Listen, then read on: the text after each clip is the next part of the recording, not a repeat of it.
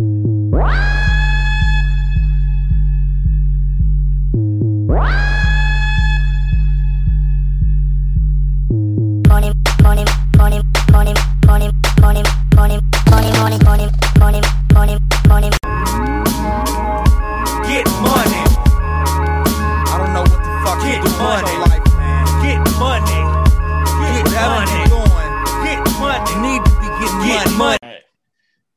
for joining the ESBC Podcast Network, where the purpose of the podcast, we just had a really good Kentucky Derby podcast with a good old timer.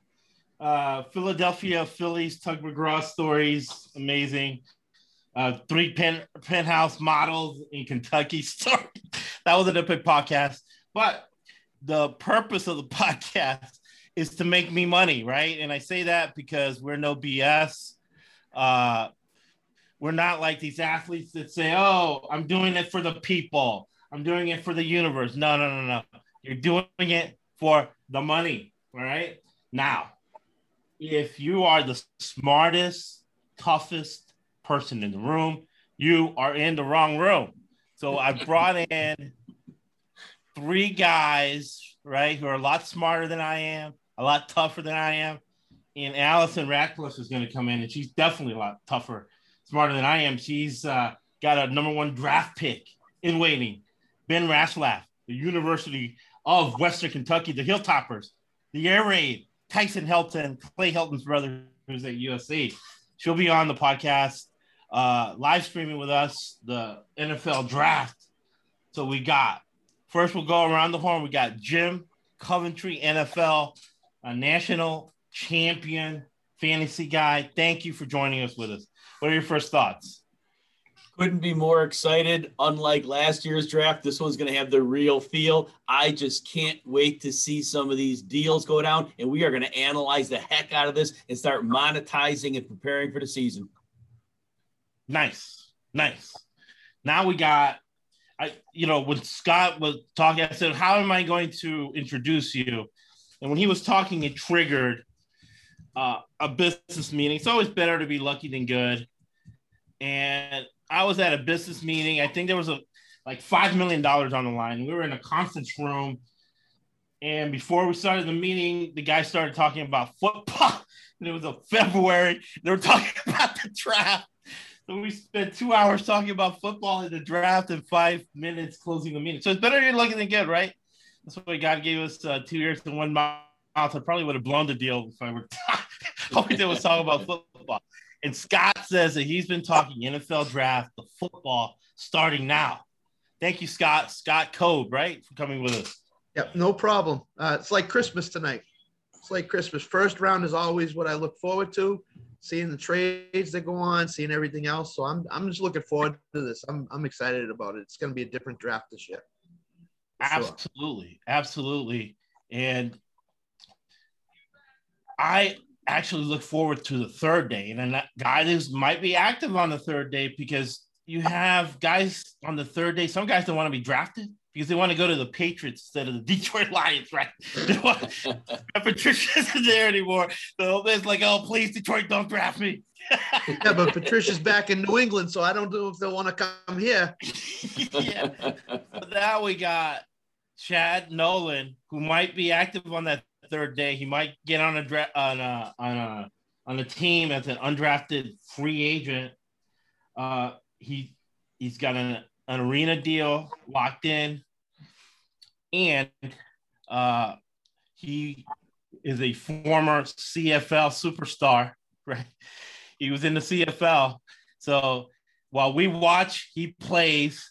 He's reporting a four two a four two forty uh, he, he, he's he's worked out for some NFL teams, so you might see him there at some point burning up a, a camp. And he was with the Patriot receivers and Cam Newton trained with Cam Newton, and he also trained with uh, a cornerback who's going to be a late first round pick for you, Scott. Yeah, a ton of. I mean, we were with um, tons of guys. I mean, this offseason from knockout passes from Trevor Lawrence had a workout. Um, I mean, Jarrett Stidham. We had a um, Zach Wilson out there to speed training with my speed coach. So, I mean, just plethora of guys. I mean, I mean, that's kind of the angle that I'm bringing is that the player angle. I know a lot of these guys. I train with a lot of these guys, current active roster guys, guys uh, coming into this draft. So yeah, I'm just happy to be here and provide whatever content and information and knowledge that I can. Right. And in business and finance, the people with the best information win. And I don't think you can get better information than what we're giving. First year of the podcast, we hit 64% against the spread. Uh, we, we hit 80% NBA playoffs. Second year of the podcast, we hit again 64%. So we want to get to 70% where I was before the podcast. I got, I always mention I have an NBA securities license, and my wife, Anna, the psychotherapist I married up as well, has not bought gasoline. She complained about the price of gasoline in 2011. So I gave her a Bitcoin card. they, had, they, had, betting money on it. So she has not uh she has not bought gasoline since 2011. It's non-betting money. So we've gone on vacation, we've got a good time. We live in the richest country in the world because of my securities license, I am not allowed to uh, make money off giving picks. So I give them away for free. so you don't have to buy picks from anybody. You can listen to our uh, podcast and you'll get the best knowledge. But we also do our best to end uh, financial illiteracy, right? So we teach business and financial concepts uh, as well. And we do it all through sports betting, right? So, uh, first team on is going to be the Jaguars, right? Yes. Almost on the clock here. Trevor Lawrence. Chad, you saw Trevor Lawrence in person. You worked out with him. What do you what are your thoughts on Trevor? Um, man, yeah, I mean he's a great kid, good guy. Um, I think, you know, the workout I did work out with him, it was like right. I don't I don't know. Someone needs to this up. I don't know if he got his sur- he had a surgery on his off throwing shoulder. I don't know yeah, if it was he, he did the surgery. He did it, was yeah. after his pro day. Did he have his pro day and then get the surgery? I believe that's what happened. Yeah, I think yeah, so I, I, heard that. With, prior to that pro day and prior to the surgery. Um, I mean, it was coming out really good. It, I mean, it didn't have like uh, Josh Allen, Sam Darnold like zip to it. Um, you know, the velocity and spin rate just maybe, but I, I think he, it was, you know, it was a workout day. It was only one day, you know, so I don't have a big body of work to say on him. Um, one thing I will say though, too, is like for his height and weight, I mean, what, what did he, anyone know what he weighed in at like around 220, 225, or is it bigger than that? I only checked somewhere the weight of the, yeah, go ahead. Go ahead. But somewhere um, in that range, I believe. He's, he, he's so thin, man. Like he's got, he has like he's going to be able to add 15, 20 pounds of muscle that should be help him move and like get faster, more explosive, like good muscle. Um, super low body fat, super lean. I mean, just like skinnier than I than I thought. He looks way bigger on TV um, than in person. Like just just this overall thickness. So I mean, I think that's a big upside in like what he could develop into. Like I I think with, with that factor, like he's not near his ceiling yet because he he's gonna be you know be be get bigger and stronger faster. That being said, too, I mean, a quarterback needs no no quarterback's good enough to come into any franchise and change that franchise around without offensive linemen and running back people around him. So we'll see. I mean, he's a great player, but I mean, he's definitely going to need some pieces around him. He's not going to come in, in my opinion, and just like change the whole program by himself. I do what are your like, thoughts, Scott? Yeah, go ahead. We'll go. We'll go. Jim then Scott. Yep. I I do like the weapons they have around him. Theoretically, Laviska Shenault can play the X. They could get him the ball in space and utilize his run after the catch ability. He's just a very big man who can overpower and run by you. And we just heard today that DJ Chark put on 10 pounds per the coach's orders, and his speed has not apparently taken a hit, which would take him from being just really a deep threat and maybe making him into more than maybe more of an alpha type. And Marvin Jones comes in. I don't know how that transition's going to be. Um, usually when players who aren't superstars switch teams, it's not great. But that the good news for Trevor Lawrence is the cupboard won't be bare for him day one. But Chad, you're right. Um, he's going to need help. They're going to have to upgrade that line a little bit for sure. Yeah, I'm in agreement with Jim. I I think the Marvin Jones signing and the the Shenault being there for another year and Chark also, I think Chark could take the next step with Trevor Lawrence this year. I think he could raise his game, get more catches, more targets. Um, I think Shenault working in the slot, I think can can be a valuable weapon for him. I think he has some decent weapons, but I think Jacksonville will add some in day two and day three to help him out. Maybe another running back. I know Robinson is really good. I know they added Hyde, um, but maybe like a Trey Sermon in the second round, third round, maybe a Carter for out of North Carolina. Um, so if they add a couple of weapons in the draft that can help them out, I, I don't think they're going to turn it fully around, but I think they're going to build. And Urban Meyer is a, a, really good coach. How he transitions to the NFL is, is going to be the question. But I, he's a he's a coach that knows how to win, and Trevor Lawrence knows how to win too. So that's invaluable when you know how to win. Right, and uh, Urban Meyer is not going to draft a serial killer. I would imagine. It's like the serial killer yeah, the University of Florida. But uh, plus, I what heard am I going to say, Chad, about Urban Meyer loving the plus one. What's my famous uh, thing about plus one? Uh, it's not coming. If a quarterback makes a first down oh, with his legs, yeah, three times. Three times in a game, that team yeah. wins seventy-five percent of the time. Yeah, yeah, yeah and that's Urban Meyer. Urban Meyer's a plus one guy, uh, and he's going to bring that to the NFL. Now he validated that when he was in that interview with uh, the management in Jacksonville because of Lamar Jackson. Lamar Jackson's won seventy five percent of his games. That's what the Harbaugh family believes in. That's why they had uh, Kaepernick uh, take uh, the brother, the other Harbaugh, to the Super Bowl where they played each other and uh, John Harbaugh ended up with the victory. So that's where Urban Meyer's going.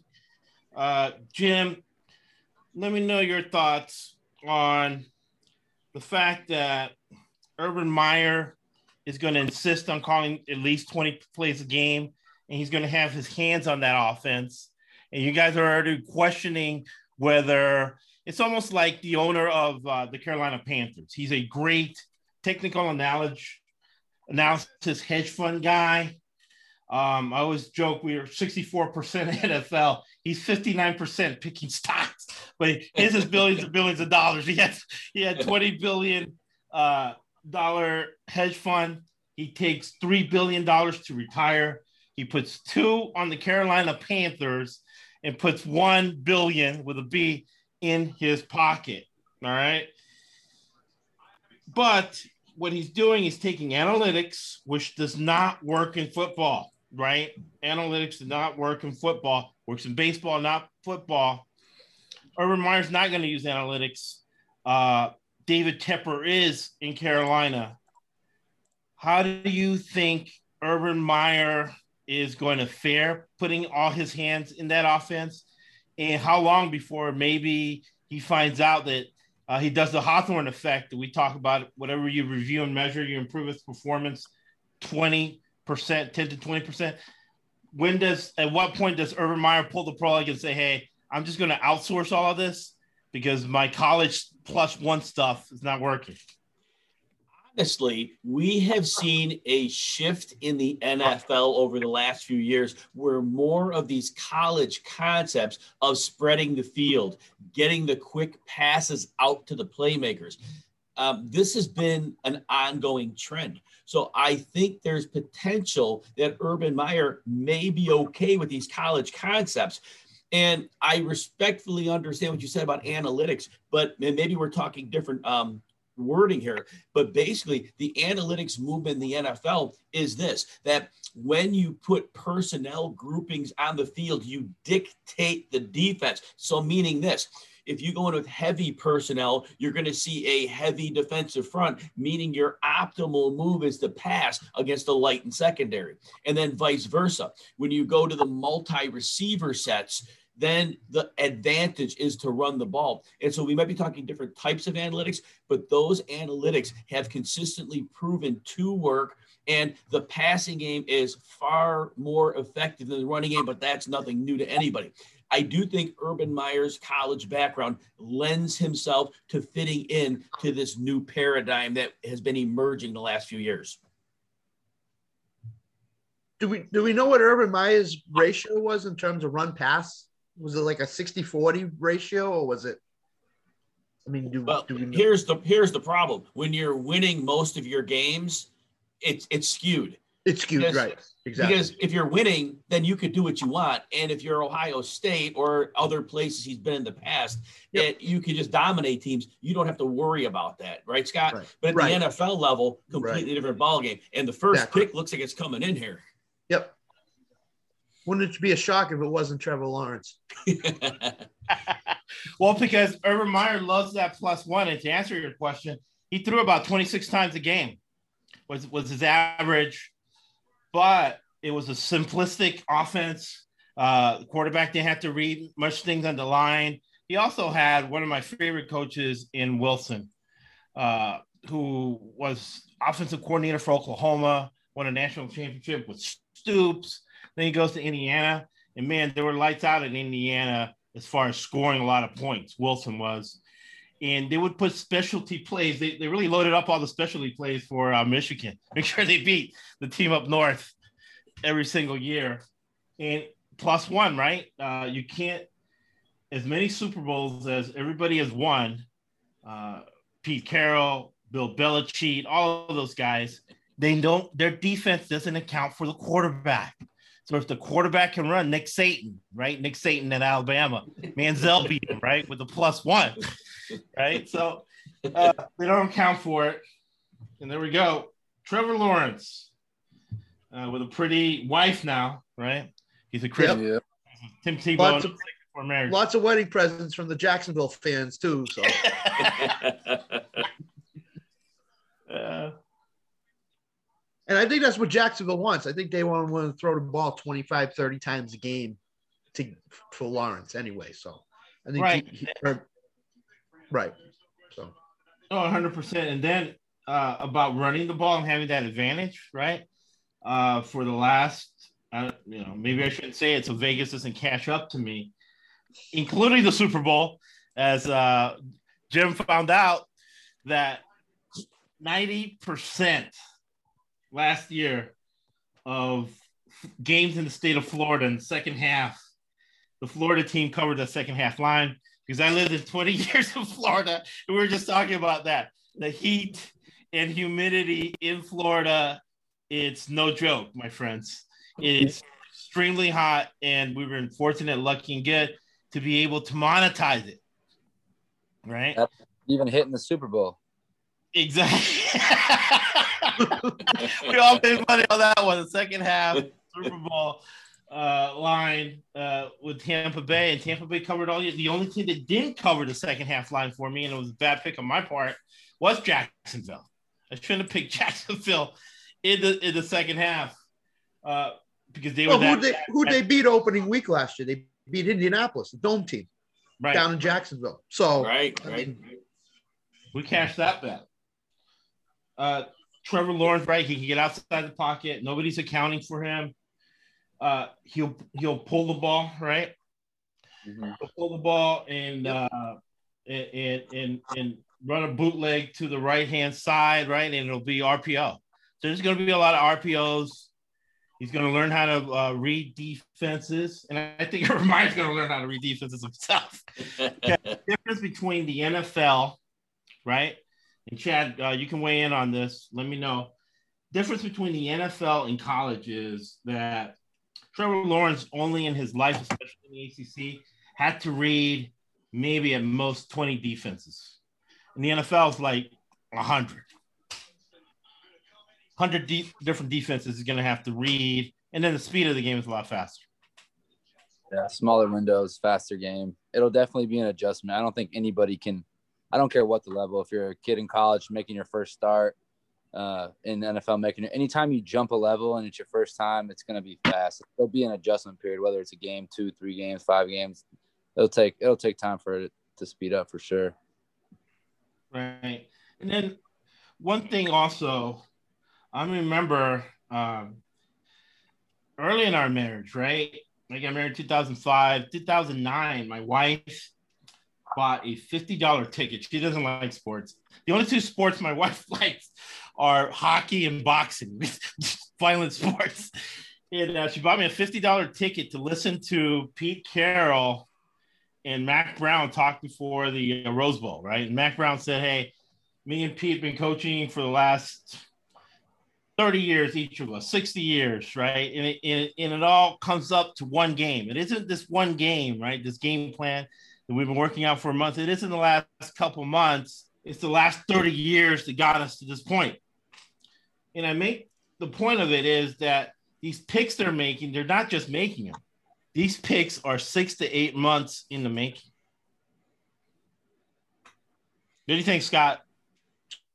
Yeah, you know, teams of scouting departments are out starting in September when college starts, looking at uh, potential quarterbacks, running back, wide receiver, whatever position um, it is. And then as their seasons, NFL seasons wind down, they're doing a lot more homework because they basically know, almost know where they're going to pick in the next draft if they haven't made the playoffs. It's already determined.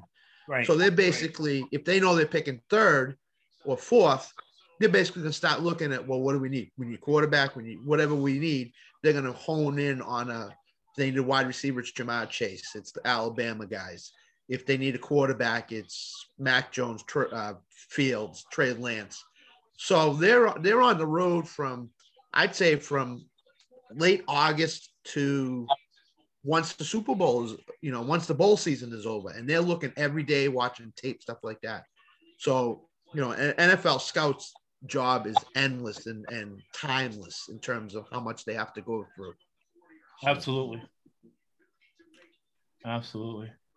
You guys think we're going to get a, a quarterback pick every pick, the first three picks?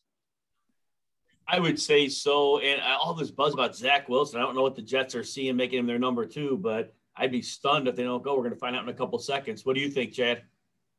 I mean, I will say, like, we have this machine that we work out on called the 1080 motion, and it tracks our peak power. And Zach Wilson, not saying he didn't run the fastest 40 or like or max velocity in miles per hour per se. I think he had like, like 21 and a half miles per hour, but he did have like that. He had like over 2200 peak power, which he was the that was the highest at that point. No one had ever hit that high. I've eventually got like a 2180 or close to it, but that's uh, I mean, that's pretty, it's pretty good. Um, so his potential to like, create force. I mean, he's a good athlete. Is the point behind it. He he can uh he's legit as an athlete. Twenty two hundred watts of power is legit. The Jets. Who's the Jets coach? I don't even know. Robert Saleh.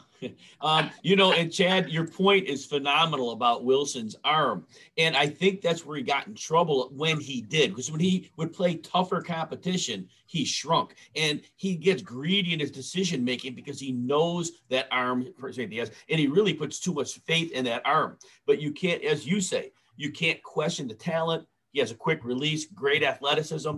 But if it's going to be when he's facing the upper echelon talent, that's what we're, how we're going to see things. He's in college. That's when he was not at his best. Yeah. And Zach Wilson's the pick. So he just got announced. So. He's I'll in. Here, I'll say here first that uh, Chad's brother, Chance Nolan, starting quarterback at your Oregon State Beavers, the better quarterback than Zach Wilson. I think he's going to be a disaster and uh, more money down the drain it's like uh, investing in GameStop. Yeah, no. Um. Yeah, is Sam Darnold still in? in uh, well, he's with the Jets still. Did they let him go? No, Carolina. Carolina, that's right. Yeah, Carolina. So they don't Yeah. have. He's coming in there to start. They don't really have anybody competing. No, because they traded they traded Bridgewater a couple days ago to Denver, so he was supposed to be the backup, but now he's in Denver, so yeah, they're that's why they're much. saying Carol, Carolina might go quarterback. So Zach, so Zach Wilson's going to be the starter. Yeah. Yes. Yeah, because uh, yeah, I don't even know who their backup is at this point. But yeah, exactly. Uh, so this is where the draft gets interesting. Now everybody's been having their mind on what the 49ers are going to do, and we don't know if trades are going to be involved with the Aaron Rodgers news today, but unlikely there. But people seem to say Mac Jones, Adam Schefter had actually referenced that, and when he references something, he's rarely wrong. But now we're going to find out what the truth is and what Yeah. the fiction is. I, my prediction, I, it's a quarterback. It's either going to be Trey Lance, Fields, or who, who'd you just say? The, the, um, yeah, Mac Jones. Yeah, Jones, Fields, or Lance. That has got to be one of those three. Now I heard before I came on, Rapoport saying there's there's a little momentum going toward Trey Lance for this pick.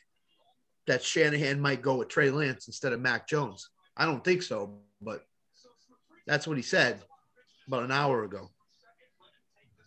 Yeah, I'm excited to find out what they're going to go here. I do think at the end of the day, Mac Jones, with his accuracy and decision making, Shanahan gets the ball out quickly, creates mismatches, and he has three phenomenal run after the catch uh, options in Aiyuk, Deebo Samuel, and George Kittle. And just to have somebody to execute that consistently, that would put that offense on a plane that would be borderline unstoppable.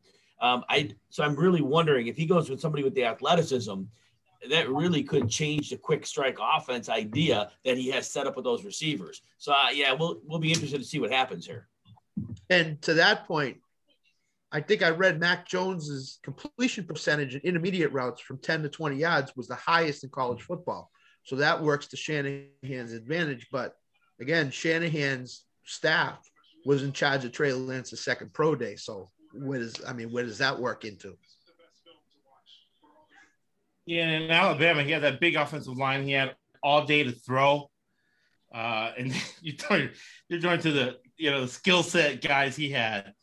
Uh, you know, the, you know, he he really had an advantage. Another guy that I'm not I'm not really impressed with this uh, this draft as far as uh, the quarterbacks are concerned, which you know, which is good news for the Chance Nolans of the world. And uh, to backtrack a little bit, to, uh, because we'll have a written portion of this, which is going to be phenomenal. And I'll shoot it back to the guys, and they'll shoot it back to me. We're going to have so much information people can monetize. But to shoot back at, um, or to handle, to be complete, thorough about analytics. When I'm saying about analytics, it's the sabermetrics part of analytics. The everything taking it through a chart and putting it through uh DePodesta, whatever his name is. He was in Moneyball, and then he went to the Cleveland Browns, oh and 16. And I can't say who exactly who my clients are, but one of my clients has a World Series ring. She has a doctorate in math from MIT. She has a you know, successful consulting firm in analytics, right? And she will not take an NFL client because, from a math perspective, the reason analytics does not work from a purely math perspective in the NFL or in football, period, is because you have, in her words, I'll, I'll quote her directly, you have around 42 people who can affect the outcome of a play. You have the coaching staffs, and then you got special teams. She said special teams really puts it questionable from a mathematical perspective. Uh, and what I'm thinking of is remember our good friend Bill O'Brien. He's up by he's up by 26 points. Oh, right. It, it, what it, it, what uh what does the the punter do?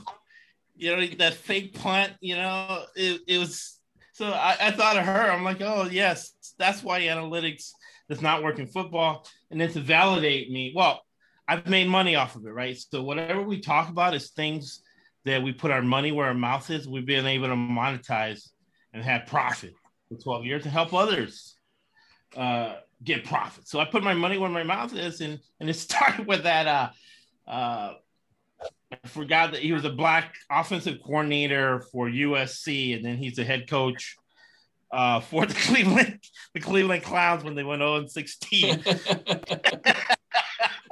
know, it was full. It was the first year of Paul DePodesta as the you know assistant. Uh, you know, and, and for Haslam, the the the owner of the Cleveland Browns, it's not like the SEC where you can cheat. you can just pay players to be good because he's a he's a big donor for the University of Tennessee.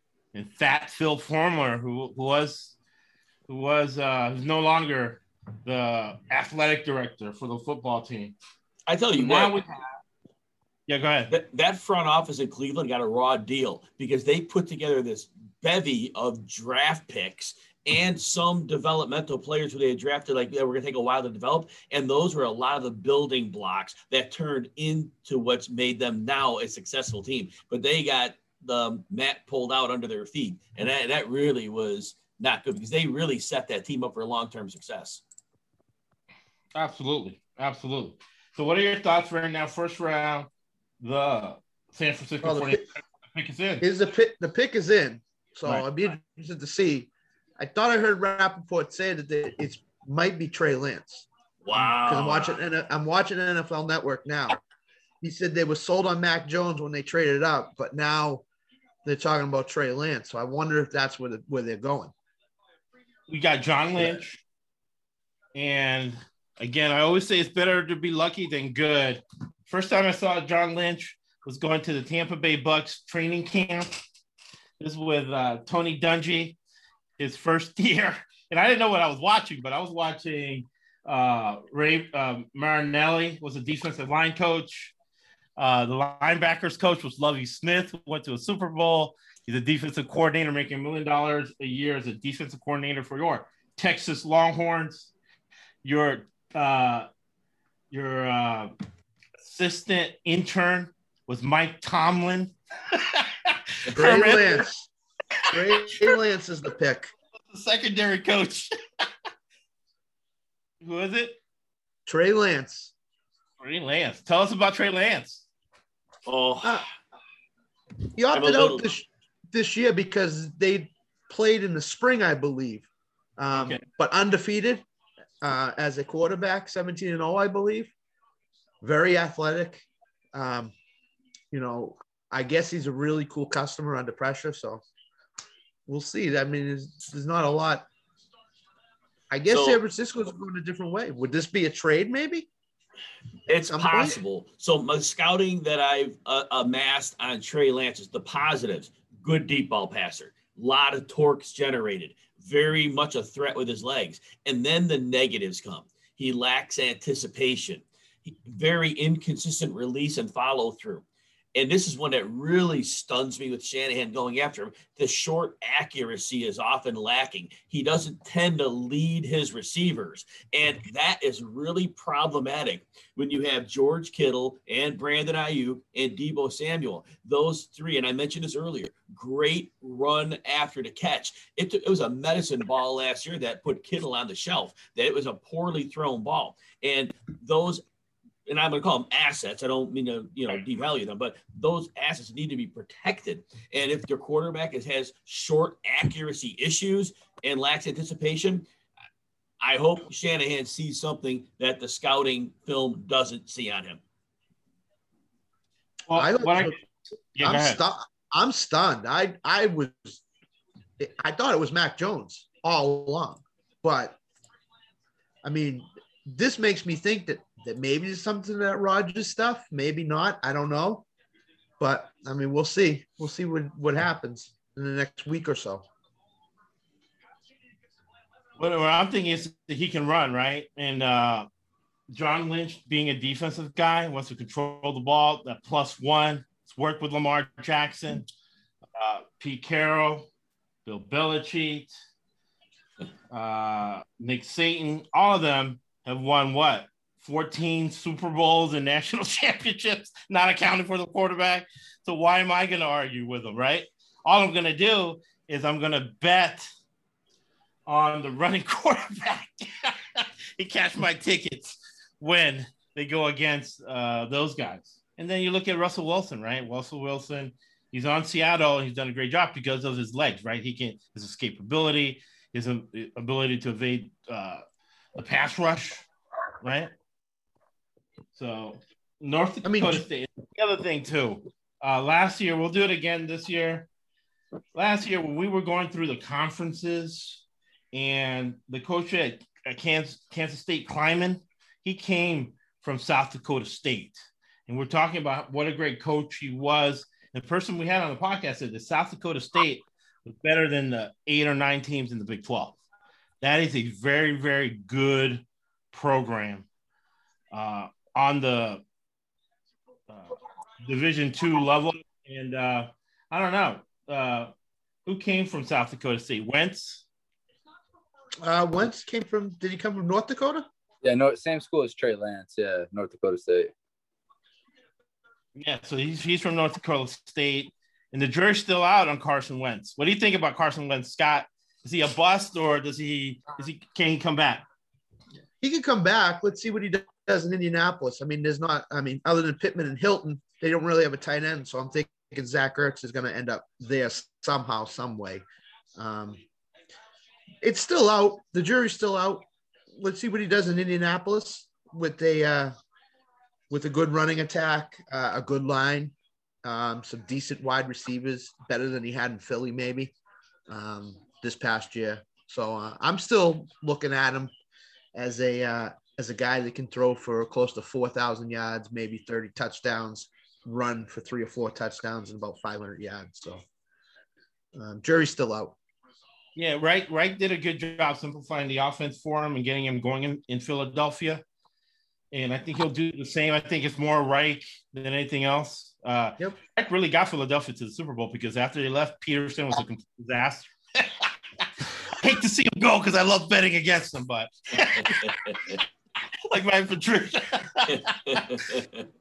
Man, that la- that last game of the year, or whatever the one against the uh, the Redskins, that was what a game. Completely blew the game. We haven't seen many. We haven't seen that happen many times. No. And the Jim, word tell us about- was, I need to do real quick. I'll be right back. Yep. So the word about that game was Philly actually tanked it for a draft spot. And if that was the case, then yeah, it was horrible. But you wonder why more teams needing draft capital don't take those last week games as much as just lay down. Um, Yeah. Because at that point, players are a lot of them are checked out anyway. But you're absolutely right, Chad. It was just a horrific performance we saw.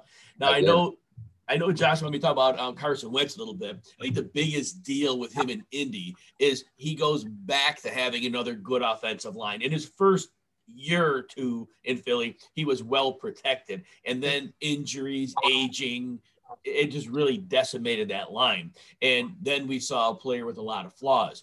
But as Josh also mentioned, that we know Frank Reich understands the strengths of Carson Wentz, and he can get the most out of him here. Mo Alie-Cox is probably going to move into a more prominent role as a receiving tight end. He did show well last year, but they kept putting Trey Burton on the field. And in terms of like the short area tight end, Jack Doyle is functional in that manner. And we also know they like to throw to their running backs, and Jonathan Taylor is really a deal here. Um, so, anybody else have thoughts on that? Yeah, I'm I'm in some of the best balls I've already done. I've an early pick. I've been targeting Jonathan Taylor because I think he's just going to have a monster year this year. Um, you know, I know Marlon Mack signed back, but how effective is he going to be coming off the the? I think it was Achilles injury, right? Yep. So how effective is he going to be coming back? Usually takes two years before you uh, before you're you're back to full effectiveness. So Jonathan Taylor's going to take over that backfield in a major way, I think. Chad, what are you thinking about Carson Wentz as he goes to the Indianapolis Colts? Um, so I will say I train with uh, Michael Pittman Jr. and Dezmon Patmon. Uh, Dezmon is uh, he, he was on the 53 man roster this whole last season. He didn't he didn't play much, but I mean he was on the 53 man. He was just kind of like that number six receiver.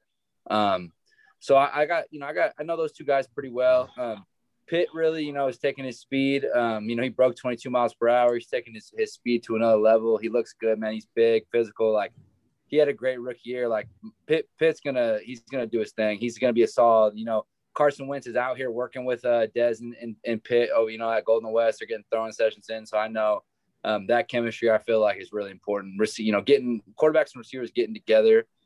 I mean, you can go down the list. You know, Manning, Brees, Brady. They all get fly their receivers out and work with them, and that that is uh you know that that that's really important. So I, I mean I, I I see the uh, the foundations being being put in. Um, I think Dezmon too in year two, he's a guy you guys haven't really seen. You know, he's a 6'5", 220 pound guy, legit. You know, four four speed vertically down the field, forty inch vert can go get the ball. Um, he, he's a stud, so he might kind of make a breakout and kind of be be able to get on the scene this year as an, as another receiver. I mean, his upside is amazing. I mean, in high school, this kid literally the offense for his team was just jump ball to him every play, and, and they were very successful just doing that. So it'll be cool to see Dezmon hit the scene and Pitt Pitt's you know doing his thing. So I think they're in a good spot. I think uh, I think they're in a good spot to make a run this year. That's exciting. Very, very exciting here, actually. And so, yes, and as we see here, um, the Falcons have picked number four, Kyle Pitts. Um, so now, assuming no trades. They're going to have Julio Jones. Not sure what his health will be like. Hopefully, great. Calvin Ridley and Kyle Pitts. We know rookie tight ends do take a while to acclimate, but is he the player that could break that trend? Scott, what are your thoughts on Kyle Pitts going to the Atlanta Falcons here?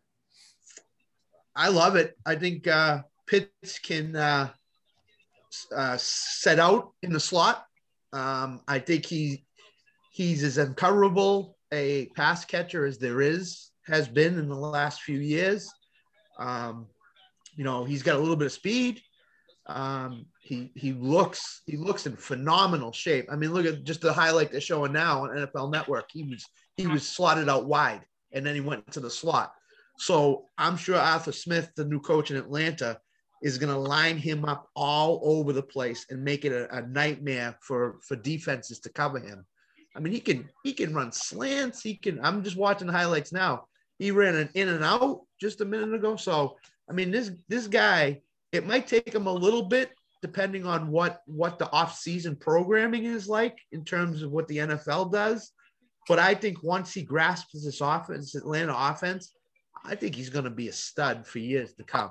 And I don't know what it does to Hayden Hurst, but um, but this is the guy he had to take for Atlanta especially if they're going to trade Julio. I mean, the rumors are out there that Julio might be get dealt. If he right. doesn't get dealt, who who I mean, Pitts, Ridley, Julio, um, Mike Davis is a, is an X factor in the backfield if they don't take a running back. So, I mean, there's a there's a lot of stuff on the plate for defenses to look at with this guy with this team. Yeah, I, go ahead. Go ahead. I didn't know you were back. I'm going to jump right back yeah, in, Josh. Back. I'm just uh, I switched the camera around so the people on YouTube can see everybody. But I'll throw this out. Let me know what you guys think. Chad, what you think because you played college football. Since we're putting a lot of money, I paid a thousand dollars each game. So this is hard-earned money I put on each game. So I take a deep dive. My wife has been a psychotherapist for 17 years. So you know where I'm going. Uh, from the neck down, this guy, Kyle Pitts, is amazing. But he only played one year in Florida because he's basically a criminal. He didn't go to school. He's not the sharpest tool in the shed. So he only as good of an athlete as he is, he can only play one year. And after that year was done, he couldn't wait to get him out of Gainesville. Right. Right. And then you're talking about Gainesville, the Aaron Hernandez Gainesville, the other serial killer Gainesville. He couldn't get he couldn't wait to get Kyle Pitts out of there. So how do you, as far as the team is concerned, Chad, how does that play in, right? You got a guy who has ridiculous talent, but from the neck up, he could be a problem. Yeah, I mean that's tough. I mean, I, I'm having to deal with stuff like that today. You know, we got our arena team put together, and we got a group chat. You know, our quarterbacks driving down from, uh, you know, like North LA. I mean, like Palmdale, Bakersfield, way up there, three hours, and and, and you know, guys aren't can't even show up, and um, you know, we're a week out from camp and guys can't make an hour drive when a quarterback's making a two and a half hour drive and stuff like that. And I mean, yeah, it's I mean, just with this arena team, that's that's causing a problem with guys just not, you know, showing up and not putting in the work. So yeah, I mean, um, it's a huge problem. In college, I dealt with that too. I, my, my college team struggled. We, you know, we didn't we didn't win a lot of games. We weren't a winning team, and uh, the atmosphere, the weight room was a bunch of guys like that. Didn't work hard, just you know, skipped reps in the weight room, and you know, you can't yeah, that I mean that type of stuff you, you can't win with that. So I mean, hopefully, um, you know, he, you know, I, I don't know too much about his situation and everything about him, but yeah, I mean, you can't one. I mean, it only takes one guy to be a cancer to the team. So yeah, I mean, I definitely think, regardless, I mean, no matter how talented he is, that's that's got to be addressed right away. I mean, who nobody wants to be around or have, you know, you're only as good as your weakest link. Right. So, then a guy like that, give him what a 10 million, 10, 15 million signing bonus. Yeah, exactly. Yeah, for the number four pick, he's going to make it make a nice dollar. So. You think COVID is going to help that situation, Scott? he's not going to be able to go out and meet as many people as he would normally. Right. And I, I think the NFL is going to keep the same structure in place as they did last year in terms of COVID. I mean, I don't I don't see that changing before the season starts. So um, unless you know all of a sudden the NFL just loosens it up and everything else, which I think they're trying to. But I, I think that'll help. I think that the uh, they've got a good locker room in terms of guys. I think that will help too. That'll keep that'll keep, quote unquote rein them in and keep them under control. Um, so the culture of the locker room will be really key to, to that team. And right. I think Julio could be a key part of that if he stays because he's been in Atlanta for a decade. Right. So I think right. he can he could talk to him, he could tell him what to do, what not to do, where to go, where not to go. So I I think keeping Julio, I know he's a huge cap dollar and he's probably going to get traded, but a guy like that, if you could keep him under under wraps and keep him in control, um, the longer you can do that, the better off it'll be, and and you'll get ultra ultra production out of him. So, right, right. In Alabama, guys, because uh, Nick Saban did coach in the NFL for a couple years. he, he's very thorough. He, he he lets them act, and and I'll explain after we let Jim talk about how he feels about talent, right? The guys that are really you know neck down, neck up situation. I missed part of that question, Josh. You're gonna have to fire that one at me one more time. Sure. Uh, you got guys. Uh, when Chad, Chad spoke to it, guys who are phenomenal from the neck down. And this is Barry Switzer. Oh, good old Barry Switzer from Oklahoma won the national championship. Won a Super Bowl too with your Dallas Cowboys. Uh, he talks about guys that are great from the neck up or horrible from the neck up but great from the neck down. Great, phenomenal athletes, but dumb as a box of rocks, right? Uh, a Goff, because now you're starting quarterback for Detroit, right? Uh, in um, in Hard Knocks, he didn't know that the sun rose in the in the east and sets in the west, or whatever, whatever that is. He didn't know it. Uh, he had problem reading defenses, right? He, he couldn't read defenses for boy wonder uh, McVay and I remember I was at training camp and I was noticing that. And I got a really mean look from his day because he knew that I knew what was going on. his quarterback wasn't the sharpest tool in the shed. And he gave me a mean look, right? But I'm bigger than, than McVay. so that look didn't go too long. But uh, what is so what are your thoughts on that whole situation? How do you mitigate, right? You simplify things as much as possible. And I don't know. Right. Well, I mean, it's like life as well. You play to strengths and you minimize weaknesses. And in coaching, wow. it's no different. I mean, it's a basic plan, but that's where we go. And I see they're announcing the fifth pick right now. Ja'Marr Chase. So Joe Burrow's going to be under siege again. Yep. Wow. Yeah, no. I can't I can't figure it out. Say that. Joe Burrow out in California right now throwing. Oh wow! I just saw him he's with uh, Jordan Palmer, who trains all the quarterbacks. That's out right, there. you talked about him. So, to, uh, speak to him. What What are your thoughts on Mr. Lance? Uh, on who? On on um Marchese. Yeah. I'm just I was just talking about Joe Burrow. That Joe Burrow, he's off the surgery, he's throwing. He's out here in California. I saw him throwing today a little bit. Oh, Burrow. That's right. That's right he's uh he's coming back. You know, he's on the on the road to recovery.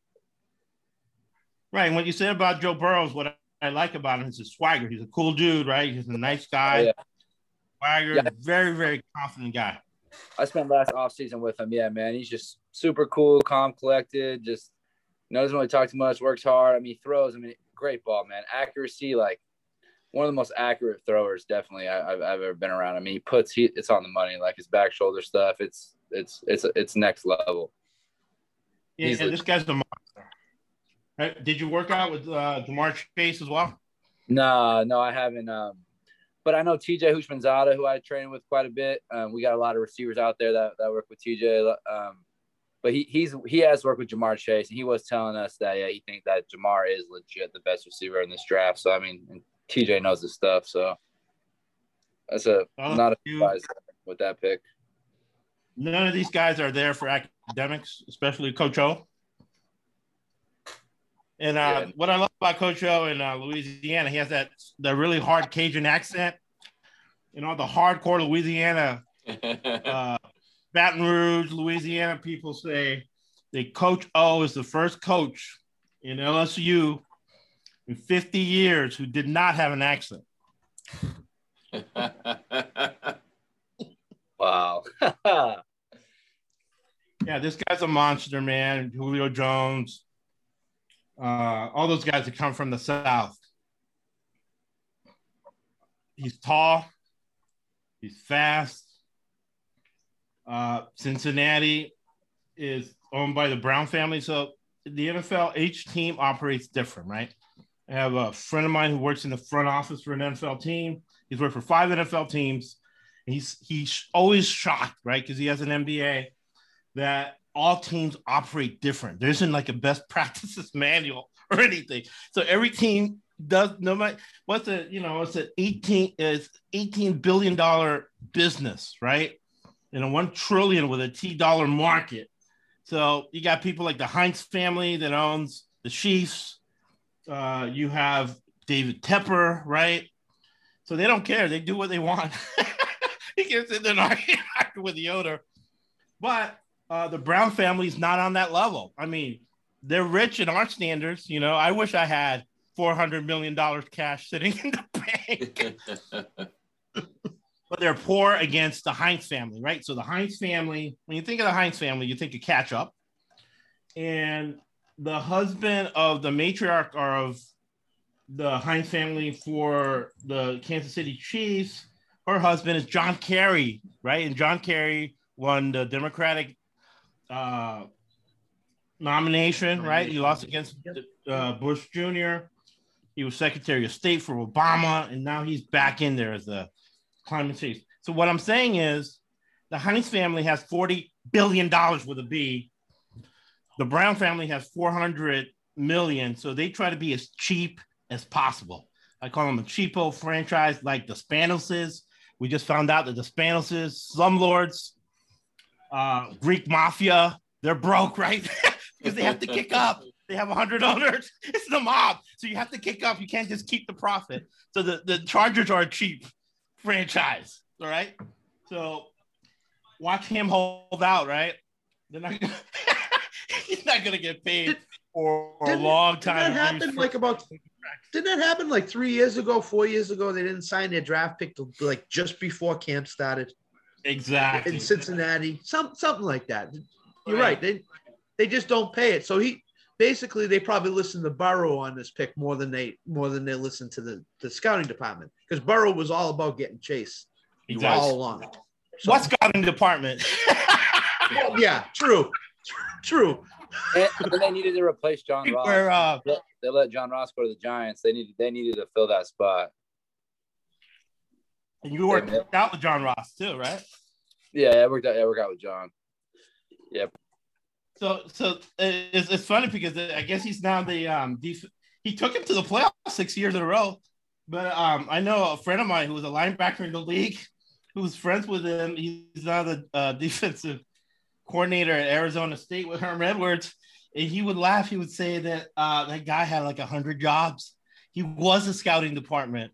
Um, his name escapes me, but yeah, the the, the Bengals only have like one scout. Oh. Oh, okay. it, it, it, it's bare bones. Uh, your assistant GM is uh, Mike Brown, the son. they, they have the smallest, cheapest front office in the NFL. so Joe Burrow was a scout. Joe Burrow made, the, made, made this pick. yeah. Well, you had plenty of time. He got injured, so Yeah. is he is he looking good, Burrow, in terms of moving around and stuff? Uh, he's. I mean, it was just kind of throwing in place, but I mean, he was throwing 40, 50 yards, putting some zip on it. So he's putting, you know, and I believe it's his, it's his, yeah, it's his front knee. So it's not the back plant leg. Okay. So I mean, I think you know, I mean, he should. I mean, what are we at? Um, April, May, June. I mean, he, he should. He should be good. I mean, make a run for it. I don't know. You know, it's it's gonna be a. Those injuries are kind of just always different and, and always up to him. You know, I mean, right. I think obviously the longer you rest it, you know, the better chance it's gonna be more healed and like just common sense wise. But I mean, there's always that like you know trying to get back and Yeah, you know, the the mental doctor- aspect, The the, mental aspect of it too. Exactly. You know, the doctors and the X-rays are telling you, yeah, your your knee's good, but you're still like, man, I don't, Yeah, I don't know. Right. I mean, I've never suffered a catastrophic injury like that, so I mean, I right. I can't really, I can't even speak on it, but I'm sure there's got to be a, I mean, a, a trust issue, a mental block. I mean, you kind of hear about it, you know, people just not trusting to put their full weight into that plant. You know, it's going to be a process. Exactly. So Exactly. the Now, I was on a show last week with um, an analyst from Cincinnati area, Dan Klaskins, and he's very connected in with the local media. And the reports, as backing up what Chad says on Burrow, are very exciting. They are very optimistic. He's ahead of schedule. They're fully expecting to be ready by week one and to look like the player he was before the injury. And of course, Chad understood more the intricacies of this. But but yes, the team is very excited. He'll be ready to roll. That- that's the problem, though, right? It's the cheap offensive line. So the Yep. cheap offensive line got the poor guy hurt. Yeah, Uh, Yeah, I, that's that's I the whole thing. predicted it, man. I predicted it last draft. I was like, I pray to God every day. I, I have Joe Burrow in my prayers. He doesn't get hurt behind, behind that cheap offensive line. And that's what ended up happening. So, Jim, what do you think about Jay, Jaylen Waddle, number six pick to your Miami Dolphins? Yes. So, first of all, this is one of many receivers in this class who are super small five foot nine, 180 pounds. He will only project as a slot receiver. You see, oh. we can't put the tag outlier on everybody. Outliers are outliers for a reason. We want to talk about Steve Smith being small, probably, you know, future Hall of Famer, but you can't say every small guy is Steve Smith. And so, yeah, very small, quick, but he has quick twitch, rare speed. He does dominate at the college level. He did not test, so we don't know what his athletic measurables are. But yes, he's going to come in as a slot receiver, and he certainly has a chance to be very good. But it's going to be some very outlier qualities. Is the only way he at his size he's going to be able to make that big leap into the NFL. Thoughts? Was, I'm sh- was I'm- he I'm- hurt during the year? Didn't he just come Yeah, back he to play. the championship game or something? He limped. He limped around the chain, caught a catch, and limped out of bounds, and his ankle was still hurt in the championship That's game. yeah, okay. That's what I thought. So, I mean, is you this a Tua? Is this a Tua thing to make him feel comfortable having one of his guys But down why there not with him? DeVonta Smith? I don't understand. Yeah. You know, that's what I would think. That's ridiculous. I mean, come on. You're taking the guy who, like, the Heisman or, or the guy who didn't play. right, exactly. I mean, The only thing I can think of, right, is the ownership group. Is there very cheap ownership group down there in uh, Miami? Maybe they thought they could pay less money for a similar guy, but uh, I, I really don't trust this guy. I didn't like his body language. Uh, I'm surprised uh, Satan put him, let him, let him on the field as long as he did. The reason I call uh, Nick Satan Nick Satan was is because during and I'm old man. Uh, this was during when they had that uh, the guy that played Satan on uh, Saturday Night Live. He kind of looks like uh, Nick Saban, and uh, Nick Saban came to a press conference, and I was in my lunch break at work. I was dispatching trucks for AAA, working my way through college, and Nick Satan comes on the news conference like the president or something, and he says under no circumstances will I leave the Miami Dolphins to go to Alabama. And one of the big donors for Alabama was Hugh Culverhouse.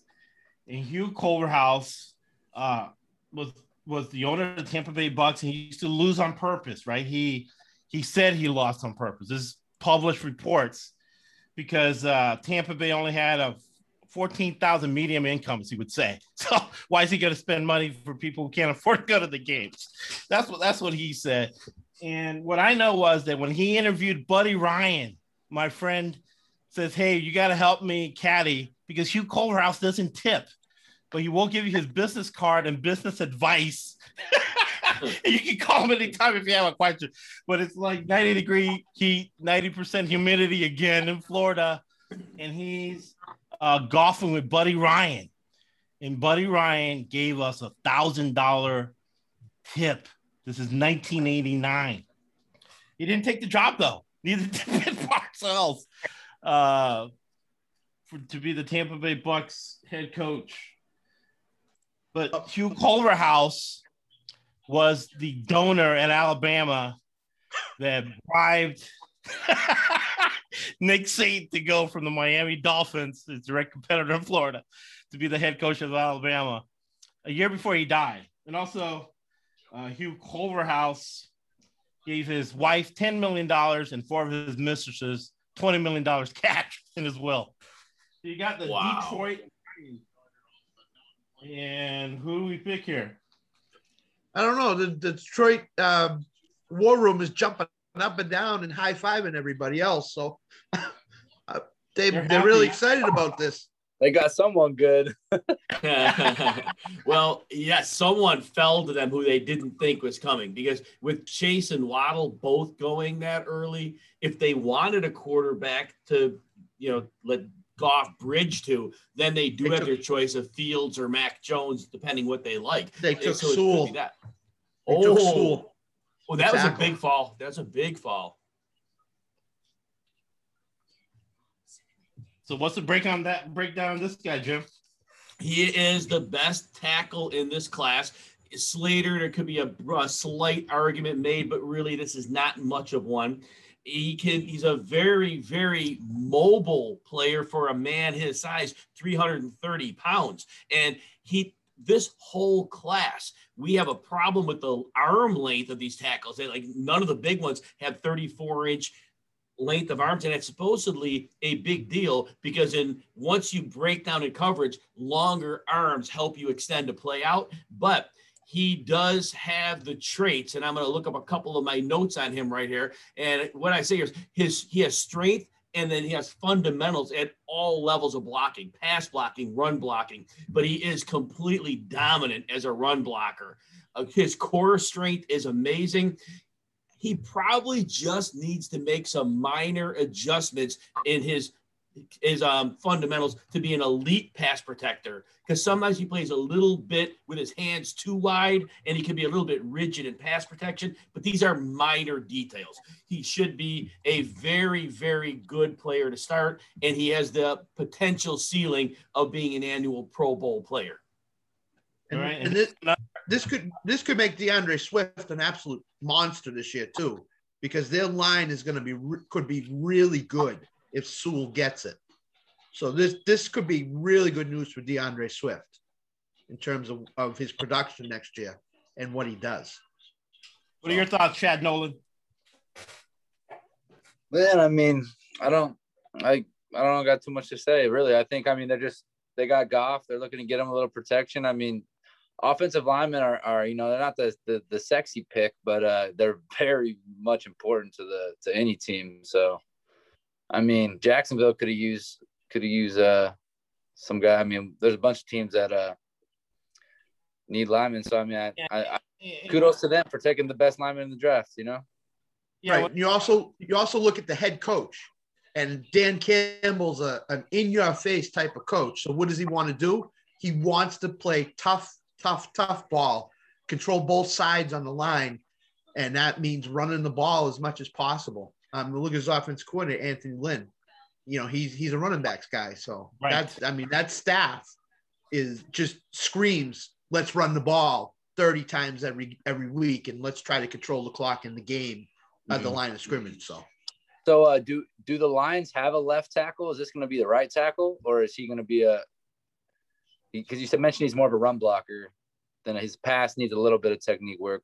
Just a little. I think he projects coming in as an above average starter, but hmm. the little bit of fundamental work he needs is what would make him an elite player. I think he's an automatic left tackle day one. They do not have a dominant line in Detroit. They have a couple of pieces that are serviceable to maybe slightly above average, but he definitely pencils in as a left tackle from day one.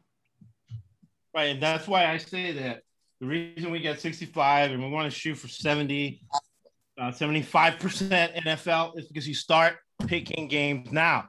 What am I saying? The Lions games are going under, my friends. You got yep. uh, Nick Saban connection, right? You have uh, Mario Cristobal. number one rule of betting: never bet your own team. Uh, Mario Cristobal is a Cuban control freak coach. Me being as a fellow Cuban, uh, biased toward, towards Mario Cristobal, right? Uh, he's like the Jets coach, really in shape. Goes out there and uh, does a lot of working out, in your face coach. But who is Mario Cristobal, head coach of Oregon, mentored by Nick Saban, right? And Nick Saban is run the ball and play defense type guy. Uh, I'm surprised he's not fully set with all his techniques, man. Uh, he looks great. His whole family looks like they could play. you know, those are big dudes there.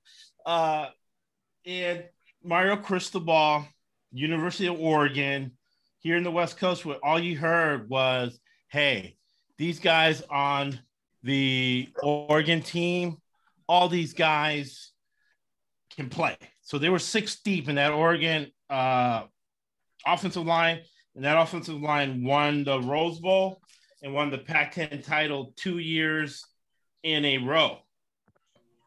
Mario Cristobal was your offensive line coach for Nick Saban, and he has six uh, national championship rings, but his sixth ring was with your Miami Hurricanes, 1991, Dennis Erickson. And it's a small world, right?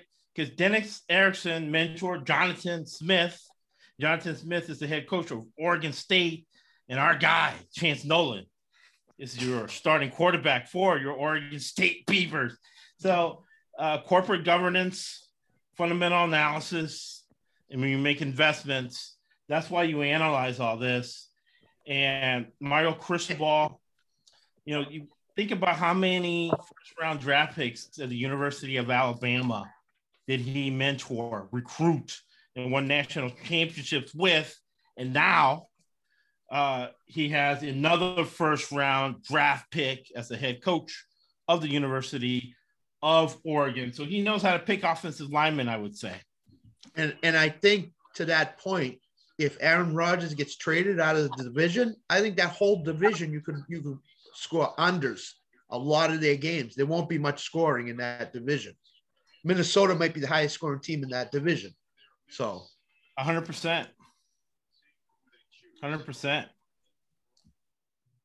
Just realize that the first six picks were skill position players. And that's a fantasy football draft. That rarely happens. And yeah, obviously the seventh pick Sewell, another offensive player. But yeah, so that's that's a very interesting. No defense yet that just Jaycee Horn just went off the, the board for Carolina. So, so the Broncos were able to sit tight and they could get a quarterback now. They can go Justin Fields, probably long shot Mac Jones. Wow. And, and the other thing is is for me, the Patriots might get a quarterback at 15 too, because I don't see between Denver and New England a team looking to get a quarterback. Maybe Philly, maybe, but other than that, so the Patriots might be in line to grab Mac Jones, probably. I would I would assume he's going to be the guy that goes sure. 15. So and who's Bill Belichick's best friend? Nick Satan. That's awesome. So yeah, absolutely. So that makes a lot of sense. Now the Panthers, Matt Rhule, I love him, man. I mean, the man knows how to make money. Penn State guy. We had John Bronson from Penn State on the podcast uh, man, it's very very interesting. This Jaycee Horn guy. I saw him a lot this year, and when I was watching South Carolina games, I, I, I was smelling. I'm like, whoa, is that toast I'm smelling all the way in the West Coast from this guy? So I'm surprised he's drafted in the first round. Uh, I saw him get beat a lot. He, he, he isn't big, but uh, they're making Matt Rhule and that whole that whole uh, scouting department, David Tepper, they're looking at a chart in a cubicle, looking at numbers, deciding on this on a sabermetric model. Let's see how it works out. Uh, Did Carolina go heavy defense last year too all, in the draft? All defense. All defense. That's draft. what I thought. Yep. So that's where he's building his defense through the draft. I, I'm I'm assuming.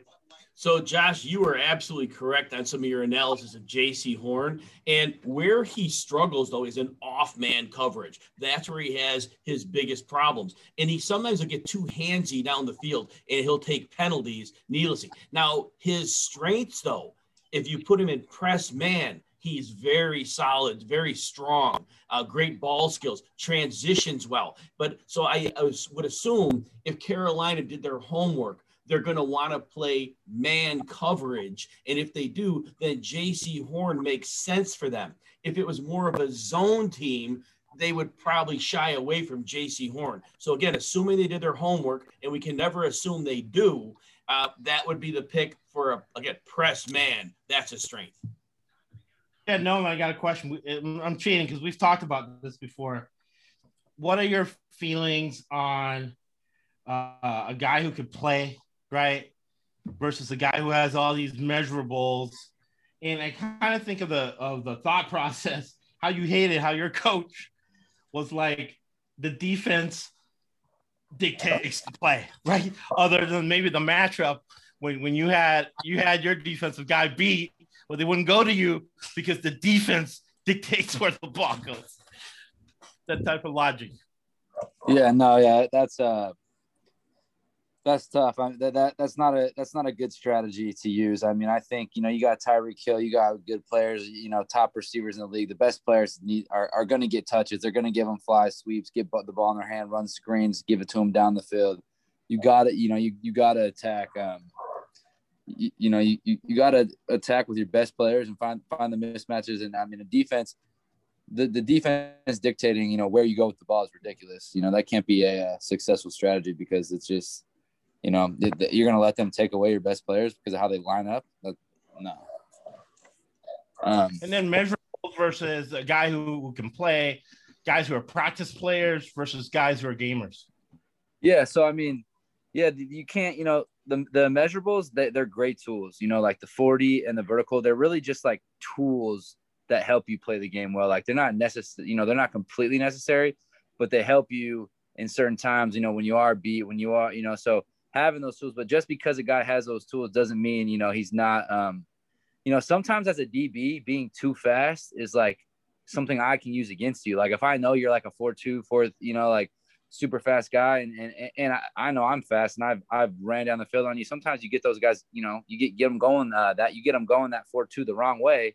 It's pretty easy to go the other way and, and get some separation. So, um, right, it, it's not always a uh, indicator. I mean, it, it's it, it's a good you know it's a great tools. It shows he's got in his toolkit these uh these abilities but um it's not an end all be all. Definitely you know there's guys that just they they they're gamers. They understand the game the, the chess match of it. Um because that's really what it comes down to as a receiver db like it, it's really a chess match. Like i'm giving you a certain release. I'm setting you up because i know i'm going to come back to something later. Um and that's like because i mean as you get to the higher levels, higher levels, everyone's a good athlete. You know what I'm saying? Everyone's, you know, if I, everyone's out there is running a four, four, four, three, um, it, you know, the, the, athletes get closer and closer. Where you really separate is, is that men, that mental aspect of like, you know, you know, Devonta, the best route runners, you know, they're setting guys up. They're giving you the same look. They're giving you the same look, knowing, okay, I'm about to come back and make this look just like what I beat you with here and set you up here. So, I mean, that, that understanding that can get you a long way. Um, you know, without running and checking off all the crazy athleticism boxes. What are your thoughts on that, Scott? Yeah, I think I think you need to have, so to speak, the mental edge uh, playing NFL. I think you know need to know where the receiver's going. Um, like Chad said, you can use speed against against any cornerback. Like you said, if he runs a four three, he's going to outrun you, and you could stop short. He's doesn't think you're going deep. You stop short, you pull up, you run a, a comeback. Um, the mental edge is a big thing in the NFL. If you can, if you can get the mental edge on a cornerback, you could burn them all day long. You can run slants, you could run goes, you could run comeback, you could you could basically make him outthink himself and take him take them out of the game where they're they're done for the day, basically in the first quarter, quarter and a half. So men- mentally, it's really big to in determining the one-on-one matchups on the outside. So yeah, um, definitely. I agree, I, with, I agree with Chad a lot on that. What do you think, Jim? Well, I am really fixated right now as I'm expecting Denver to take Justin Fields. And if they do, I'm looking at Dallas at the next pick. And I, I thought all along Patrick Surtain would be their pick and they'd go with a corner. But Rashawn Slater sitting the, on the board at tackle Dallas's yeah. line is aging a bit. That that line was really a strength and would allow that offense to be even more explosive than it's been. So um, again, just excited for this pick to come in. But Dallas is going to have a decision on their hands. I'm sure they have already thought this through. But having those two options at two cornerstone positions, and in today's NFL, well, tackle's always been in corner. Covering the pass is huge, and Dallas has defensive struggles. So I am very anxious to see what these next two picks are. And I've I mean, always learned with with NFL when everybody's on one player or one side, go the other way. Right. Go the other way. Like everybody's on Surtain for Dallas because, like Jim, I'm I'm thinking this is going to be Fields. But everybody, every marker, everything you read says Dallas is going Patrick Surtain. I would go the other way. I, I would agree with Jim. I, I would think maybe they're going to go line just to get the help with the line so Zeke can get going. I mean, look at the Super Bowl, man. Look at how big that left tackle was not not being there. I mean, eh, we everybody watched that. I mean, they they the ta- that left tackle spot is crucial, and if you got a stud there and he's gone, and not, I mean that backup's not even. Wow, close. Denver took Surtain. Oh. oh wow! Wow! Oh my gosh! So they believe in Teddy Bridgewater. Wow. Holy moly. do they still have Rypien too? They still have the boy, the Brett Rip. They do. They do. Yes, yeah. they do. And they signed two cornerbacks in free agency, didn't they? Or they signed secondary help in the free agency, right? Two? They did. They did. They got the guy from the Bears, Fuller. And I know they already got Callahan, right? So, uh, wow. I I can't believe I, wow. I mean, all the receiving talent they have in Denver I, I was just very excited for them to get a quarterback to lift that offense to the explosive nature that they could. Noah Fant, Courtland Sutton, Jerry Jeudy, yeah, even Albert Okwuegbunam, who coming yeah. back from an injury this year, and you know KJ Hamler, raw speed in the slot. Go ahead, Chad. Oh, uh, oh no, I'm good. I didn't, I didn't have anything. Most defense, right? Look at their coach, right? Denver games go under. Love them. Thank you. Yes. Oh my gosh. Thanks you. Uh, well, I had heard they were they liked Parsons too from Penn State. That was another guy they liked too.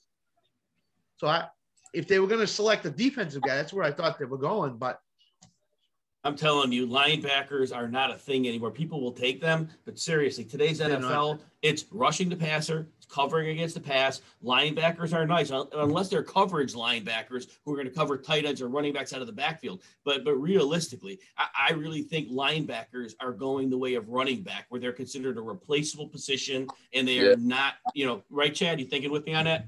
I mean, yeah, I mean, I, if you just look at like, so like I played in high school with Fred Warner, the starting linebacker for the 49ers. He was on my high school team. Um, so he's one year below me. Uh, but yeah, I mean, even him, like he's kind of that cover guy that kind of came out of nowhere, BYU, low pick.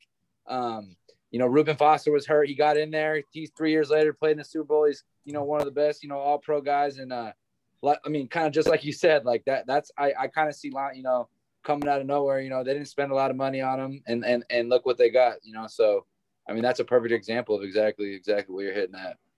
This is, this is almost a defend against the Chiefs pick. Yes. Yeah.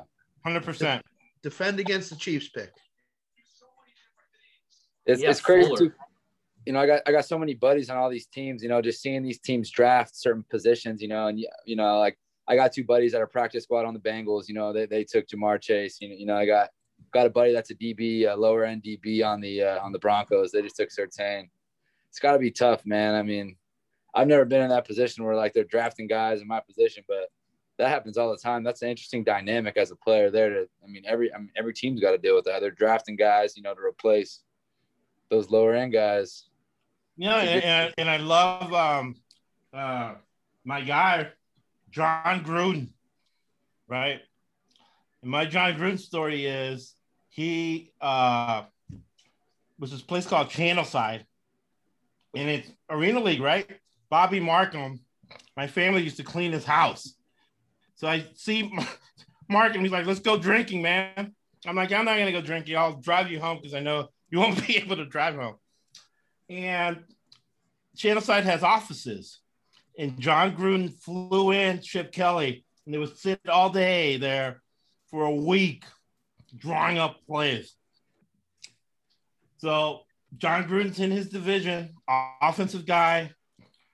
Surtain, his dad. I remember his dad in the NFL back in the day. Uh, Jon Gruden's great motivational speech to what Chad's talking about as we're rocking these Oregon State hats. Yes, sir. Uh, Beavers. Like, guys, it's time for you guys to end the dream. End their dream, man. and I didn't really didn't know what he was talking about until some guy, NFL guy, was saying, hey, that's for the veterans.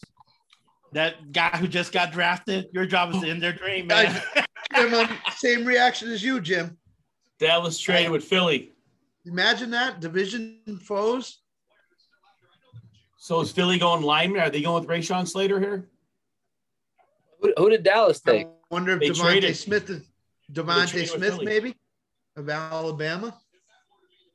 And so the, the last pick was Surtain, and the Cowboys traded. Yeah, Cowboys so just traded with Philly. So Philly's on the clock. Correct. They wouldn't go. They wouldn't go quarterback, would they? Now, like, I mean, Jalen Hurts is like, I feel like he didn't even like get his shot. Like, he's he's decent. I mean, he deserves a shot. I think he can. I think he can get it done. I agree. I totally agree.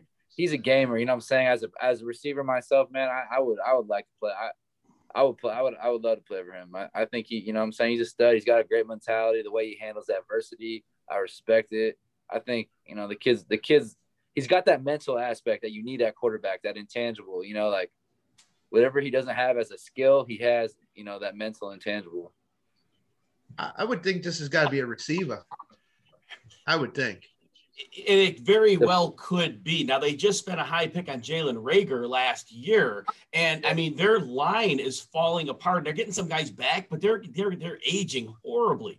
Um, yeah. I mean, I would want them to see or see Rashawn Slater come to them because that would help them significantly. Yes, they could go receiver here, and it is a position of need, but it's one I think they could really address in the second round as opposed to giving up draft capital here. Uh, so yeah. we'll see what happens. I think DeVonta Smith has got to be the next receiver off the board. I'm kind of surprised he's still around. I thought he, I thought he'd go on the top six, seven picks. Chad, I think a lot of the teams are nervous about the 165 pounds because at that weight, I don't know that we've ever seen a receiver in the uh, hey. NFL. Go ahead. Yeah. Is that what he weighed in at? 165? 165. And, you know, and again, I always say this we throw the word outlier around, but when you are that small, there's like no historical comp of, and, and he's six foot tall too. So it's yeah. not like he's stocky. I mean, he is like a complete string beam. And, and, and I know they say, well, he's fast in the, in the SEC, but he is going to get pressed. And even by average NFL corners, they could push him off his route. I am very concerned about 165 pounds. Well, I mean, what, what did DeSean Jackson play at? 170? Yes, and he is an outlier. He is one of those guys who, you know, I mean, you look over the course of the NFL, and, yeah. and you know, even Chad Ochocinco, Chad Johnson, he was one of those guys who, yeah. you know, size wise, he wasn't there. But there are so few of them, and you usually don't see them coming. Chad, I mean, these yeah. are players we didn't project to be what they were. You know, just look at like De'Anthony Thomas. You know, he's one of those guys, 155, 160. He, you know, he didn't check out. Um, you know, Mecole Hardman is right. Well, he might be 175, 180, a little bigger. He's kind of yep. that. He might, but he seems to like be like he's thickened up since college. You know, he realized I got to put on 15 pounds. So yeah, maybe we see a Davante uh, Adams, or he, you know, he's like I got to get to 180. You know, to play at this level, which you know, probably what we're gonna see. And also too, I don't know. I mean, I don't know. Do, do you find him as dynamic as DeSean Jackson, or or maybe not as quite? You know, DeSean Jackson, and I'm going to throw that word outlier around because DeSean Jackson was somebody who nobody could ever cover. He was always able to get, if you played press, if you played zone, he always found a way to get past you. The savvy he had, that was where he was the outlier. It was that you may know what route was coming, but God help you to try to stop the guy, right?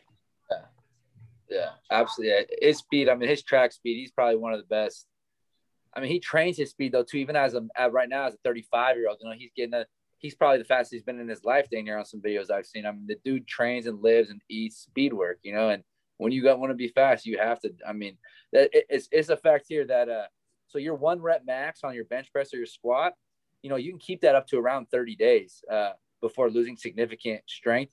But sprint work is five to seven days. You start to decline decline in your sprint times and speed. So you know, and he he's he's a testimony to that. You can't can't take a month off. You can't take. You got to run once or twice or three times a week every week. You know. Now in your off season, it's maybe two times a week. When you're going hard, it's four to five times a week. But you can't take long durations where you're not running and doing that. Your speed will decrease and decline. You can't run fast by doing that. And Philly's pick is in. We're waiting to find out who it is. Chad, I love that insight. That was that's really the type of stuff that I could never bring to the table, and it's so helpful and helps me learn. So thank you for that. Sir. It's got to got to be Slater here. I think you're right, Jim. It's got to be Slater. The tension is getting me here. Slater, who's who's what what is who's Slater? What position is he? Where's he from? He's a Offensive tackle. line. Tackle. Tackle.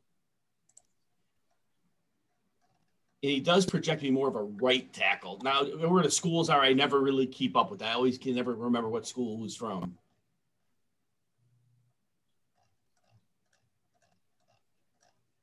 And then the Giants are next, and Dallas is up at 12. So the three divisional teams picking in a row here. Yeah, that's interesting. And, and, and having one division team trade the picks. as DeVonta Smith, Oh my god. wide receiver. Wow. I mean, dang. I, I, one, we knew it. I thought he'd be the next receiver off the board. I didn't think he was going to go to the. That's all these teams passing up on the linemen, man. They all want the fast guys, the little fast guys. Yeah. They do. That mean Oh. we're gonna see a lot of air raid? That air raid league because of the Chiefs. I don't know. That's- That's what I. league. Yeah, that's what I think, but it's gonna take this guy a while just to, to get in the playbook. I mean, Right. I, I plus, think like they're Jim said, the offensive line is is kind of aging and kind of quote unquote creaky. So you know they mm-hmm. need to they need to shore that thing up to protect Jalen Hurts because he's a runner anyway. But when he drives back to pass, is he gonna have enough time to throw the ball? Right. go through his reads and stuff and throw the ball? I'm not sure. yeah. So the Hurts- Giants. Go ahead. Go ahead. But the Giants are going to be on the clock here, guys. Um, I, you know what? That franchise scares me because I could see them taking a linebacker and in a position that's again that's dying out. But um, yeah, go ahead, Chad. Um, man, I don't even remember what I was going to say. Uh, you get, you guys are good. Go ahead. We have two teams now, right? Tua and Jalen Hurts, where you have Alabama quarterback throwing to Alabama receiver. Yep. Uh, Philadelphia's corporate governance is a complete disaster, right? Ho- Howie Roseman, he, he rises to fame. He's like Chip Kelly in the sense that uh, he doesn't have a wife. I think he's divorced, divorced real quickly. His he's married to the game of football, so 24 hours a day. Gruden's the same way. Chip Kelly's the same way. They're married. Bill Belichick, right? He set up his kids. He says he's he- he's not going to talk to his kids only for a couple months in the offseason. The rest of the time, he's married to the game of football. Howie Roseman's the same way. Up the Bears are up to 11 now. Oh wow! So they're going to go for Fields, maybe. Possibly. Yep. It's the only chance uh, that, that Ryan Pace has to keep his job is to get a quarterback. Honestly, it is because I mean he's going to be fired pretty quick, but they get a quarterback, it buys him a little time, maybe. The Giants traded to the Bears. Yep. Yeah. Wow. So the Bears have Bears have been wanting a quarter, have been looking for a quarterback. So here goes Justin Fields right here, probably. Of course, with their history of taking Trubisky, maybe they'll take uh, Trask or something like that. Who's Kyle Trask? I don't think Justin Fields is that good any either. No doubt, no doubt. He's a plus one Urban Meyer guy. Uh, he hasn't read the only defense he had to read was Michigan's, right? Oh wow, the Bears on the clock. That's interesting. So, I, mean, I have to think because again, with everybody in the hot seat there, going in with Andy Dalton, the quarterback. Their defense, they they lost Fuller, that hurt. Their defense is still pretty good though, uh, definitely above average. And realistically, adding a quarterback would give them the potential to do so. Mooney looked decent last year. Allen Robinson's there. Cole Kmet began to come out when they utilized him late in the season. Cohen is a weapon out of the backfield, back from an ACL. So if they had a quarterback that could come in, he does have some good weapons to work with. Yeah, that's your home team, the the good old Chicago Bears. yeah,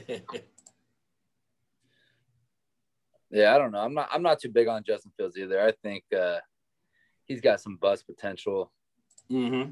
Well, athlete. beating anybody other than yeah. Michigan. Especially too, like did you guys? Wow, look what the Bears gave up to get up to eleven. What they give up? They gave up the twentieth, a fifth rounder this year, next year's first and fourth. Wow. They have to be going Fields then. They yes. got got to be. Yeah. And I agree with all of you guys. I do see bust potential with Fields, absolutely 100%. Um, yeah. That's yeah. the risk they're going to have to take, right? Right. I mean, they just depleted their roster, right? yes. The, the, the play that blares out to me, do you guys remember against Clemson when when Fields spun into that 47 line, the right, linebacker right, with the neck roll, and and he they the Clemson dude got a targeting, and Fields completely spun right into him and his rib cage. I mean, right. That type of stuff in the NFL. I mean, I saw Robert Griffin the third do that shit a lot. You know, that didn't didn't work really well. I mean, you can't either. No. You got to understand. I mean, if you go spinning your head and your rib, I mean, they are going to annihilate you. And yes, I don't think you're not going to have any longevity with that type of, you know. So I mean, he kind of scares me, and he kind of seems in that Robert Griffin the third feel for me. It only takes a 2.0 to uh, get into Ohio State. Great point. admitted. Ouch. Ouch. You, you don't think they could go Mac Jones, do you? I would. I would. I would. I would go Mac Jones over Fields because uh, I, you know, I study a lot of college, and they had a hard time being able to get him to read defenses and game plan. You know, against Iowa. All right, he's not going to see the Hawkeyes go. You know, Bill Parcells. You're not going to see Michigan State. hey, let's talk some Hawthorne effect here, though, because if Ryan Pace went with Trubisky five years ago and he oh, passed oh, on the guys with upside that had downside, if oh, he God. learned from that, he's got to go with the upside guy here, as opposed to going with uh, you know the, the Mac Jones. Well, we'll see. Yeah. But uh, oh, the Hawthorne effect. Matt uh, Trubisky over Deshaun Watson, right? Yep. And and Mahomes. And, and Mahomes too. Yep. yep. So is he is Houston going to draft a quarterback? They didn't sign. They haven't signed a new yeah, quarterback. To, Tyrod Taylor, they have now. Oh, they got so, Tyrod. But they need a court. They need another quarterback for sure. So in, in Chad, they don't pick to the third round. They don't even yeah. have draft picks. So they're they're wow. kind of in a lot of trouble there. Oh my goodness. Yes, yes. Can't even build. Wow. And they signed they signed every guy they possibly could to one and two year deals, like a Mark Ingram, like like some some guys that are questionable. So then yeah. they're not even looking at like a five win season this year. They're looking at probably a four and thirteen season or something. Wow. So. And what's the, what's the deal with Deshaun Watson? Is he is he still with the team or is he is he done with the team or? Well, he's with the team. He's still with the team, just a, a pending, what waiting, what's going on. He's in Texas where I, I don't think they have HR laws or uh, they don't have like New York is very strict with Me Too movement HR. Texas doesn't have any of that. So he lucked out as far as that's concerned. Yeah.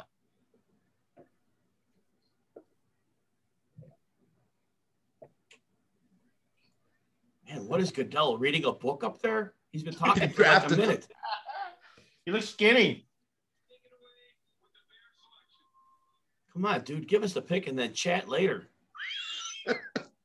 They're not allowed to go to the gyms up there in uh, upstate New York yet. Cuomo hasn't allowed it. No, huh? Looking at it from a financial standpoint, you don't know these corporations how much money they've lost with COVID nineteen. How many other workers going back? Justin Fields. Yeah. Home. Wow.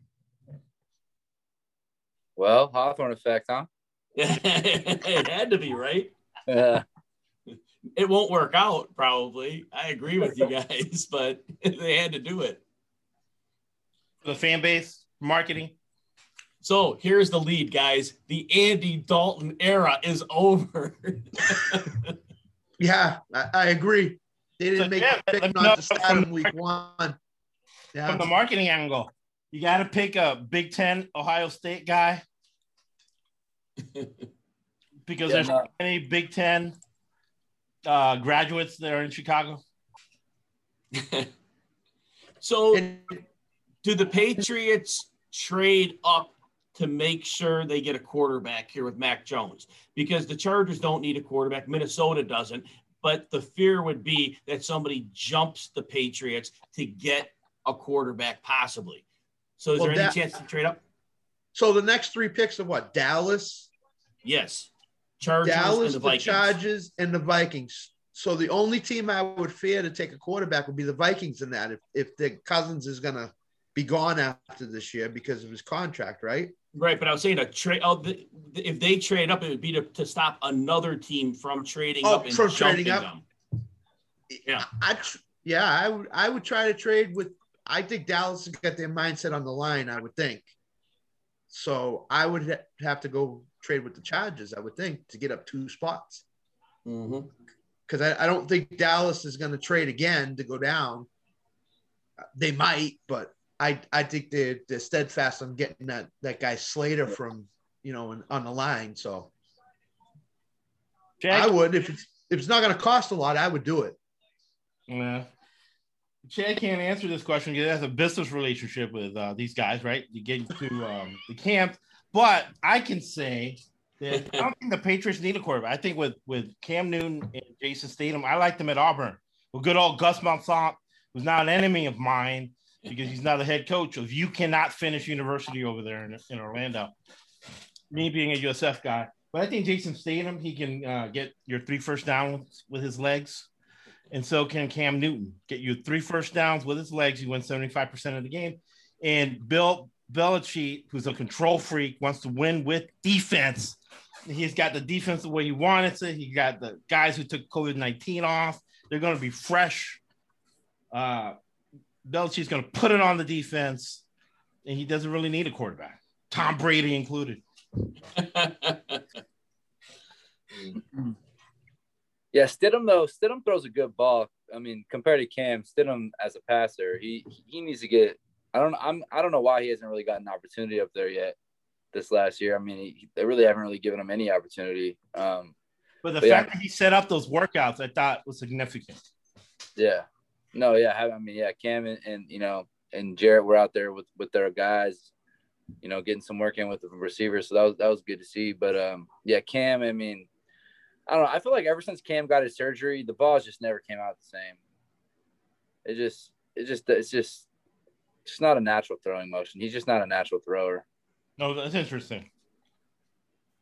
Great call. And Scott being up there when it gets cold and you have a shoulder injury, does that affect you, man? Is it cold up there in the shoulder? It is definitely no good. I think Belichick is is had the right quote unquote um, thing last year, plan last year. Run the ball a lot, play great defense, and that's and- that's what happens. And start November first to the end of the year. That's what you got to do in the, in the Northeast, in New York, New England, Buffalo. You got to run the ball, and you got to play really good defense, and you and you can win games up up in the cold weather. So Yeah. One, one, one day I was having a conversation with Jarrett uh, after we got done throwing. We are doing some speed training, and uh, he was telling me that you know out there last season, you know they'd be warming up pregame and stuff, and that you know Cam's got to do all this band stuff and all these throws, and it's like you know it takes Cam 20 more minutes than Jarrett to warm up, you know, because of that shoulder and that cold weather, and he's just like. I need a couple more throws, man. And Jarrett's like, man, you sure? You, you not warm? Like throwing like 50 balls. I mean, that, I mean, when a guy is, I mean, I, I mean, I, this is just me, you know, my interpretation of this, you know, from what the information I had the story from Jarrett. But yeah, I mean, when a guy's taking that long to warm up and he's getting the band, I mean, something ain't feeling right. Something's not. I mean, I, I, because I personally feel like the more in shape I am, the less I have to warm up. You know, I just kind of get going. I'm good. Like I'm not tight. You know, the better. You know, so, so that's not. I mean, I, that's not a good sign in my opinion. From, uh, and then what I saw, you know, just a few weeks ago out, you know, him throwing. I, yeah, I don't. Cam's there to run the ball. That's that's yeah, for sure. Exactly, exactly. That was the whole the whole offense from the twenty yard line in. Cam run the ball left, Cam run the ball right, Cam run the ball middle, and then maybe give it to Damien Harris if we get a first down. I mean, that's his body. His body looks good though, man. He looks big, fit, and strong. Yeah. I mean, he mm-hmm. looks like he's ready to run the ball for sure. He looks like a defense defensive end. I mean, the dude's a tank for sure. I'll give him that. I mean, he was Cam was great in Seattle last year. He threw for like 360 yards and you know ran a couple touchdowns and he looked great. And then all of a sudden, once the COVID hit him, he seemed to just go right right down the tubes mm-hmm. in terms of his production. So of course Seattle wasn't stopping anybody. I could have probably no Seattle. That's that's true. I could have probably thrown for 250 against them. At that point of the season, that is. They got that's better true. as the year went on.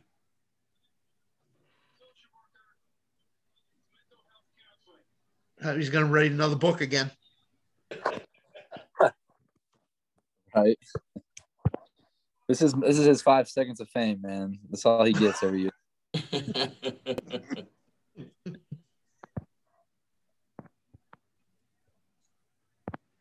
yep, his he upped his salary to sixty million. But uh, looking at it from a financial standpoint, uh, teams are going very cheap, from what I'm noticing. They're I see the trend of uh, their companies coming back. Are they going to hire all those people back? Wow. Who's Dallas pick? Micah Parsons. Wow. What a horrible pick to go with a linebacker. And they're, man, wow.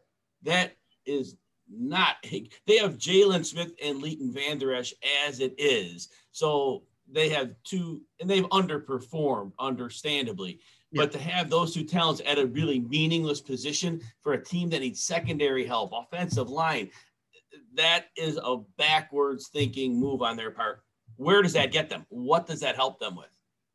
Right. And it, you're it talking doesn't. about um, a guy like Stephen Jones and uh, Jerry Jones, who, yes, they're great real estate men, great oil men, but they haven't done any good since Barry Switzer left and really uh, Jimmy Johnson, right? This cements that Jimmy Johnson was really the mastermind behind those back to back Super Bowl teams. And, yep. uh, they have not made the, the playoffs uh, very much. Now, Penn State had a great defense. Uh, they kept things under control with the young people on the uh, offense.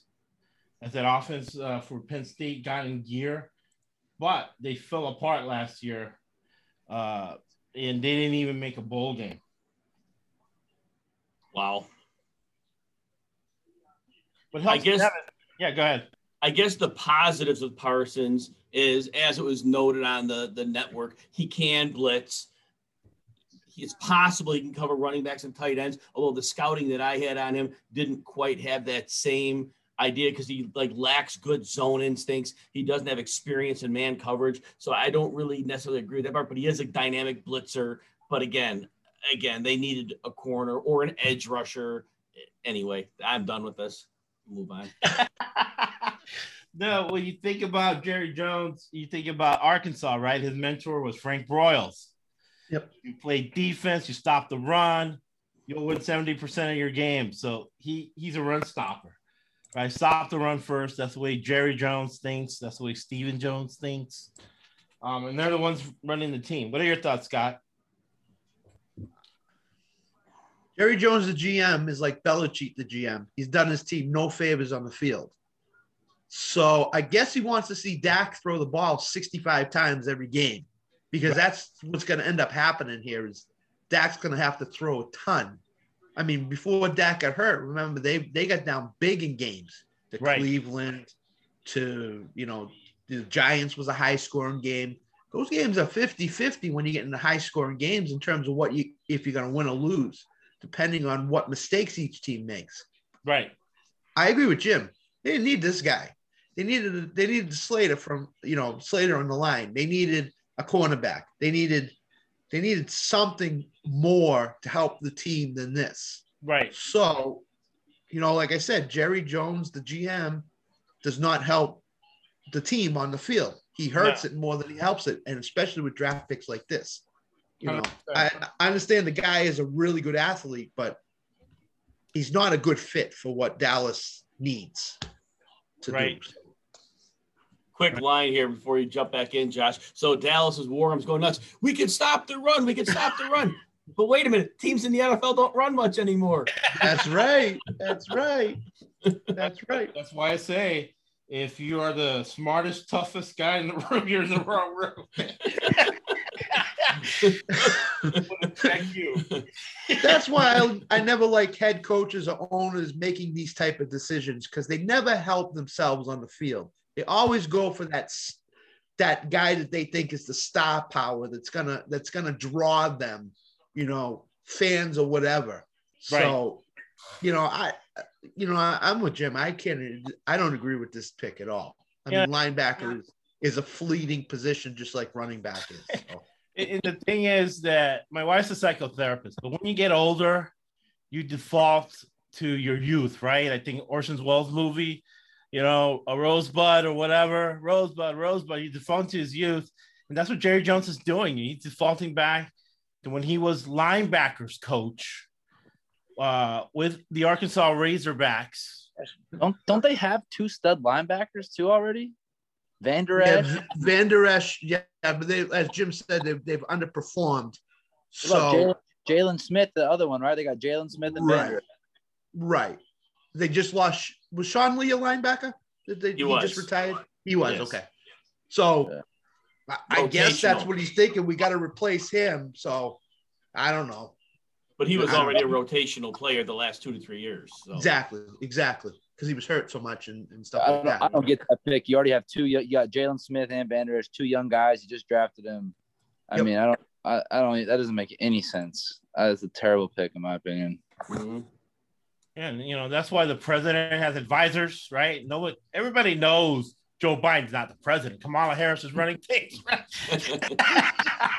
but, but Jerry Jones, he's running Dallas, and this is what happens. This is what happens when you got a billionaire guy and nobody says anything to him, right? They just want the inheritance. Right, exactly. Well, who, who's his who's his right hand man in the organization? His son. So. I don't think his son's going to tell him what to do. So nope. That's as good as the yes men come. yeah, yeah. Yeah, I mean, I, yeah, I just don't understand it because now all of a sudden Minnesota at 14, they need line help. They're gonna they might get a lineman to help them. You know, so you, you know, the just like the, the wide receiver pick. You know, No one's- uh, no Smith. You think they're No. going to get a lineman? They're probably going for Mac Jones. Who's that? The Lions. Yeah. Yeah, Or that's not the the way the draft Oh, the is going. Vikings. The Vikings. The Vikings. That's on the clock, right? no, the, Uh, yeah, the, the Chargers and then the Vikings. The Vikings are two picks away. So Oh, okay. Chargers are on the clock right now. yep. Yeah, I get my second Pfizer uh, vaccine on uh, May 14th. And then maybe a month and a half later, I'll be in Costa Mesa, California, reporting live from your LA Chargers training camp. Every time Spano sees me, he runs. I'm to post it. He saw me. He got in the car. You never see the guy go by so fast. Now they're broke. Now the, the sister is does uh, is suing them for her cut. She's she's like, I don't have to wait for somebody to die before I get my cut. And all the papers are coming out. They're broke. That's why they're so cheap. And I'll take pictures of it. I'll take pictures of it. I did it last time of the holes in the training camp feel for the Chargers. That's how cheap they are. uh, up there in uh, Russell Stadium in Costa Mesa, California. Uh, Tom Telesco, man, he's a great GM. He has a beautiful family. Uh, I But he has to deal with them all the time. yeah, exactly. You know, he had these crazy fans, and I'm like letting his family through through the back door where the Spanishes are.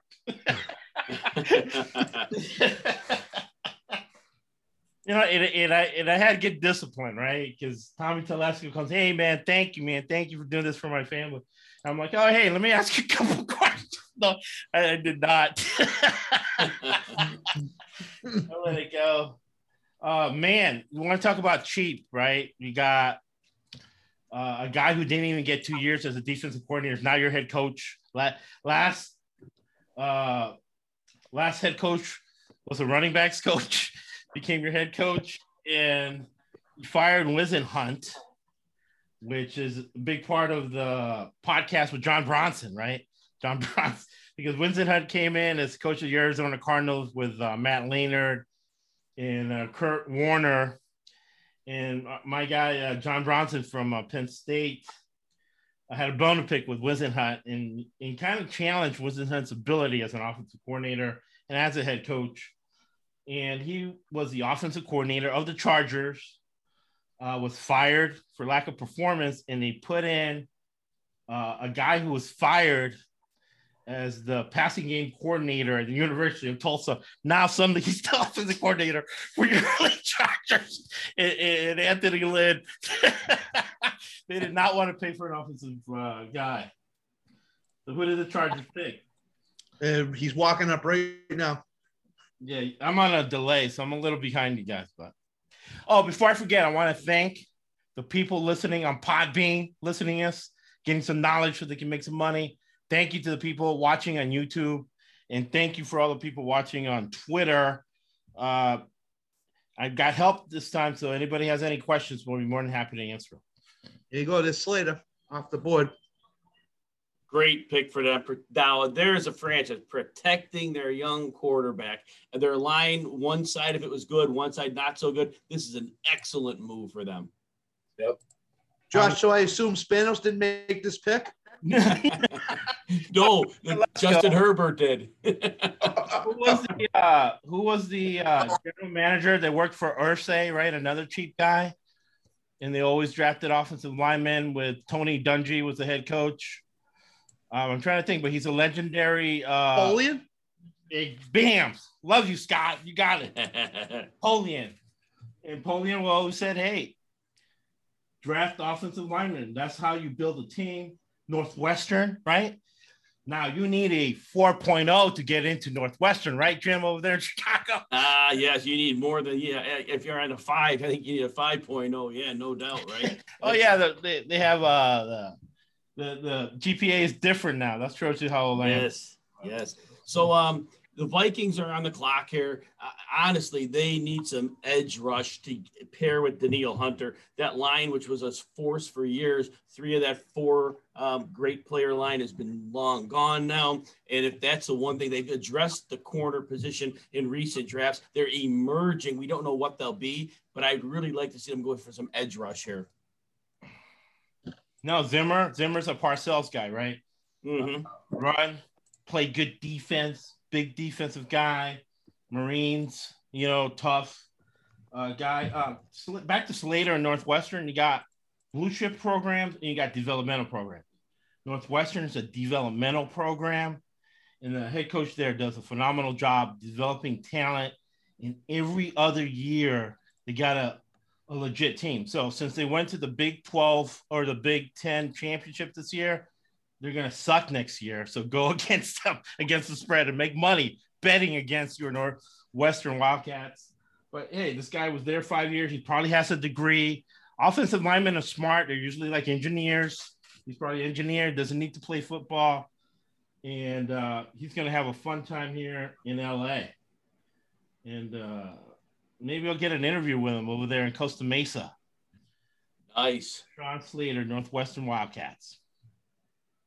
It's a great move for the Chargers. Um, that's really going to help them both in the rushing attack, screen game. And Justin Herbert, really, this is an opportunity because he faltered down the stretch last year. He had that great start to the season. And then the last five weeks or so, he really was inconsistent. I know Keenan Allen missed a little bit of time in there, but nonetheless, this addition to the line is going to help with his growth um, arc in the NFL. Well, having a legit offensive coordinator. not gonna hurt. yes, yes, yes. I have a passing coordinator who was fired at Uh, uh, hey, the Jets moved up. The Jets moved up to 14 now. Well, that means the Patriots can get a quarterback if they want. Then Yep. Wow. So is this gonna be a is this gonna be a lineman? I would think. Another lineman or wow, they. I wonder if they had to move. I mean, to move up for that. 23 to 14. I mean, there were a few linemen that were pretty similarly right now. Of course, their board is certainly different than anybody else's. funny the cheap the cheap family owned teams have the quarterbacks in the draft room. It's like, oh, I'm paying you 20 million. You need to do some scouting. you know, realistically, they bring in Zach Wilson. We don't know what Denzel Mims is yet. I do think he does have some upward potential, but it's quite possible they want to get him weapons immediately. So it's possible they go for a Rondale Moore, a Kadarius Toney, a Terrace Marshall, depending where their liking is. Um, you want the sizable receivers. You know, you're looking more Marshall or Toney. If you're looking more the slot explosive guy, Rondale Moore. Um, but that that could be a route they're going to give their quarterback weapons. You you like Bateman? Jim, you like Bateman? You know what? I I have him. I don't like his testing scores. I'm gonna pull those up here. I don't like the way he tested out. Let me just get to that quickly here. So yeah, Rashod Bateman. I had him very high before the guys were weighing in. Now, so his speed score is 42nd percentile. His explosiveness was good at 58th percentile. His agility was 41st. His numbers are all about average. Six foot 190, we like his size, but his measurables and his pro day, these were not encouraging signs. And that's why I backed off of him. I know a lot of people don't put a lot of stock in these measurables, but they do tell us a lot about a player. Like, I don't like the lack of agility. And I don't think, and so if you're not going to have the agility, I want to see the straight time burner speed. And we don't have that. And with his explosiveness measurables being just a tick above average, it gets me a little bit concerned. So, no, I have a number of players significantly ahead of him. Uh, Terrace Marshall, I, you know, I know he had, um, they did a knee exam. They, there were some things that came up. We don't know what those are. 6'2, 205. His speed score is 85th percentile, explosive is 86th. You know, there are just these measurables are some things we have to go on here. Yeah. And so there are players I think they're more likely to succeed. And Rondale Moore, tiny. are- Go ahead. Do you yes. Do you have his times? What what the the are you we're going off pro day times there? So yeah, but what I do is I convert to percentiles. I just convert it right to percentiles. So I don't yeah. like put the exact one because like when I'm a broadcasting to an audience, if I tell them, you know, 442, if I just tell them percentile, I think it means more to like the common Yeah. person. You, it wouldn't be that way because you're technical. You would be Yeah. very much, you would want the exact time. I could look that up quickly for you. Yeah. Well, one thing I was gonna say too is just um, so like pro day times are not like like a lot of times, right? Guys go to the combine, they run like four six, right, or four five, high four five, whatever. Then they come to their pro day, they run a four four, right, or four, you know, like oh, get better.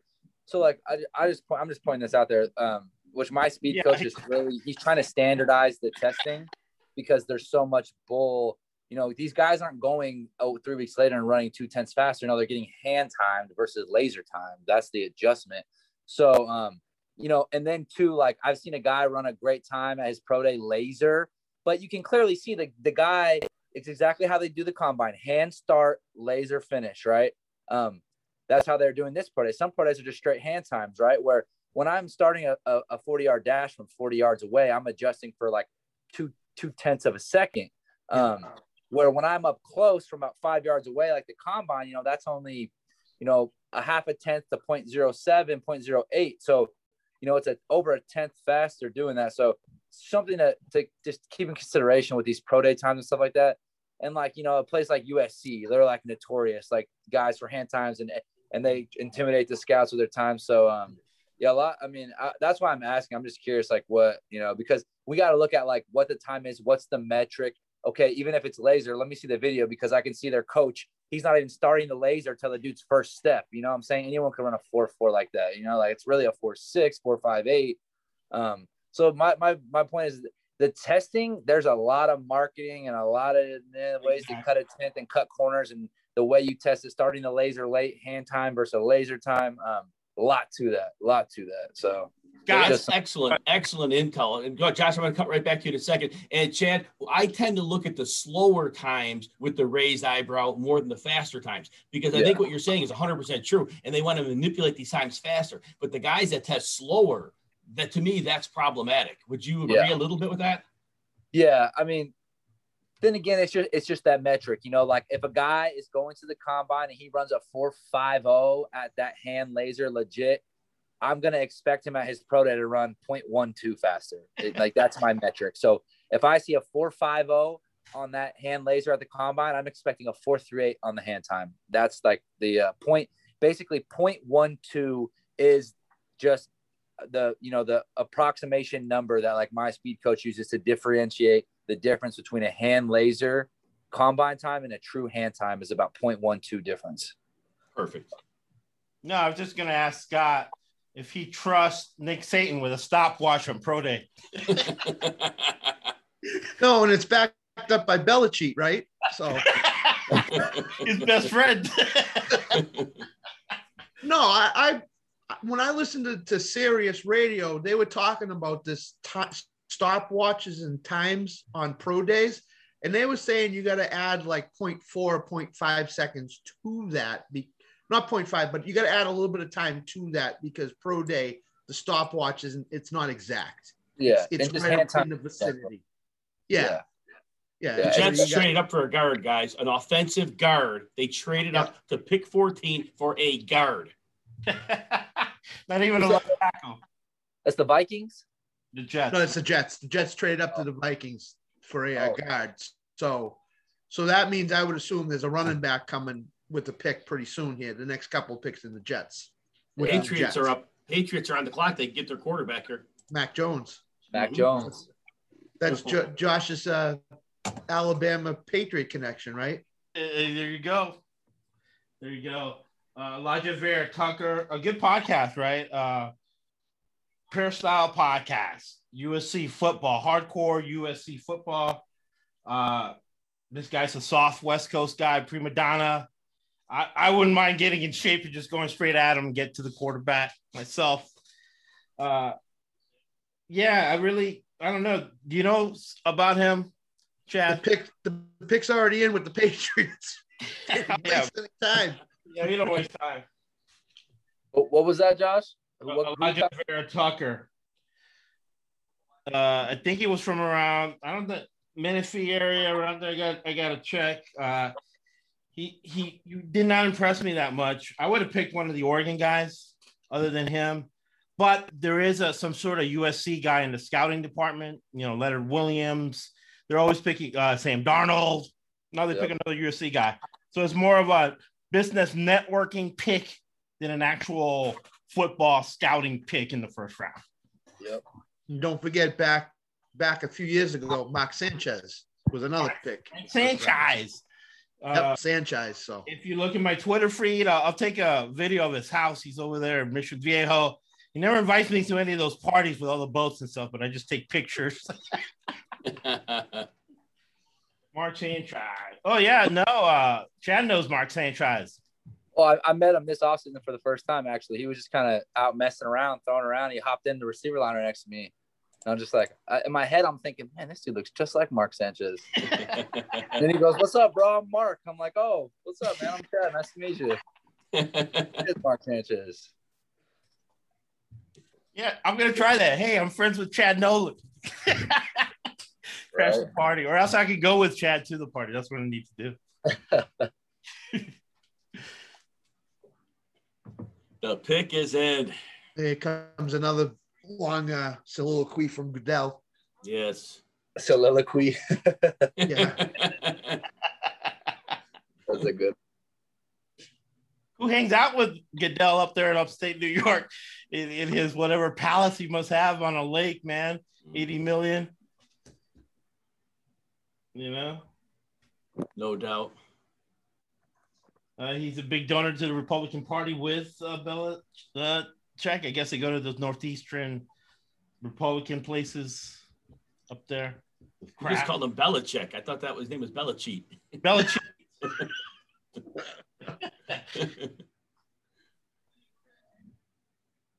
I love his own defense. Make other teams make mistakes. Very cynical. The cynicism is a sign of intelligence. Yes. Mac Jones. Right there you go. Alabama There, Crimson. go. There he is. Been training to be on the Patriots forever. Went went from three to three to fifteen. Yeah, that's huge. Wow, it's a lot of money. Oh, you're right about that. Be okay.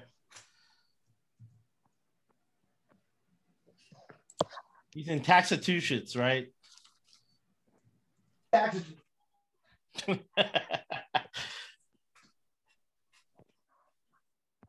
So does Mac Jones start day one? They have an offense with two tight ends. They're going to run a lot of heavy personnel. They're going to definitely dictate heavy boxes and light secondaries.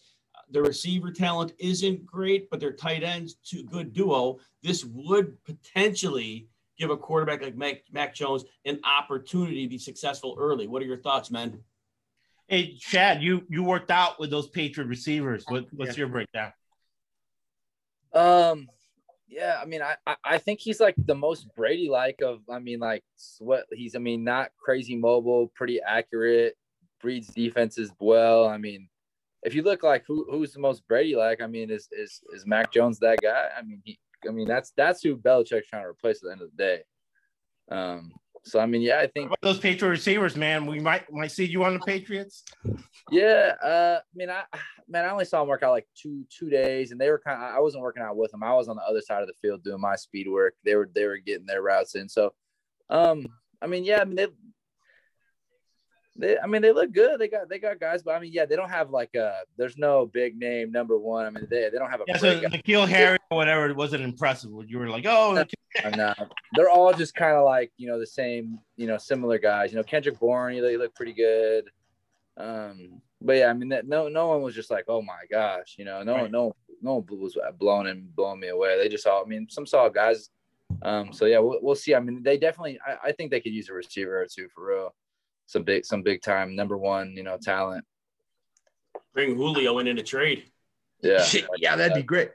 I think the strength of their offense is the two tight ends. So, and then what are they going to do? They're going to run intermediate, inter, intermediate routes, and that's Mac Jones' strength. So, Mm-hmm. if he shows in training camp and, and in the off season that he can handle the offense, because McDaniels has a lot of stuff he throws at his his players, he may that week one.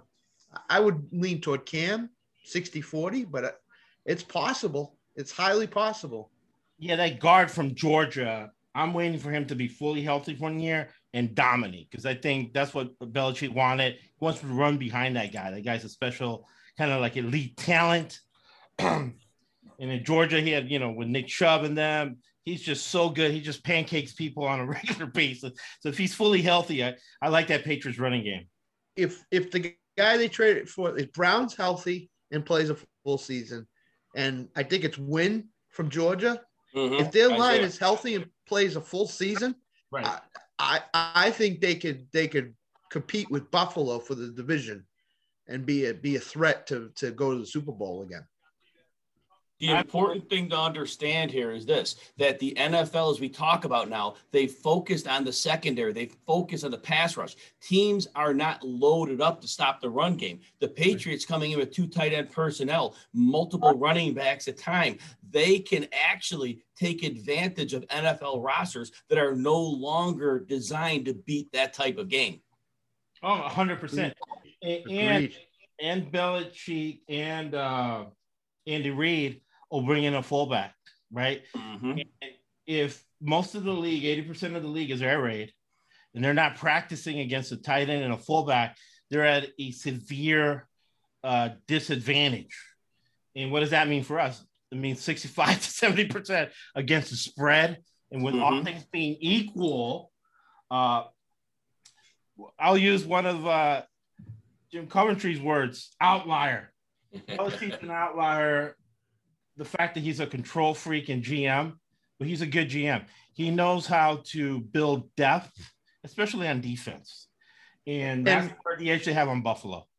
And what's highly important with this draft pick is Bel- Belichick and Saban's relationship. Yeah. He'll he'll be talking to Saban every almost every day. What are his strengths? What are his weaknesses? What can what can he do well? You know, can he can he throw from outside the pocket? Can he, you know, so Bel- Belichick will know what he can do and what he can't do, and that will help them out a lot. And that might work to Jones' favor, getting them started the first week of the year. So Yeah, when, and with COVID 19, these guys are my wife's a psychotherapist, not me. I just act like one. But as these guys get over COVID 19, they're they're getting closer to their mortality, right? Both these guys are looking at perspective, right? And uh Belichick spent two weeks at Saban's uh lake house in Georgia. So they spent a lot of time together. And I think they they appreciate the relationship they have. They've known each other over close to 50 years. Uh, Saban coached with him. He was his defensive coordinator for those Cleveland Clowns. Talent, they go 10 and 6 and make the playoffs with Belichick head coach and Saban as his defensive coordinator. Here goes a cheapo team or Arizona Cardinals. The So they go. Collins- Yes, yes, they go Zaven Collins, and so really high football IQ, strong in coverage. Which, if you're going to go linebacker, that is the route to go. We do love his speed and athleticism. He's not really aggressive near the line of scrimmage. Struggles to shed blockers. Um, limited for his position when asked to pass rush, but overall, as linebackers go, we don't want to spend a first round pick on him for sure, which just happened. But at least he projects to be able to cover running backs and tight ends in the passing game. But again, I, I think in today's NFL, way too early to grab this type of position. Yeah, uh, we'll go to Scott after me. I saw him play against us. I say us. It's not that I have a mouse in my pocket, but I donate uh, a little bit of money to the University of South Florida, the AAC. I saw him play, right? And you, and again, very interesting how you're getting guys who are zero stars, who are developmental guys from a developmental program over there in Tulsa in the first round. So they went from being a afterthought in high school to a first round draft pick in the NFL. I love this guy's attitude. He must have a huge lung capacity. Uh, you can give guys measurables, but you can't measure his heart. This guy has a lot of heart. Uh, he'll stick his head in the hole there, but he can go and cover at the same time. I guess that's why he's a first round draft pick. What do you think, Scott? And uh, I heard this morning he was starting to rise up. A lot of GMs that they I watched Good Morning Football this morning. They talked about one uh the guy Peter Schrager. He talked to a lot of GMs, and his name was the, the sleeper that was starting to come up draft boards. So um, once GMs get a name in their in their head and they start coming up, they fall in love with them. They're gonna take them. Like Jim said, linebacker is the is the defensive running back position. So now, you know, you probably could have gotten him in the second round. He's probably a second round talent, but because GM started falling in love with him, what happens? They pick him. They pick him way too early and they overreach on him. Oh yeah, I think it's an overreach because uh, Yeah. Yeah. I, I mean, USF guys run by him too. yeah. Yeah. I mean, them in Dallas, they they didn't do their teams much favor in terms of, of picking players, picking a player. So in the first round. So you could find a linebacker in the third and fourth round, maybe. Not as not as talented, not as as physically gifted as these guys, but guys that are smart can pick up the scheme very quickly. Um, just like running backs. You find running backs in the second and third round that that that contribute to team success during the season. So you know, hey Chad, what do I you mean, think that- about this? Uh, that guy is six six.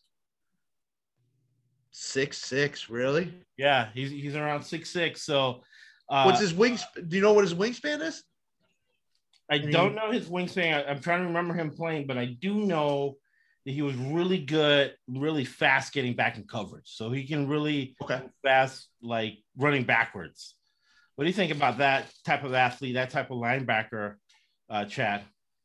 I mean, it's all about like timing and windows. And I mean, the the the more length and the faster you are, the more you can disrupt that. I mean, definitely like as a receiver, like going up against a six foot six two guy and going up against a six six guy with that length and just the I mean, when they're just in their line their stance and how wide apart you know apart their feet are is, is I mean that's a different uh it's a just different size. I mean, yeah, it, it can um Does it throw you off? Let's say you're running air raid, right? You're you're reading the, the coverage, quarterback's reading the coverage, and then you guys you you run your route, right? You either run a vertical route if it's man, run across if it's zone. If it's zone and you got a six six guy who's running like yeah. two getting back there, does that kind of throw you off?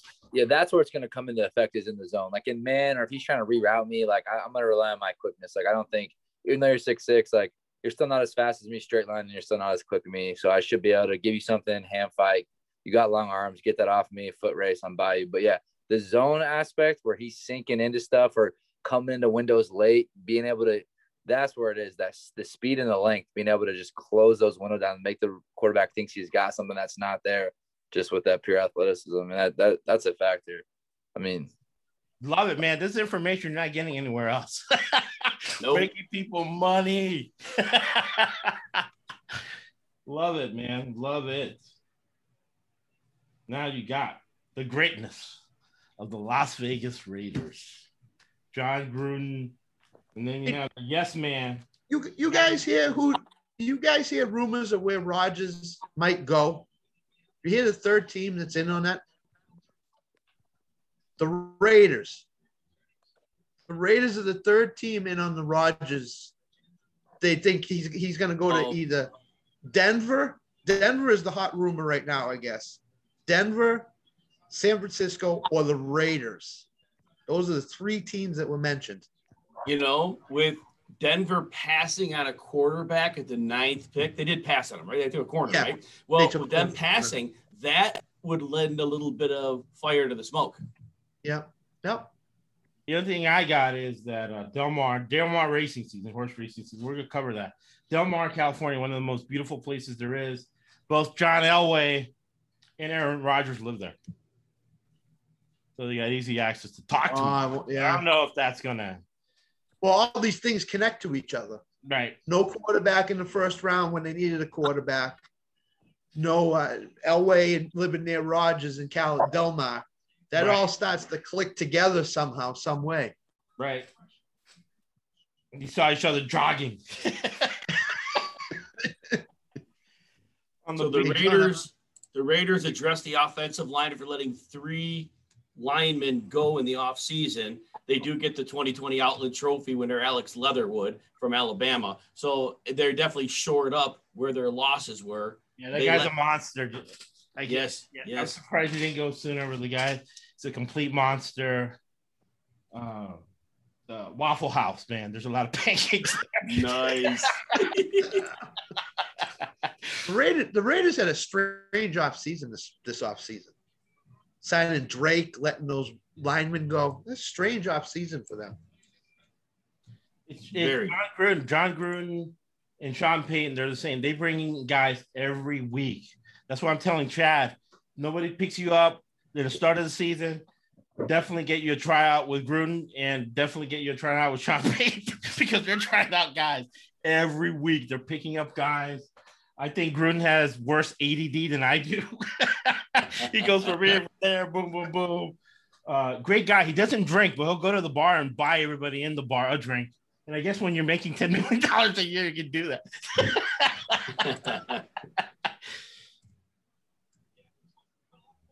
So I'll be in Vegas in September. Should I should I head down to the Raiders complex and see if he'll buy me a drink? yeah. Either that or try out or both. Know what an NFL tryout is. yeah, you gotta wait till like, you know, where he goes after he's tired of watching film late. He never tires of watching film. I don't think does he?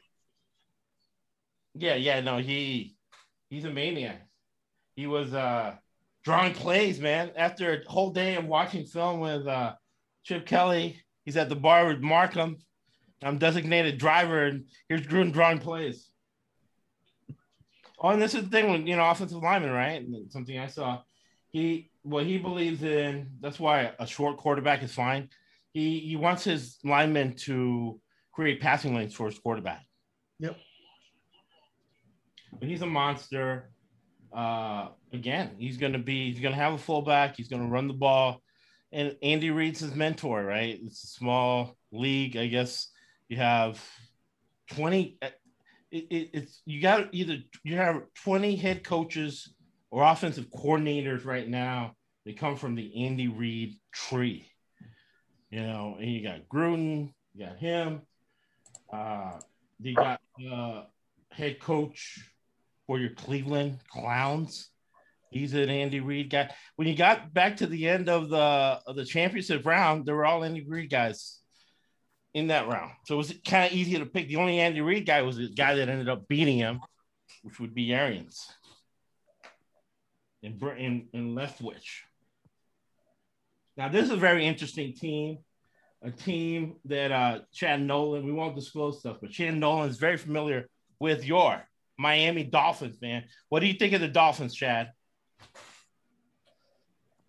Uh, I mean they um they got an interesting quarterback situation over there in Miami. That's for sure. How's their uh, practice facilities and all that stuff? Oh well, my my workout was off off facility. Um, okay. So I wasn't. Yeah, I was at a, a bar. It was called Bar Barwis uh, Sports Facility. I was at, but um, yeah, I think uh, I mean, because they they they haven't got rid of Fitzpatrick, right? Or is he signed? Yeah, he's in Washington. He signed in Washington. Oh, okay, so he's in Washington. So they're going yep. with Tua.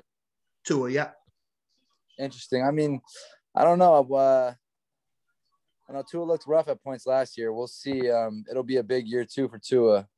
See what he can um, see what he can do. Uh, what Andy Reid is for yeah, what Andy Reid is for offense, uh, Pete Carroll and Bill Belichick are for defense. So Miami runs the same exact defense that the Patriots do to the T. Except this guy's smarter than Matt Patricia, who couldn't who, who, couldn't uh, his, his mind right he, his mind couldn't grasp what he learned with Belichick and translated to Detroit. So Jim, let me ask you, what do you think about Myles Gaskin as a running so, back? So they very little draft capital, seventh round draft pick. So the first thing is we always have concerns there that when teams draft you late, they don't feel heavily committed to you. He showed he could contribute both as a runner and a receiver. So if they don't add competition tomorrow, he goes into the season probably as the lead back and likely close to a three down role. He could be a very, very good contributor. And we understand in the NFL, if you're a running back and you have opportunity, you have the potential for a really solid season. And he looked the part when he played last year. So again, with no if no added competition comes in tomorrow, I'm, I'm not worried about a day three pick, but a day two pick would be problematic. Otherwise, yeah, I think Myles Gaskin would be in for a very productive season. You you look at him as a top 15 running back in PPR? If they don't add anybody tomorrow, yeah, yeah it's going to be the volume. The volume dictates that he would be top 15 because right. once you get to that stage of the draft, you got guys in timeshares. So that yeah. puts him right on that fringe in that area where the work would would make him a top 15 back. Yes.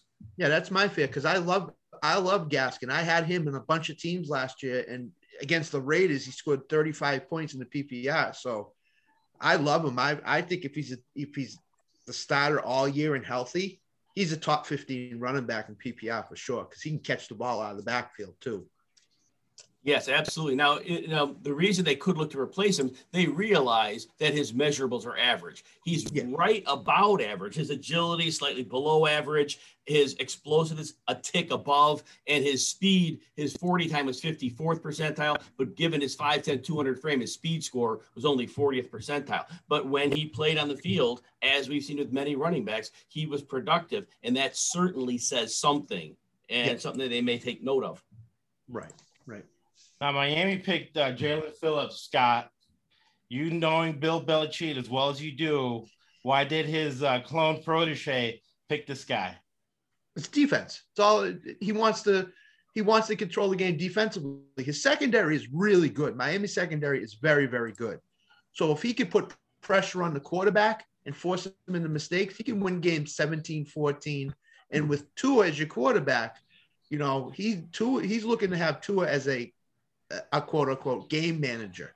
So he wants to win games 17 to 10, like his protege, Belichick. So Belichick. So right. um, that, that's the, the, the, the thing that you were missing is that this kid is has a knack for turnovers. And yes, just when I watch the highlights, he can run down anybody. He is fast and quick. He can catch somebody from 15 yards. And I think he's the type of guy where I had heard on the radio that he likes to like poke at the ball, jam at the ball as he's trying to tackle you to get it popped out so they could create turnovers. So that that's the whole thing about uh, Bella, a Belichick Patriots like defense. They're looking to create turnovers, sacks, hurries, pressures as much as they could possibly do. And this guy, being an edge rusher from Miami, he's used to the weather, he's used to the climate. He knows what to do. He knows how to how to you know go in games, you know, pace himself, whatever. Right. And he he's that's why they took him because he's going to come off the edge fast. He's a fast guy. He's going to come off the edge fast. He's going to try to sack, create turnovers, you know, force force fumbles. So, so Chad, right? So the opposite of it is that Belichick is known for having the best fumble drills, either on defense and teaching his guys ball security. Walk us through ball security, Chad. When you're running up the field, you got your ball. I guess uh, left hand, you know, keep it on the field or away from the sideline walk us through that. How does that go? And how do you, nobody did it to you with your speed, but you know, maybe when you cut in, somebody comes back and tries to, uh, to strip the ball from you or punch it out of you. Yeah. I just think it's like something you got to be conscious about. Like, so like Jordan Palmer, uh, who the quarterbacks coach that's out there all the time training the quarterbacks. I think he is on the Fox, you know, panel today, you know, doing the, uh, the draft. he was yeah. He, he says, you know, his, one of his quote from him, you know, the number one thing that really separates a receiver at this level is um, their ability to to like catch the ball and how quick they are to the tuck. Um, so being able to catch it and put it away, just that physicality um, of that, you know, that's like the number one thing in ball security, right? On the catch, because like, you know, like that split second from right when you catch it to when you put it away, like the DB is coming at it to break it up. And, you know, NFL passes are so, you know, those guys are right there on your back. You know, you're not wide open a lot of the time.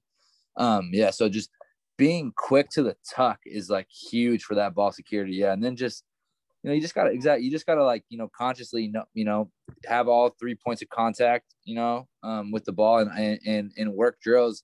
You know, one thing like for me, you know, this off season I got so much faster, you know, like coming in, you know, I I I was, you know, when I played in college, I'm you know, I'm hitting 21 miles an hour, 21.5 miles an hour.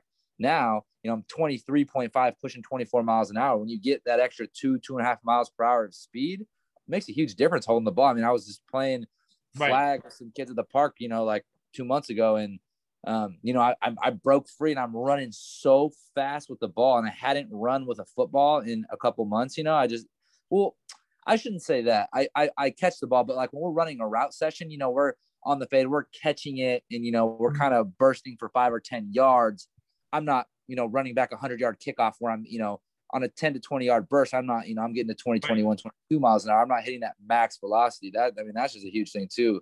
I didn't even realize. I'm like, oh my gosh, I'm, I'm, I'm so much faster now. It's like the ball just flew right out of my hands because I'm just, I'm not, I haven't, I haven't run with a ball at this velocity before, you know, running full, those full sprints, you know, doing a sprint workout, holding the ball, you know, that it makes a difference because, you know, like catching a ball bursting 10 to 20 yards is not i just caught a fade and now i got 40 50 yards to go. It's a race.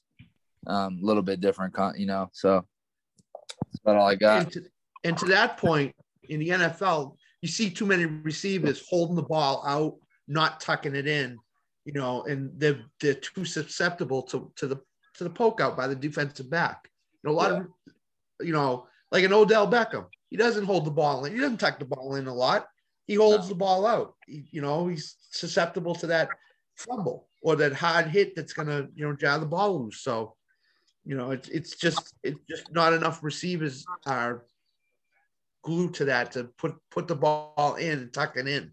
You know, Yeah. the good coaches teach that. The coaches that, that aren't so good, they don't teach that as, as well as they should or as much as they good should. point. Details matter, right? Like in business, right? There's no Exactly. such thing as an insignificant detail.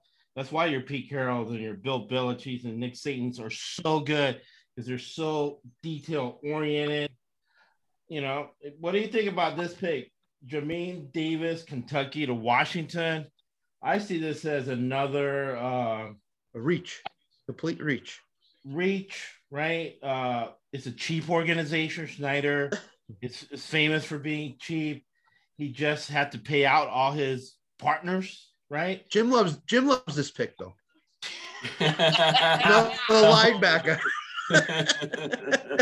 Bigger than this linebacker, Jim. You know, I do have to say one thing though. We do know they have a dominant front four with great pressure without blitzing. They Yep. do have solid coverage corners. So if there was a defense that because they don't have a need there. Would I have liked an offensive line pick? Yes. But because of the state of their defense, especially if they can free this young man to rush the passer on blitzes when the when the offensive line is concerned with their defensive front four, this could be a pressure type player that could give them some opportunity to make a difference. Yeah, that's it. What do you think, Chad? Um, yeah, you know, I, I'm not too familiar with this this kid as a player. I haven't really seen any film on him or, or anything like that, so I don't I, I don't have too. He- too He's a much- smallish linebacker. He has a lot of speed. It's kind of air raid. Uh, Jim's Uh-huh. thinking he's going to come on a blitz. Again, cheap organization. Ron Rivera, the head coach, is also the head of the scouting department. He's also the GM. He's also the motivational guy. He went through cancer. He came out. Uh, inspiring story. Again, uh, dominating. And, and it's interesting now that I'm looking through this. Who's the one calling the shots and who's making the decisions, right?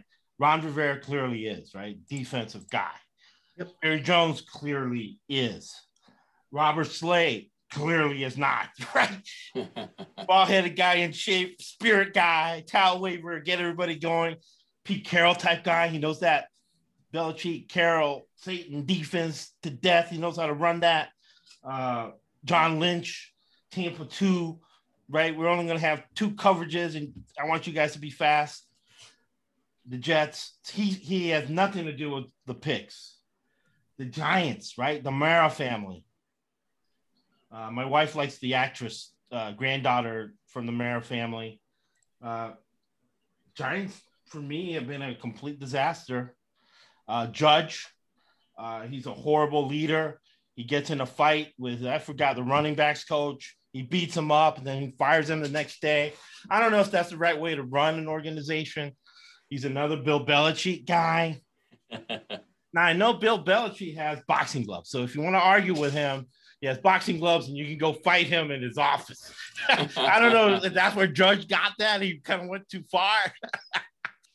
but uh, I So- think what saves him is uh, Jason Garrett, the offensive coordinator. So NFL Network saying this could be Ca- Caleb Farley, cornerback. That's what the NFL Network is saying. Now, back to the Jamin Davis pick for Washington. Another benefit of him is he can cover, and that's huge, covering the running backs and tight ends out of the backfield. So he, again, could be a systematic fit for them.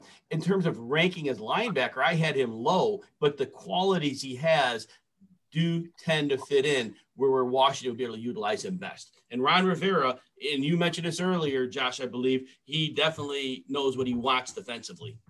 And the Stoops family knows how to coach defense, right? Won a national championship at Oklahoma. The brother's the head coach. And the story about Bob Stoops, right? He, he has a heart condition that he got from his dad. And his dad died at 77 years old when he was an assistant coach at Ohio High School at 77. Wow. And it was triple overtime. And the kid missed the extra point. The Stoops made died of a heart oh, attack. I'm only laughing because Bob Stoops laughed at that. That poor kicker. Real? I know. Poor The kid kickers, missed kickers. the extra point. Yeah, he was That's facing third degree murder Rest his charges. life, yeah. He killed the guy by missing extra point and triple over. Always knew kickers got it bad, but that took the cake right there. Outstanding. you know, Stoops loves him and make sure the kid has with all his uh contact Oh. in Florida. Oklahoma. Kadarius Toney. life. He went with a wide receiver. Jason Garrett. Jason Garrett. Uh, his Wow. just got- in the in the in the room. Darius Toney. And they got John Ross, man. They uh they upgraded that receiver to big time. Tell Kenny us about John Ross. You Golladay, worked out with too, John yeah. Ross. Tell Was us that about John Ross, Chad. Oh man, he's uh he's he's looking good, man. He's uh he was wanting to get out of Cincinnati. He was trying to get traded. He kind of was played out there. So I think he's really excited just for like a you know what he's portraying to me in our conversations. He's really excited just for a fresh start, just to get with his new organization and get rolling. You know, he's healthy, running as fast as he's ever been. I mean, he's you know looking good, 185 pounds, pretty solid, pretty strong. He's been lifting. You know, he looks good. So I'm, I mean, I'm excited. He's uh I mean, probably one of the most phenomenal college career, you know, I, I've ever seen as a receiver. And, you know, he hasn't really had a chance to break it open in the NFL yet. You know, it's kind of been hurt and uh, with a, you know, not a good franchise. So we'll see, you know, hopefully, um, you know, Daniel Jones can give him the ball and this can be a, a breakout, and, you know, NFL year, you know, what, what he should be, you know, with what a high draft pick he was. Yeah, and uh, Trask is in this draft, my friends. And this is another Bill Belichick, uh, Nick Saban connection, right? Because this guy, along with Kyle Pitts in the second half, and I'll and I'll give the head coach of Florida credit. He waited to the second half of the SEC championship. He's getting killed to break out the real offense. so when he broke out the real offense, the Alabama defensive coordinator was like, we had never seen any of those plays run all year, right? That's why we covered the week before.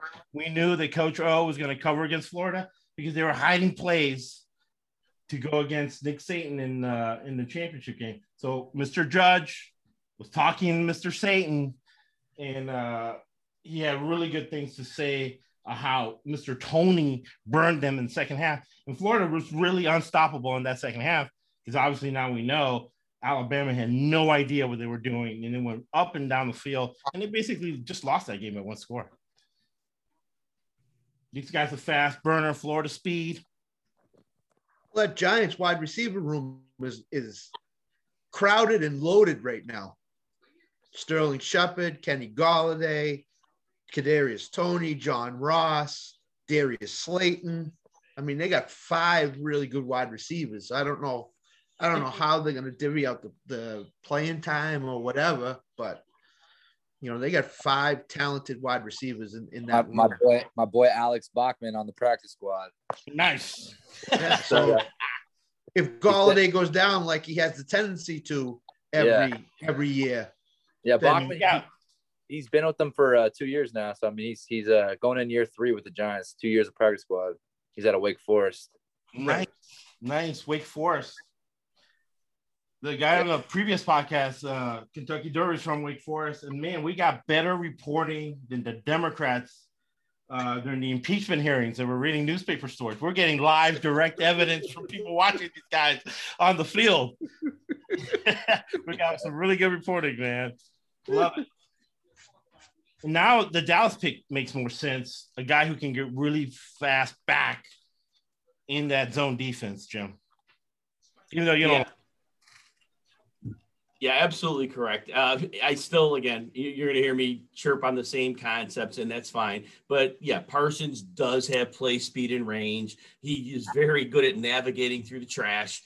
Uh, like I said, he doesn't have the great zone instincts, and he doesn't have experience in man coverage. That doesn't mean he can't play if he has to cover. He may be able to. The athletic traits he shows could lend themselves to that. And if that's the case, again, you know, it could be helpful in defending tight ends and running backs out of the backfield, which is a big part of today's NFL. So, you know, the, yeah. So again, if that's what they see and that's their their plan for him, you know, then may ultimately work out for them. I still think they were better served dealing with their deteriorating and aging line, but you know, that's an organizational choice they made. Yeah, you want to stop those Giants wide receivers. Now we go to the Colts. Uh, we had Graham Honecker that works in the gift departments for Butler University, Indiana, breaking down the Final Four. We was there. We had K Weave, who loves us on Twitter, great fan of the podcast, and we have Andy Hardwick, uh, also follows us on Twitter and contributes a lot. Uh, the Colts, near and dear to my heart because they have Marlon Mack from the University of South Florida, who uh, finished off for us. Uh, what we won 26 games in, in three years, and Marlon Mack was a big part of that out of Bradenton, Florida. And Bradenton, Florida is really important to me because they used to have uh, Frazier play street ball with him. He used to come from uh, Bradenton, Florida, St. Pete, Florida, where we had street football games with William Floyd and Tommy Carter and Frazier. They used to come from Bradenton, Florida. So that's where Marlon Mack's from. Uh, Coach Reich, he's the reason the Philadelphia Eagles got to the Super Bowl. He's gotten the best, the most out of uh, Carson Wentz. I think he's one of those coaches that makes a difference. Now he's an Andy Reid guy, Mm-hmm. conservative Mormon guy who loves his family. However, he's basically married to the game of football, right? Uh, he sleeps in the office. Uh, he covers a lot for me. That's why I like him. I, I send him a card every year. Him and Andy Reid. Thank you, card, for helping my bankroll as uh, you're undervalued in Vegas. That's awesome. I I- you know, I want to add one thing about Marlon Mack. I heard him mention. Um, Marlon Mack is getting paid two million dollars, which is basically severe backup money. So my guess is they don't have a significant plan for him due to the lack of capital investment. Um, the Achilles injury. I'd say it's a family team, cheap team. Ah, nice, nice. Family, another family cheapo team. Indiana, the per capita income in Indiana is low. Their season ticket uh, stuff is low. Now the thing is, they have a uh, a game changer as a defensive. As good as Reich is as an offensive guy, their defensive coordinator should have been the head coach at Houston. Really, uh, that guy's really good. Uh, he comes from Pinkel. Pinkel was the head coach at Missouri. He gets Missouri to the SEC championship game with no talent. He got Washington Huskies to the Rose Bowl with no talent. So he comes from that Pinkel defensive scheme. It's kind of unique. Uh, so that, that's why I like the Colts to cover more often than not. And who they could go six and ten or ten and six, but they cover the spread a lot because of these head coaches um, neglecting their families and just watching film 24 7 and getting that extra play, getting that extra. There, it's always a trade off in life, right? Hundred percent. Well, plus he took Philip Rivers, who was basically on his last year, and made him into a, a, a not a decent quarterback, a pretty good quarterback. Didn't turn the ball over as much as he did with the Chargers. Uh, played played to what Reich wanted him to do, and he ended up throwing for four thousand yards and, and a bunch of touchdowns, low interceptions. So bringing Wentz in, this is another reclamation project for him. You know, Wentz didn't play a lot in Philly from halfway through the year on. He's coming to Indy. They're gonna run the ball a lot. They're gonna they're gonna throw a short game with Wentz. I mean, this this is this is right up Reich's alley. You know, like you said, Reich's a football guy, so I would not be surprised if This they reminds me win 12. baseball. Yeah, they're going to win 12 or 13 games this year, more than likely. And they're going to be a four or five seed in the playoffs, depending on where their standing is. And they're going to cause a team some troubles. They caused Buffalo some problems in that playoff game. You know, could have won it. So, Right. Right. Uh, it reminds me of baseball as far as, let's say, the Angels just did in Madden, where you have a guy who's six and ten, has a five ERA, in their organization, so either a scout or the pitching coach on the major league base sees a, a, a flaw in the in the in the motion, right? Yep. He says, "Oh, we get this guy on our team, we fix that flaw. Suddenly, this guy is a 2.0 ERA guy, and he get us right. in the playoff. So there's a reason. There's something that Reich sees in him. He's, he has a game plan uh, that he sees, a scheme that he sees yep. with Wentz that they're going to execute. And this is as they just made a defensive pick. This is a team that could go mostly defense in the draft this year and pick up a lot of defensive pieces. You know, because they maybe a wide receiver. They don't need a running back. They got their quarterback. You know, the line is pretty good. You know, maybe they take a flyer on a tight end late, late in the draft if they like one. But I think they're going defense most of the draft here. Right. And then you look at the marketing angle, right? You got Chicago uh, gets a Big Ten guy. You have uh, now the home of the Big Ten championship. Indiana gets uh, a team that never made it there. gets uh, a, a, Michigan guy. Could he uh, pay? Yeah, and Harbaugh's really a pro coach. The yep. way uh, Belichick and Saban talk to each other, the the Harbaugh brothers talk to each other. They have basically, uh, you know, NFL schemes. Seeing this guy play, not very impressed with him at all. I, I don't think he's as fast as maybe you want a guy to be. I don't think he's as big too. And then I'll ask you guys. Uh, these guys did not have access to the gym, right? In the beginning of last year. It'll be interesting too. What do you think, Chad? Not having access to the gym. We I hate to say it, but we did do this. We made a lot of money betting on West Coast, Southern teams who had access to the gym versus teams because of COVID 19 who didn't have access to it. Conservative states that had no COVID 19 laws or no mask restrictions or whatever. Uh, cash for us, right? They they they covered often than not than teams that had like Massachusetts, right? You guys had heavy restrictions. Yeah, yeah. What do you think about that, Chad? And you're you're an expert, man. You're a training guy. I mean, I, I couldn't imagine having to quarantine or be like when you gotta not when you can't work out or you can't even be active or run or like do go for a walk or do stuff like that for an extended period of time. I mean, you heard me talk about it earlier. It only takes five to seven days at diminished speed. Right. So anyone that's had to do that is in a deficit. And then also too, like wearing a mask and like running, having to run outside or do workout, like, I mean, that's going to affect the quality of workout. I mean, uh, you know, are you going to push yourself as hard with a mask and you can't even breathe uh, when you're out running and pushing yourself to, you know, as far as you can go? I mean, that's definitely going to hinder that. So, yeah, I mean, you got uh, you got to have access to consistently be working out, consistently be running, and consistently um, get resisted running in, and have resistance training for you know all your weight room stuff, every muscle. If you're not getting that, I mean, there, there's no way. I mean, it's just everything. You're at a high risk for injury. You're going to perform worse. I mean, a whole a whole plethora of things are not going to be good. Right. And to that to that point, Massachusetts high school athletes had to play with masks on. Basketball players played with masks on.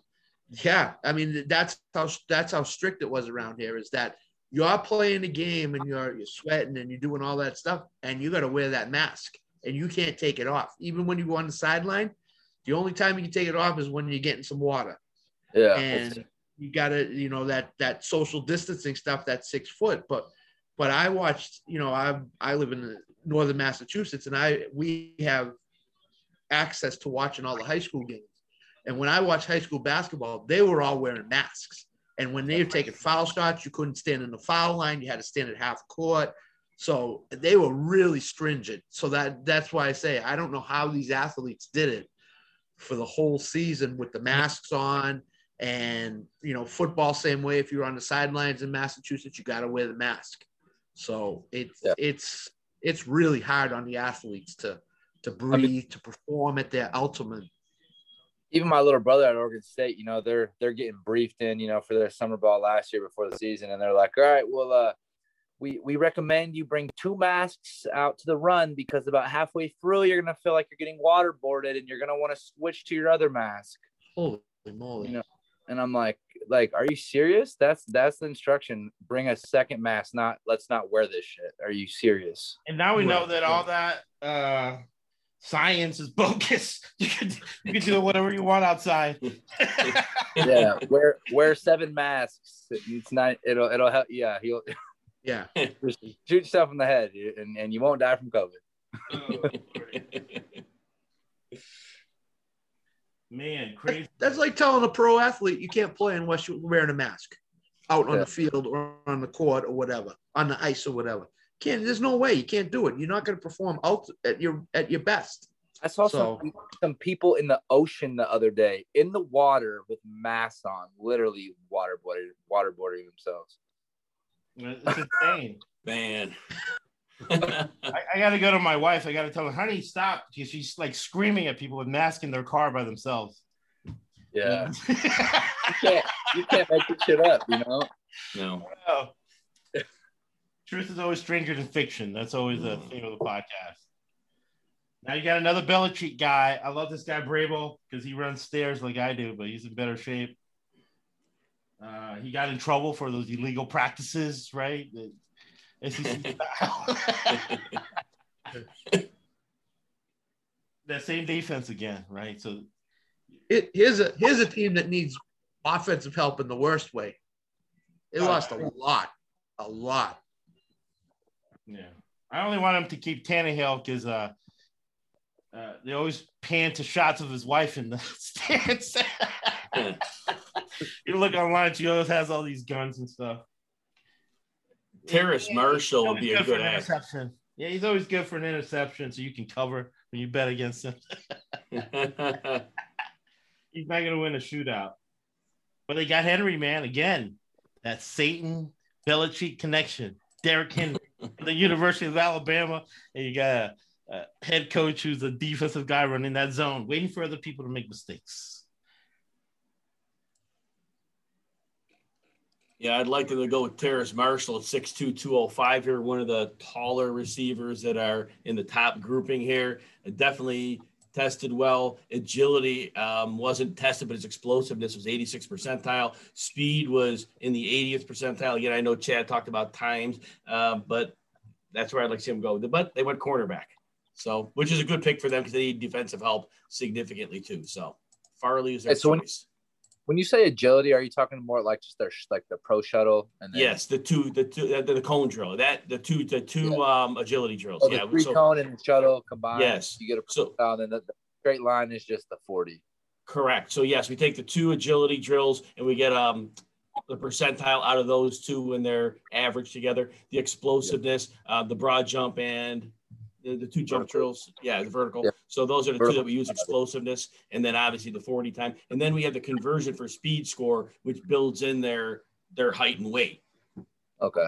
Do you think that agility stuff is more important for cornerbacks than it is for any other position? Well, Or- realistically, yeah, well, good cornerbacks for sure. Depending, I mean, if they're a slot cornerback, it's huge. Boundary corner, if they're a physical guy, not so much. Uh, but definitely receivers and slot receivers, again, more X receivers, more Z receivers, a little less. But yeah, it's definitely position within the position. Yep. Uh, that the agility score is useful depending on the type of player you are. I think the agility is a little bit more uh, important for like a receiver or a slot than if you're gonna leave a guy on the island. Like you got to be for like, like because th- th- this is the like you're gonna get beat as a DB. You're gonna be put in a makeup position, and if you can't run, if you can't make up a step when you're beat as a corner, like you, you're gonna have a tough time. You know. So that I think straight line speed is a little bit more important for for a corner because you know if you get beat off the line and you know you can and turn it into a foot race, you, you got to have some some makeup speed there versus like uh, you know a safety or a receiver. You know like I mean they need to create separation where they're at. They don't necessarily need to run forty yards and catch a guy catch up to a guy that's got to step on them. You know. Yep, yep. Excellent intel, yes, hundred percent. Yeah, big time, man. Information you cannot get anywhere else. And then we tie it to your finances to make sure you make money watching football. Get the. Vikings on the clock, the Steelers um, on deck. The, the big buzz has been the Steelers. We're thinking going running back as to whether that's a smoke screen or not. We're not sure, but that would be the possible first spot for a running back like Najee Harris to go off the board, whether he does or doesn't. We'll find out. But the problem in Pittsburgh is not that they need a running back their offensive line has gone from one that was elite in years past to really they are a liability now. There's a possibility DeCastro is the only reliable lineman they have left. Basically, there's it's a no-name line outside of that, and this could be a bottom five line. So adding a running back, I do not believe uh, helps them in any way. Addressing the offensive line would be smarter because again, it's a cornerstone position. You could get running backs at any point. But um, we're going to see what Pittsburgh does in two picks. But I am interested to see how they go about it because organizationally, over the decades, the running back has been important to this franchise. I love uh, the corporate governance of the Steelers, right? The Rooney family, they made their money, right? Horse racing. They they're big in the horse racing industry. There were bootleggers with the Kennedy family back in the day. We have prohibition. That's how they made their money. They bought the Steelers, and they've been uh, an elite organization, an elite family, and they're not a holes. They're really nice people. They're diverse. They work hard. The Rooney Rule, right? They they make sure that African Americans get token interviews, even though they're not probably not getting hired anyway. But at least they're trying, you know and I am the president of the Orange County, California Diversity Council. So uh, I look at diversity nice. from a uh, professional angle. Diverse companies, and people get it wrong. They think it's uh, uh, race, gender, disability, but it's not. We have a very diverse podcast here, right? Uh, Scott is in the Northeast, and Jim is in Chicago. We have regional diversity, right?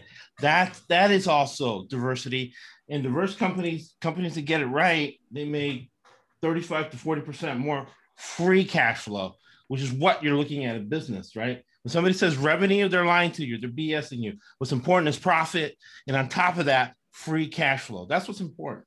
And that's what diversity does, right? And that's what the Rooney family does. So they have Mike Tomlin from VMI, Military Institute, very, very disciplined, intellectual, smart guy, won a Super Bowl, very balanced. Think about how smart he is. Think about how much he got out of Antonio Brown. yes. Yeah. A very yeah. difficult nutcase, uh, lack of emotional control. Uh, you know, criminal, really, at the end of the day. Uh, he's broke, even though he's made all this money. Uh, he can't maintain relationships either with a woman or his family. But Mike Tomlin got this guy to play football for over a decade at yeah. a high level.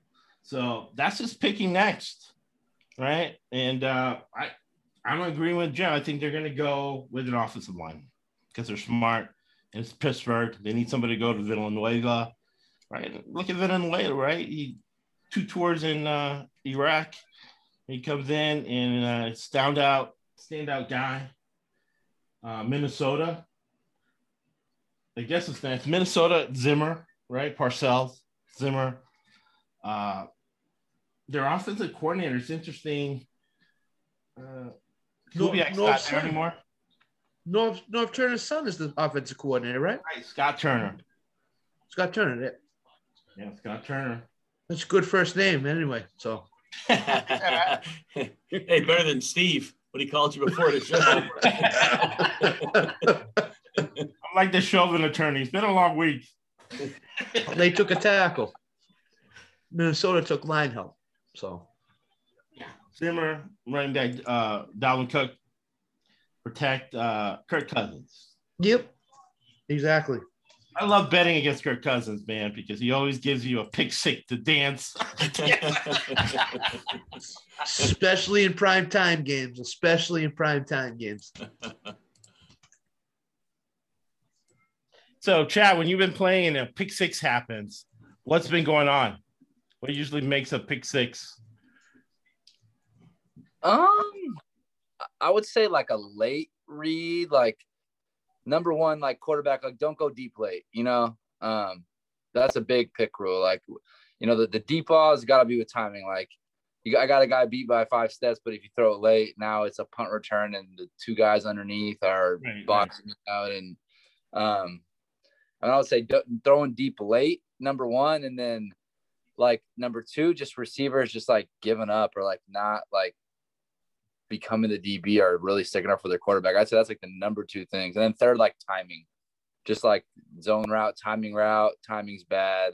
Um, the zone, like someone drops, like you know, a DN drops into the zone, some type of zone drop with a with a uh, bad timing. So going deep late, um, bad timing, and then um, So it's a bad read. So yeah, so Kirk Cousins has a hard time reading defenses. And I think I don't think watching him play throughout the years, I think Kirk Cousins' problem is uh emotional control. He gets too hyped up, he misses that read, and then boom, he throws that pick. He's made a lot of money though. A lot of money, yeah. It's always better to be lucky than good. What's Yeah. it? What has Kirk Cousins ever won? Tell you what, Uh, Kirk has- Cousins, Kirk Cousins and Darrelle Revis, they learned how to leverage their contracts, right? And Yeah. and monetize their ability to make money. I, they they Yeah. were genius in how they handled their contracts. Oh yeah. You get, dude, Revis was two- never even that good. Like he never get two out franchise- yeah. Did, did he get two franchise tags in Washington for thirty million dollars? Correct. Two. That's what I thought. Two. Yep. He's he's never been that good. He's never been a top twelve quarterback ever. No. Never has.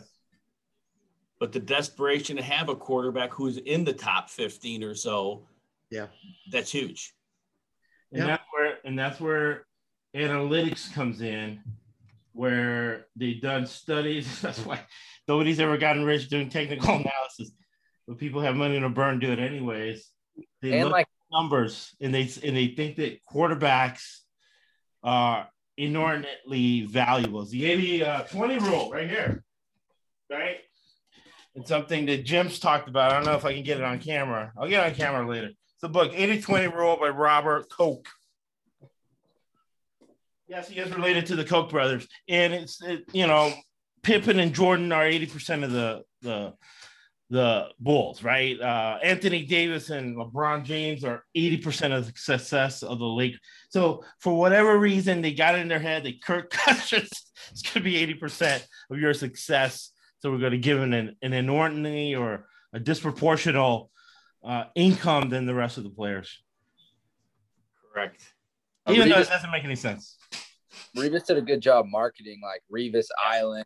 Like he would, you know, like just was this bit like there he there was so much hype around him. The team wasn't even good that year. The Jets weren't even a good team that year, but yeah, they just generated so much hype and marketed that Revis Island like the premier corner in the game. You know that Dion, that yeah, this, he totally made his money off that image and that like Yeah, no, no, we're all good guys. We want to give our clients a good product and do best. But the reality in life and business that if you had a choice whether being good at what you do or being good at marketing, you're gonna make more money if you're really good at marketing and you're just good enough, right? The just good enough theory. Or the reality of the law. Well, Najee Harris just went to the Steelers, and we're going to see how good a running back is when he has no room to run behind an offensive line with one good blocker left. they can get a good guy in the second round, second, third round. Yes. uh, yeah, Najee Harris. Uh, man, uh, Saban has a pipeline, man. is that five Alabama guys in the first round? Five Alabama. So Nick Saban, when he comes to your house to recruit you, he shows up, right? Sign on the dotted line right away. With a big book, right? And it's all the contracts and the money of the first uh first round draft picks. And he comes with with seven rings. seven national championship rings in a big binder. And he's like, son, let's look through this. Oh, first round, $20 million bonus. First round. Let me ask you one question before we go. Would you like to get picked in the first round? Don't go to Ohio State. Don't go to Clemson. Come to Alabama. You'll definitely go first round. You go, yes. I don't know if Jacksonville has any inclination to go with a skill position player here. They have so many needs on the defensive side of the ball. That's really where they're desperate. But it would be pretty cool to see them go for uh, a wide receiver here, Rondale Moore. I think he's very small, and I know Shenault runs a lot of slot. But man, this guy is strong and fast for a small guy, and he could really be special. And I don't know if they'll go that route, but it'd be interesting to see if they gave that weapon to Trevor Lawrence. I doubt it because uh, Urban Meyer hates Purdue. uh, I like that. I like that. And we know Trevor Lawrence isn't making the pick. No, no. Well, yeah, no. It's, it's this is very interesting, right? Because the owner of your Jacksonville Jaguar his brother is the mayor of London. So that's why uh, Jacksonville likes to go to London. Oh, wow. Low capital income. Jacksonville is known for having the highest percentage of trailer parks in any place in the country. So the low uh, capital income is low. So they don't have money for anything really, uh, much less Jaguar season tickets. So that's why uh, many people think they're going to move to San Diego. Uh, many people think they're going to move out of there. Uh, he loves going to London, seeing his brother and bringing his team over there and getting the money for the tickets people pay to watch games in Europe. He doesn't care if it's London. He'll go to Germany. He'll go anywhere. By, uh, by the way, that was the sixth Alabama guy taken. Wow. Six. Wow. Six out of 24. So 25% of the draft has been Alabama. First round there. Yes. I think the prop bet was five and a half. So they hit the over with eight picks to spare. and, and this is uh, another guy who's really good at marketing himself. Really, it's Jimmy Sexton, right? He's he's Jimmy Sexton and his son, uh, great agents, and they are the agent for Urban Meyer, and they're also the agent of your Clay Helton, right? We've got one guy. He did get one guy in the first round, but that's about it. And Clay Helton's making five million dollars a year right? $5 million a year. And he's coached as many national championship teams at USC as Jim Coventry. we know that big round number. I've been described with that number on many occasions. well, Urban Meyer's interesting, right? He's particular about his offensive lineman. So his offensive lineman have to be able to bend at three positions, right? The knees, the hips, and then the upper body. So he's not going to get a guy that's not like that. Uh, Rondale Moore, never impressed with him, even though they hyped him up a lot in Big Ten channel. Uh, you know, Big Ten channel. I hate these guys, they clutter your mind, but sometimes you can't fall asleep, so you put on the Big Ten channel. I don't dispute what you saw on film, but man, I tell you what, his explosiveness and agility drills, 97th percentile in his two explosiveness drills, 93rd in his agility. And that gets me pretty darn geeked up. 5'7, 181. So the weight, you know, it's not great, but at 5'7, he's a pretty, he's a strong dude. Uh, you know, again, at 5'7. So um, I, I know I understand what you're saying. Maybe that will be problematic for him. I'm telling you, man, those measurements I'm a, are really, really good. What do you think? So, it's a running back you're talking about? Uh, Rondale Moore, slot receiver, 5'7", 181, and his um, cone drills, both his agility and explosiveness, all four of those those um, tests, they were all above 93rd percentile. He just killed it. Super quick. Uh, what about and what was his 40? His straight line? Um, it's 96 percentile. So uh, it had to have been four three something, but again, the time, you know, yeah, hand time. With that. What I don't like about him is mental toughness. He, he was always hurt. Uh, again, he had off-field issues in high school and getting into Purdue. Uh, at Purdue, you have to have like a 3.5 to get in. Football players can have a 1.9. and talk to uh, that lady in, the, in, that office that gives you all those credits from junior from junior college. Get in there with a coach uh, who makes seven million dollars a year.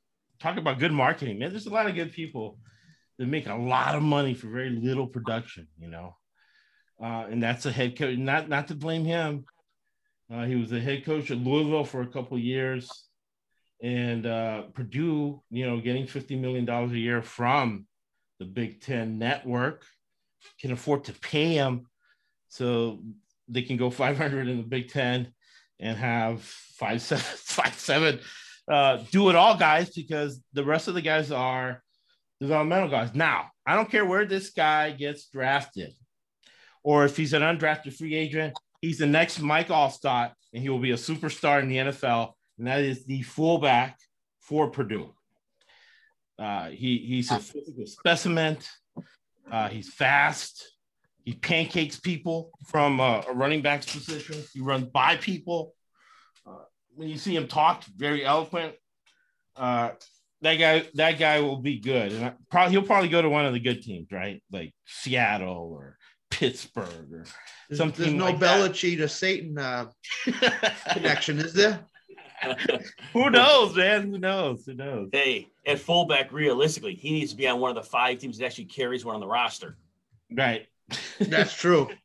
Yeah. Yeah. He's he's like oh, he's, he brought his chair from his house. Look at that. wow. Bringing his own chair. Travis Etienne. Wow. For real? Wow. That's your guy, right, Chad? No, no. I mean, that's the running back for Clemson, right? Yeah. Yes. That's a Trevor. That's a, uh Trevor Lawrence pick. Hundred percent. who did he go to? Cle- Clemson. He went to Jacksonville. Wow. That's a Trevor Lawrence pick. Wow, Trevor Lawrence did get in there and get a pick going already. We were wrong. He's like, we're paying you twenty million. You need to do some scouting, bro. Jim, that's bad news for James Robinson. Oh, he's done. Yeah, James Robinson's done. I mean, now at best, he's going to see seven touches a game. Hey, Etienne Etienne can be good though, man. He's uh he's explosive and he's I mean he's thick. You know, I think he'll be able to take the blows and break those arm tackles and stuff in the NFL. I think that'll I- that, that could pan out. That could pan out. Trevor as- as- Lawrence. Trevor Lawrence knows where to get him the ball too if he's in the Yeah, receiver. and, yeah, exactly. He's good out of the backfield receiving. He's a nice little check down safety blanket for Trevor Lawrence. For a young quarterback that's in his first time when the game's speeding up, having a guy he's already played with multiple years, huge advantage. Wow. Yeah, he's a blur, right? He's a blur, and he's what Chad, man. I'm learning a lot from Chad, man. It's that that rapport, right? Yeah. That rapport Yeah. is important.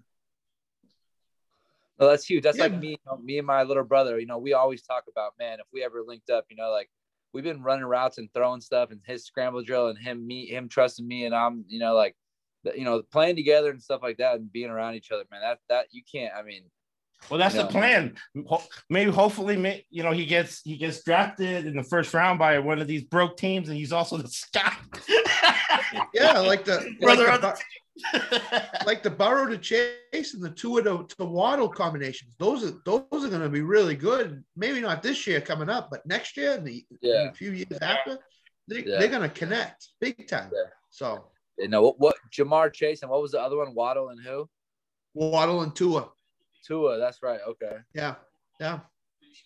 And then who who got um who DeVonta Smith go to? Philly. Philly, yeah. Yeah, that's a DeSean. Yeah, they, they were Jalen Jalen Hurts. Jackson. Jalen Hurts. Yeah, Yeah, Jalen Hurts. Exactly. Yep. That'll be. yeah. So, I mean, that's that's what it is. I guess. You know, honestly, that could be Jalen. That could be Jalen Hurts. You know, who do you want, Jalen? You want a, a tackle or you want a weapon to throw to? And Yep. Jalen, I mean, being his powerlifting background, the way he can run the ball, you know, he's not a fragile.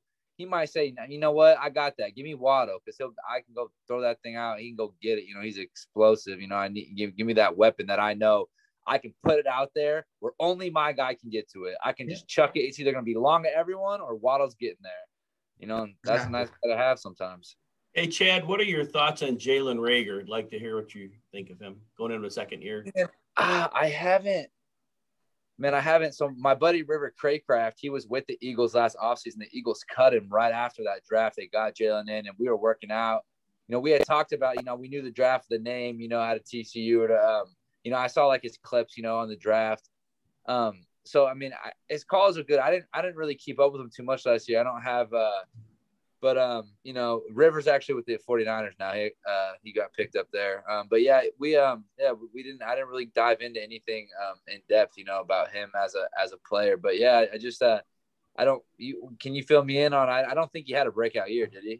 Well, yeah, last year because really Carson Wentz, it was a train wreck with him. They had no offensive line protection, and so basically it was kind of a lost season for him. So that was, you know, one I'm kind of trying to see under the, you know, the hood of what's going on. You know, he's 5'10", 206. He was a first round pick last year but he only caught 31 passes for 396. Now, what I liked was in the last two games when Hurts was in um, and not that week 17 game they threw, he saw seven and eight targets in the two games, so 15 targets. So they started to get him the ball a little more, which I thought was good. His calling cards is explosiveness, 97th percentile. Um, uh, agility, not really, 18th, but he's really more of your Z anyway. He's going to be yeah. your downfield guy. So what was his combine 40 laser time? Because I think Waddle is going to be a more vertical. I think Waddle's a legit 4 3 on lasers. Was it what he was like a 4 4 4 if I remember correctly. Yeah, Reagor had to be slower because I only have a percentiles, but 65ths, and that would be probably in the four yeah. above the 4 4 rate. So you're right on with that. I think it was like a 4 4 4 if I like, I'm like 99% sure. Um, but yeah, I think Waddle might be like a 4 3 4 guy. Um, where he's got that little, you know, more that does maybe even faster, you know like DeSean Jackson, John Ryan, you know, four two two. He might even be a Waddle. Waddle does, might have four two nine potential. He might be faster than DeVonta Smith. He might be the fastest guy, you know, with that track speed. You know, um, he, he, didn't run, so we don't know. Um, so I think that that could be a huge man. Speed kills in a 10, two tenths, like this stuff on the 40. Like this is a game of inches. Like when we're running on those fade balls, like having that extra speed to get to that thing off the fingertip. I mean, it is. So I think I think um, if Jalen had the insight on that pick, man, I think it could be uh you know they could be hook up and it could be a good connection. It'll be fun to watch. That's for sure. Was was Reagor battling injuries at the beginning of the year last year too? Was that another thing? He did have a camp injury, and he may have been limited in week one, maybe even week two. But he, yeah, but he did get in fairly quick. I think I have the amount of games played. Let me see if I have that. I may not have that in my. No, I don't have the amount of games played here. So no, he played eleven. Yeah, he only no. I think that's right. So I'm gonna just bounce off of well, looks like 11 games played. Yeah, 11 games played, so he did miss some time. Yeah.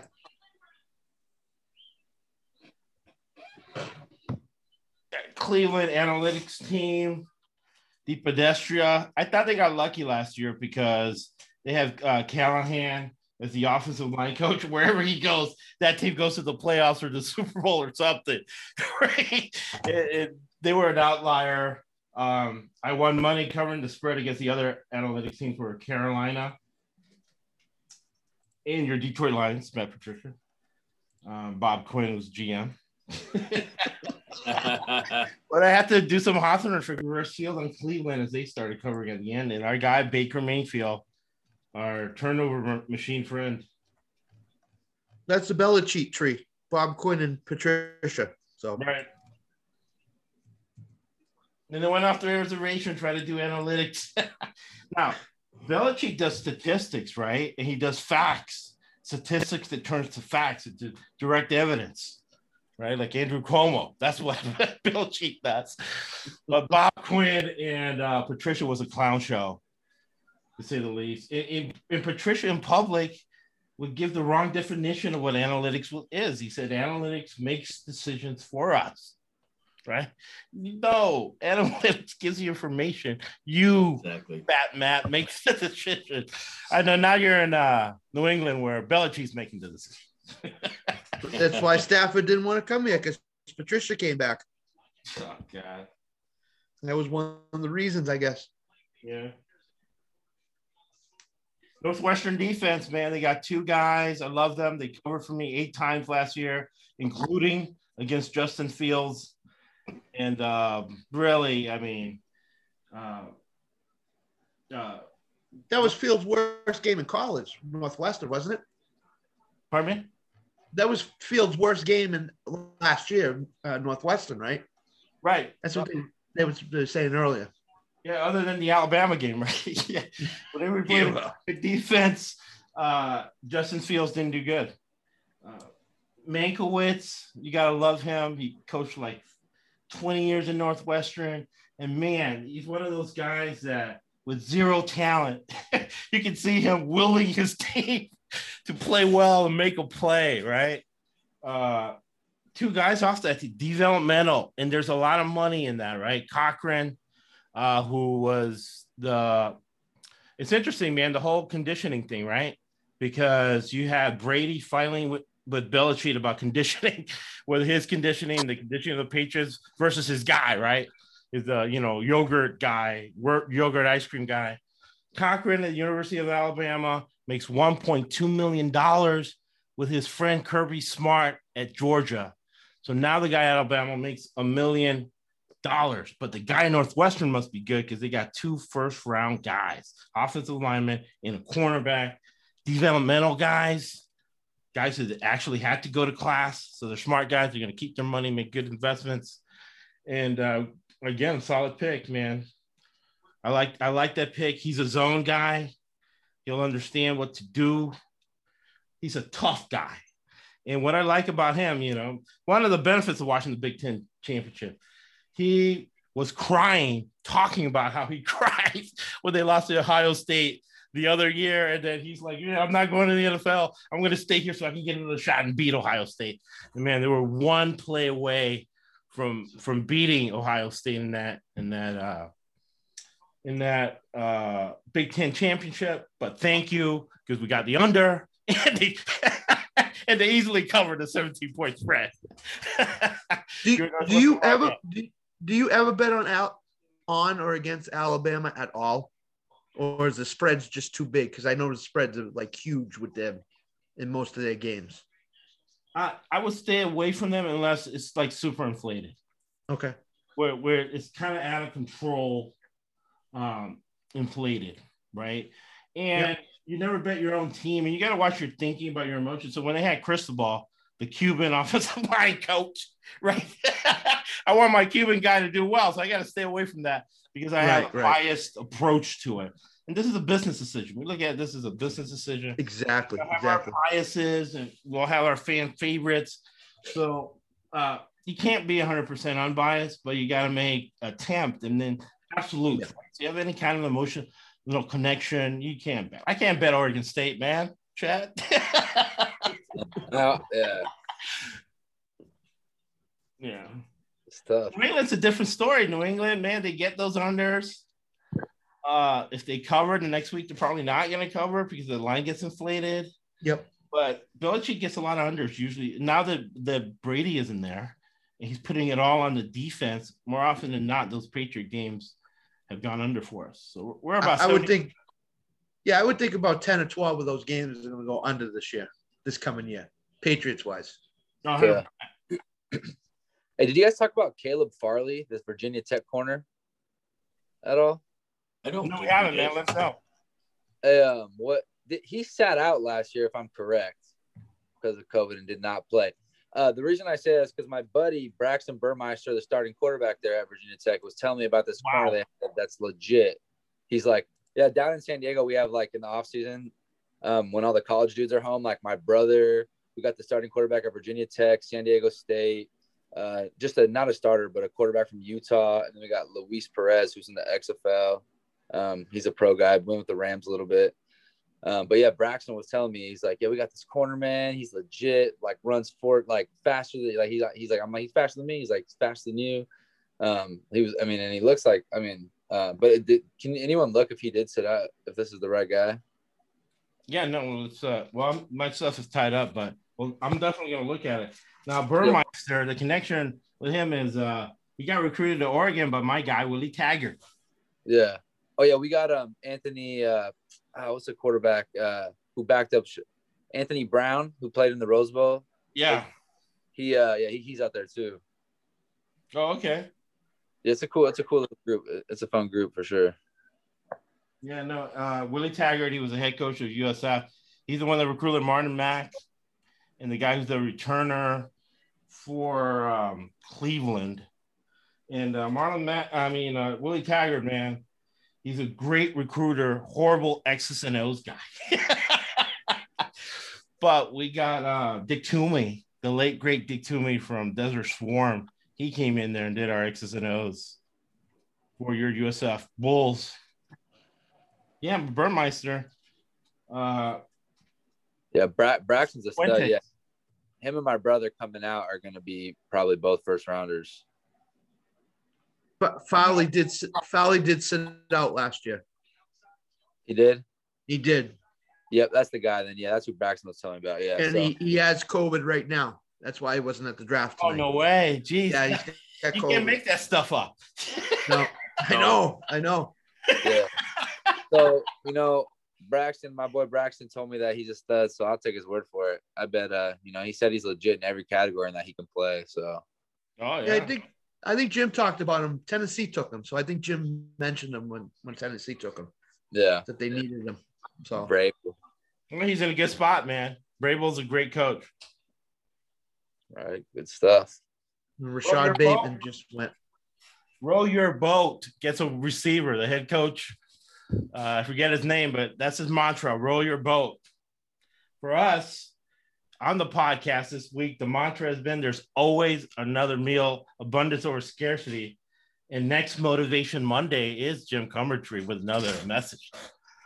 Last week it was think outside the box. Last month it, almost, it seems like last week things goes by so fast, but it's think outside the box.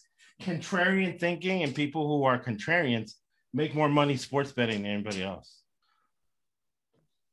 So Rashod Bateman, the University of Minnesota, row your boat.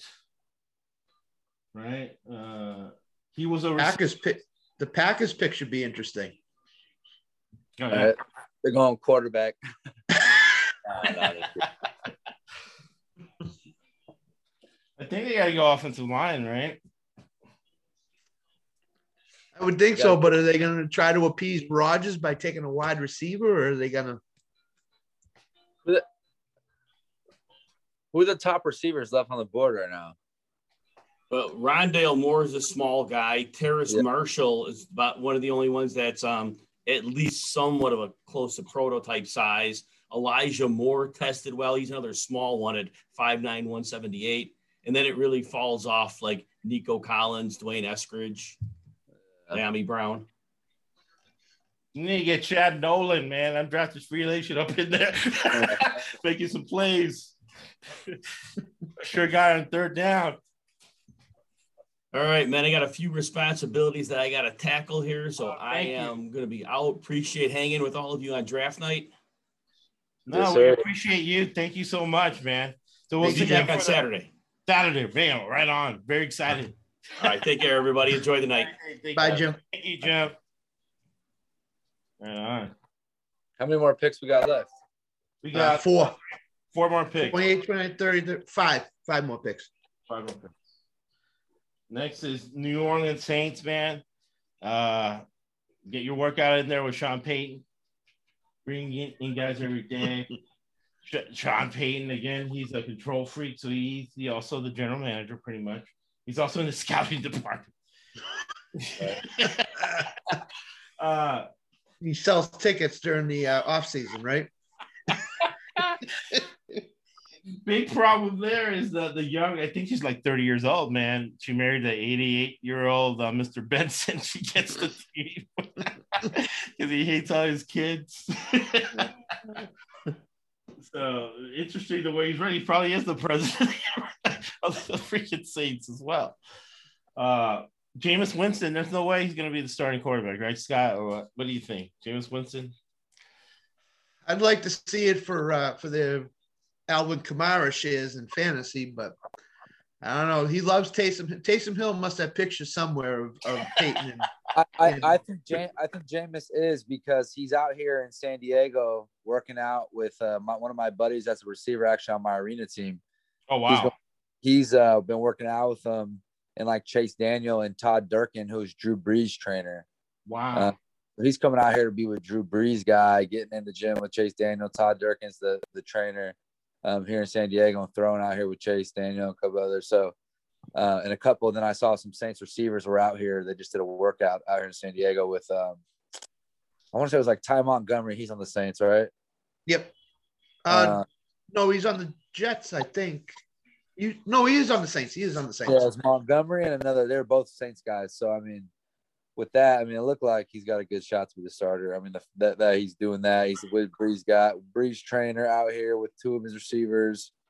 Um, so I don't know. We'll Drew see. Brees is like sitting with him for a couple hours. teaching him the offense. Right? They're probably going through film in San Diego. They're in the area. I think, yeah, and I think the one thing that, that goes in Jameis's favor right now is he never had the coaching in Tampa like Right. he has in New Orleans. Payton, Right. Payton will coach him up really well. So I don't I don't think he's going to turn the ball over nearly as much as he, he did in Tampa. he knows this is his last stop in Tampa. He was kind of like a king there. Uh, you know, he had a lot of swagger in the community. He kind of feels invincible. Yep. He keeps committing crimes because he feels invincible. Nobody holds him accountable. But this is the first time he's been accountable. And this is the act. He, he isn't the brightest star in the. He is the brightest star. He is smart, but he hasn't applied himself to anything else in his life. Exactly. Exactly. So football is it, man. So it- it's kind of a shock to him to see, hey, this could be over. And if it wasn't for the Saints helping him, nobody else was going to get him because he's a pariah, right? From uh, from uh, And I think he realizes all that all that too that it didn't didn't work out in Tampa. So this is my shot to make it work in New Orleans. So I, I've got to I've got to make it work. And by his actions, it seems like he's approaching it that way for sure. Being out here in San Diego, being with Drew Brees' trainer, getting the same weight, same exact stuff Drew Brees does, exact workout, same guy. Drew Brees been this guy for 20 years since he was in San Diego with the Chargers. Yeah. Um, so I mean, with that, I mean, yeah, you know, like Josh said, they're probably linking. You know, Drew's out here in San Diego. They're probably linking up and going over stuff. I'm sure. Um, and that's that's what you would do. You know, trying to take that step forward, like knowing this is my last go around. I gotta, you know, got a second chance. I got to make the most of it. Right. He didn't sign for for a huge contract to come back. I don't I think he what 10 11 million or something like that maybe. Something Yeah. like that. So yeah, yeah, yeah. He, he took uh, supposedly he took less money to go through that, to go through the instruction, to go through the mentorship of yeah, he learned the year under Brees last year. Learned what he had what the offense was, what he had to do. So it's embarrassing. I agree with Chad. I think he's a qu- I think he's the quarterback for, for New Orleans. Yeah, and I think it's embarrassing how well Tampa Bay did without him. I know, I know. Well, that that's thanks to the to the Brady, Brady, unfortunately. But You got Yeah. Payton Turner from hey AAC got a couple guys in the first round. University of Houston. He's a closer, man. He comes off that edge, right? And uh, he can close the game for you on third down. He's a good run stopper. He has a good uh, upper body, uh, strong guy. He has a strong motor. He can go on and on and on and on. Houston, right? Uh, their their coach really runs those guys. Uh, it, you have to be in shape to play at Houston now. Hot, humid place uh, that fits with uh, New Orleans, right? New Orleans is hot and humid out there in the sun. So Yeah. he's, he's going to be good. Man, I, I didn't even realize how much the heat like today it was about 95, 96 in Temecula, and I put my helmet on for the first time in a while. You know, I'm catching balls, you know, working out with my quarterback with my helmet on, and I'm like, oh my gosh, like I wasn't like cardiovascularly winded, but I was overheating. I was having heat exhaustion, you know, like feeling like I'm gonna pass out in that hot ass helmet, 95 degrees on that hot turf, the sun just baking down. That heat is a huge that, that makes such a big difference. 80%. Uh, 80 percent. That's what I'm saying. That is a huge factor, man. Wearing that helmet in the heat is I mean, if you have some ice towels though, you can cut you can, you know, that that's that those ice towels are crucial. They'll just get cooling that core temperature down, just dumping that ice water on your head. But Yeah. yeah, the heat is no joke. No, no. Like- Makes a big difference. Here's Scott's Packers. So what are you thinking about the Packers, Scott? I, they need to take a wide receiver. They they don't. I mean, are they going to trust MVS and Lazard again this year coming up? I mean, you got Davante, obviously. Tonyan, I don't think is going to have the same type of year as he had this year. So, and the Rodgers stuff throws everything into into flux here. Is he going to get traded? Is he coming back? Is he what is what is he going to do? So, I, Is- I have a feeling they'll probably go defense, but I, I try to get a, get a receiver if you could with this pick. Is Jordan Love ready to go? They say he's ready to go. The coaching staff says they have complete faith in him that if Rodgers wasn't there, that he could take over. Uh, Whether that's true or not, I don't know. He, he didn't play much in games last year, so I don't know if I would ever give that up, man. Being the big fish in a small pond, he owns the state of Wisconsin.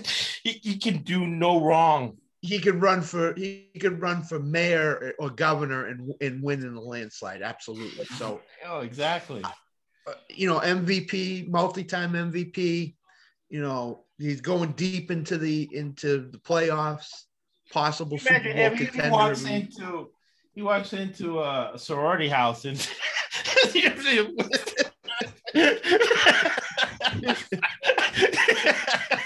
you know, freaking Aaron Rodgers.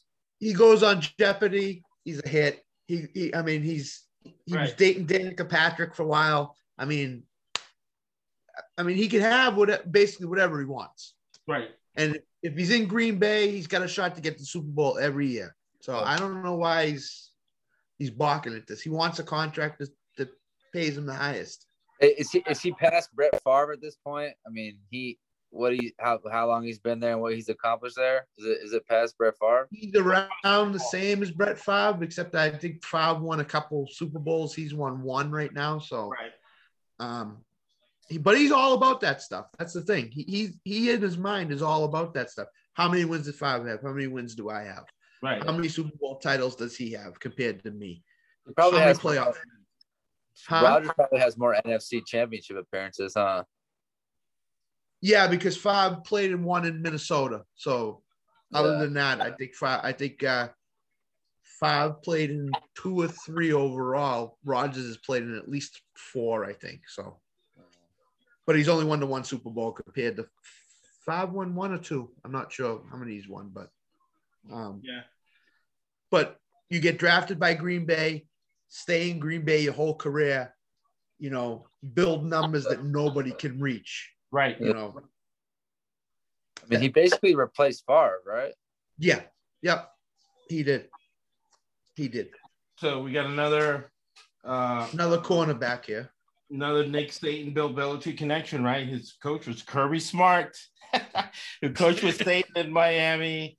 Uh, the same defense again, Will Muschamp. Now, Mitch, Will Muschamp, I like him. I, I've met him personally. He's a member of Mensa. He's one of those really smart guys. He, he's very personable, uh, real down to earth, and man, he can coach. Uh, He coached. In, he, he was head coach of Florida, Muschamp, right? Yeah. Okay. Oh, I'm thinking uh, Kirby Smart. I'm thinking Muschamp and Kirby Smart are the same guy. Oh, both coach for Nick Saban. Uh, they both look the same. they both run the same defense. So it's Kirby Smart, the guy I'm thinking about. Cur- and that's a, the joke with him. Kirby Smart is smart. He's a member of Mensa. wow. so Wow. he- he's very he's an intellectual guy. Uh, he makes his he has a great uh, tutoring program where all these guys are smart, literally. Uh, he, he he makes sure they're they, they invest well and they're, and they're good off the field. Uh, so it's the same it's the same defense. All these teams are running the same defense. Uh, in in uh, oh yeah, we got our guy in Green Bay. We got a new defensive coordinator at Green Bay. Yeah, they Uh, got rid of Pettins, so they you got rid of Pettins. Uh, but it's the same old, same old. It's the same defense. The same guy that ran the same defense. It's a real old guy who's really behind the scenes running that defense, designing it from this point, and it's the same defense. So we got Baltimore, Seattle, the Patriots, right? Now Green Bay, really Pittsburgh. Pittsburgh had a little bit of zone blitz, right? Which Tampa Bay's running. Uh, but uh, they're all running the same defense, same zone type defense. So, what do you think about those defenses, Chad, versus you know more of a man press defense? Um, just just zone versus man in general. Yeah, Um, I mean, why are those zone defenses so successful, man? yeah, I don't know. I, I I don't zone to me is like I don't I like if you're not if you're not getting hands off the line, I as a receiver prefer zone. I'm like, if you're just gonna let me free run into my routes, like I don't think anyone can cover me. Like, there's no way you're giving me a free run uh, up the field to set you up. Um, I I think man can expose. I don't have a problem with man coverage. You know, I I feel like you know, man is even is even you know, but you went right off the line, it's even easier. Um, but yeah, I mean, I mean, I definitely think it can expose some guys. I mean, some guys have trouble, you know, off the press. You know, you got to be, um, you got to be well rounded. I mean, well, I, think, I think in the NFL, right, it's different. Guys, yeah, yeah, they don't give you a free release in zone, right? There'll be a guy that'll bump and run you a little bit, yeah, or or a linebacker might be able to bump and run you, and then have the agility to get back to where they're supposed to be, or fake it and and blitz, right? So. Yeah you're never going to get like a free release off the line off these guys zones, pro guys. Yeah, yeah, yeah. Like you might in high school and college. Well, I, I more mean like on the outside. Like if you have a, a cover three corner that's playing eight or nine yards off you, you're getting a free release every time. You know, he's not right. he's not, but if you're in the slot in the zone, yeah, the backers are, are going to be rerouting and, and and doing all that for sure. Right. Well, and there's always a safety deep if uh because the cornerback is going to get hands on you. So if the quarterback cornerback misses or whiffs or whatever, there's always uh, a safety deep that's going to come get you. But still, that's that's hard to do with a fast guy like you. You're gone. But the quarterback has to read it too. Right. Yeah. And a lot of times you see the wide receivers where they do. They sit down in the, in in the gap in the zone. And if right. if like sometimes like the Tampa Green Bay championship game, you know, Tampa threw over the top of it to, to Miller. I don't. I think that was a zone, but I'm not sure. If you if the the cornerbacks aren't communicating well, and they you know they don't they get confused with the handoff, guy's gone. Guy right. goes right by in the zone and he's gone.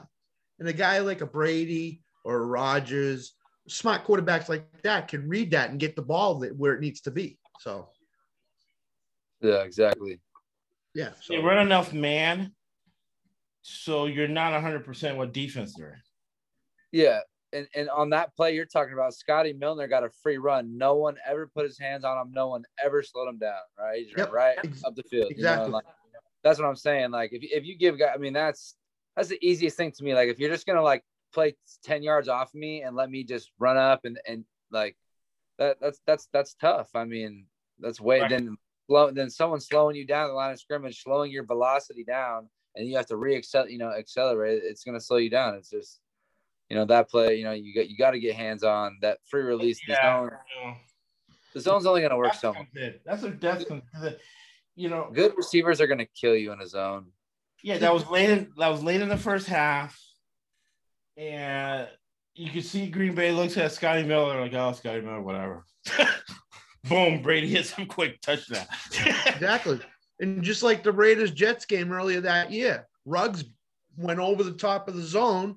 The yeah. quarterback's handing him off to the safety, and the safety just watches Ruggs go all the way down, and Carr hits him for a 60 yard touchdown, wins the game with like 10 seconds left. Same, same thing. So zone is tricky sometimes. Yeah. I did on that prevent, they should have a guy right in front of Ruggs, like, okay, you're gonna have to run right or left around me, and I'm gonna slow you down instead of just let the fastest guy in the NFL just run, make it a race. I mean, you got to look at the circumstances. It's Gruden. Is 15 seconds left in the game. What what do you think he's going to do? He's going to tell Ruggs, "Hey, just go deep.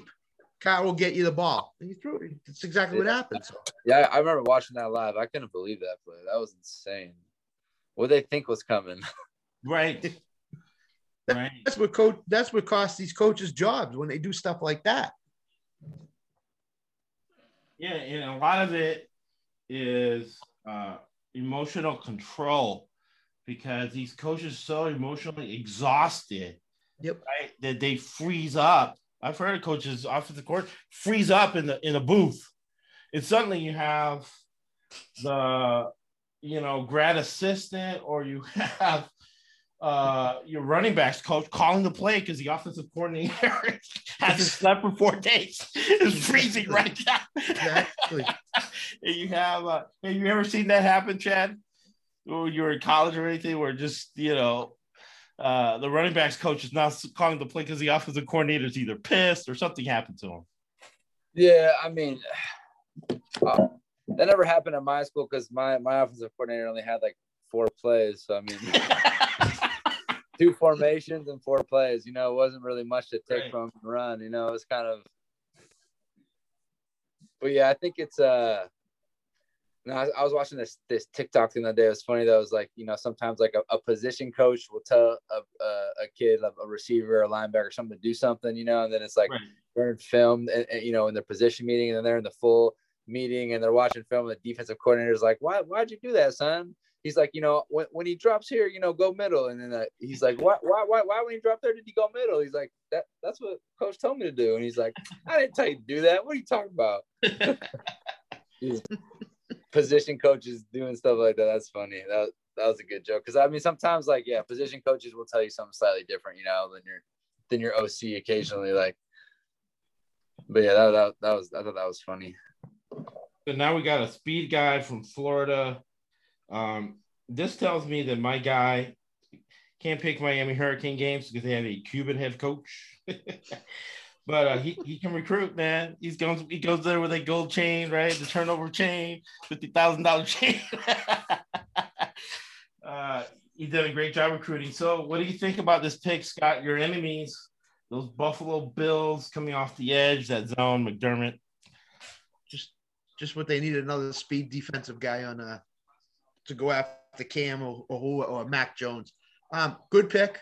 You know, they need some defensive help. I think they're, you know, they could also use a running back, but um, I think they're more focused on the defensive. Again, tendency with the coach McDermott, defensive guy, loves to would love to run the ball and play defense, just like Belichick and Flores and all those other guys. So um, that's a good pick. Edge guy, edge guys, you can never go wrong with. Um, he'll coach him up. He'll get him. Uh, he'll get him going. Um, that defensive know, tackle for Buffalo, he has a lot of talent, but he has he lacks emotional control, emotional maturity, and like guts. Right, he intestinal fortitude. That guy, he has a lot of talent. So I could see them getting somebody else on the defensive line, speed guy. They're always picking guys from Florida for Buffalo. So this guy department guy. Yeah, once December comes and the snowstorms are raging, I don't know if these guys are going to want to go out and play, but 100%. Um, I agree. He's a young guy too. I mean, I think he was only a sophomore when he came out. So yeah. he's he's a young guy. So he's got, you know, hopefully they can again keep him keep him stable, keep him in the you know in the um in the locker room, tell him the do's and don'ts. Um, and that's the other thing with Manny Diaz as well. Manny Diaz uh, runs some really brutal workouts, some really nasty, brutal workouts He's a former defensive coordinator. He kind of runs the defense too, as far as conditioning and stuff like that. And man, that heat in Miami is horrible. Chad, uh, what time of year did you go to Miami? Uh, it was like June. It was pretty hot. It was like 90 degrees, 92 degrees, about 98% humidity. Yeah. Oh. No, I went through, I mean, it was a long time ago. It was 1990 when I graduated from high school. And uh, I was on the basketball team, and in the middle of summer, they said Bobby Bowden's coming for a famous three-hour practice. If you ask for water, you'll get kicked out. Of the, that's how it was back then. If you ask for water, you get kicked out of the workout. Oh, but who knows? I had kidney damage from probably that that, that time. yeah, now, now that all goes to the uh, yeah, water. that all goes to the mental edge. Right. That's a that's a mental edge right there. You know. Exactly. So you, you know, kids, kids that come out of that part of the country are mentally tough because of 90 degrees, 90% humidity, 105, 75% humidity. So, you know, they're mentally tough when they go up to Buffalo. They're not challenged by weather much, except when it comes to snow in December. But it's that mental edge where, you know, you're running up the steps and you're running, you know, full 100 yard sprints, right? And uh, you, you, get rivalries. You can speak to this, Chad. I remember I had rivalries of guys on the football team that he beat me one, and I'm like, oh, I'm gonna get you next time, bro. Out in the heat, delirious really getting in shape. But then you're in the you're in the fourth quarter of a game, right? And you kind of recreate that in your mind. It's almost like you have uh, muscle memory in your mind, and you recon- reconnect that against the opponent. And you're like, hey, I, I might be in better shape than this guy. Run past him. Especially a guy like me that was short with no talent. I had to out hustle and out work. Right. And get into the head of uh, the guys I was playing against. Me at five seven, like he's talking about Rondo Moore. yeah, right. Is he, is he gonna go in the first round? Probably not, huh? No, no, no. Jim I Big wouldn't and Rondo think so. Moore, I'm not. I wouldn't think so unless Baltimore picks him. Nah, they already got Marquise Brown. They wouldn't take him. Yeah, so these are the last two picks. Uh, Baltimore and I think Tampa Bay. Tampa Bay, yeah. Yeah. Harbaugh family, man, they got that system. Can't argue with them. They won Super Bowls. Combined, uh, the Harbaugh brothers make $19 million a year. And they got that that system. They all run that same defense. Um, and and they're consistent, right? This is going to be either an offensive lineman, defensive lineman, you know, something practical and safe. Anybody left from Michigan they could take? Michigan got a couple guys in the first round, at least one guy.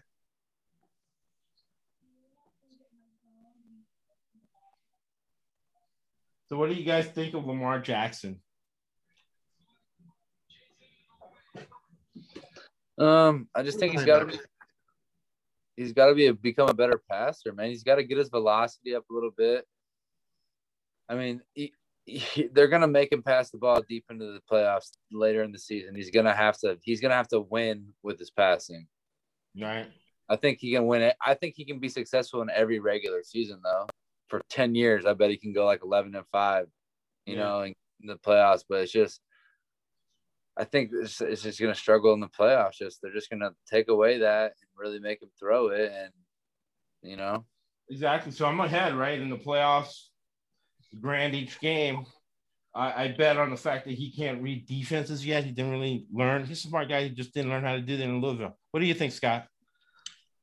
Well, he started all like gangbusters in that first game. We threw like four touchdowns and 280 yards against Who the was that Miami against? team. that against What- it was Miami. Yeah. They scored like um, 59 points against Miami last year, Right. Oh, regular season game. regular season. Yeah. And then he and then he just started. He doesn't have the wide receiver talent around him. He leans on the tight end way too much. So teams are taking away the tight end. He, Right. yeah, I agree. He can't read defenses. The only thing his his his fallback option is is to what? Put the ball, tuck the ball, and run. right. He he doesn't go through progressions. He doesn't go through his reads. He will never he will never be taken seriously as a passer until he does that stuff. Until he can read the defense. Until he can go through progressions. Until he can stand in the pocket and throw it 30 times and complete 23, 24 balls a game. Doesn't have to throw for a ton of yards, but if he's completing those balls in the pocket and throwing it, teams will take him seriously. Until then, they're going to just stop the run. As the season goes on, yeah, he'll have success in the regular season. But when the playoffs come, these teams will say, all right, we're taking away his running. He's got to throw the ball. And he's not successful when that happens. So, and if he gets down in the game, you know he's not coming back by his arm. Right. So, you know, he gets down in the playoff game by two touchdowns. That game basically is over because he can't he can't carry the team to throw the ball to win. So, Yeah. Well, well, one stat about Lamar Jackson too that's interesting is like, so velocity wise and throwing the football, like the fastest I think is like Mahomes at like 62 miles per hour, um, and Lamar Jackson's like at a like a Baker Mayfield's like a 55, 56, um, but uh, Lamar Jackson's at like 49 miles per hour. His velocity, he's at a very low end of that spectrum. So yeah. um, Yeah. that, I mean, getting he's gonna ha- he needs to get some more velocity on that ball. That I mean, that's gonna help that completion rate. That's gonna help him be successful in those intermediate throws. That velocity. Exactly, exactly. But he he does what Harbaugh likes to do: run the ball, and that's that's they're going to keep leaning on that until because he picked up his performance last year when he started to run more. When he was a passer, they he, they was they struggled, but once he started running the ball a lot more, that team went on a winning streak to get in the playoffs. So Right. That's how that's how they won their first the play, they won their first playoff game, right? yeah, they beat Yeah. Tennessee. Yeah, yeah. Yep. I mean, he was running. He broke a long run. I mean, he was running all over them. That was how they, you know, Exactly, that was how they won all year. exactly. And that's what Baltimore did, man. Air on the side of Cochran. They got a, a defensive lineman from Penn State. they go wrong, right? They, they stayed in the Big Big Ten. Yep. dollars a year per school. A lot of money. And University of Washington, uh, Joe Tryon, uh, 6'5, 259, uh, speed, Pac 10 guy. That Washington defense uh, was stout. The only team that really did a dent against that Washington defense was your Oregon State Beavers. it's Chad's brother. uh, their uh, head coach is uh, used to play in the NFL. Uh, he was a Pro Bowl defensive lineman, and now he's the head coach at Washington, making five million dollars a year.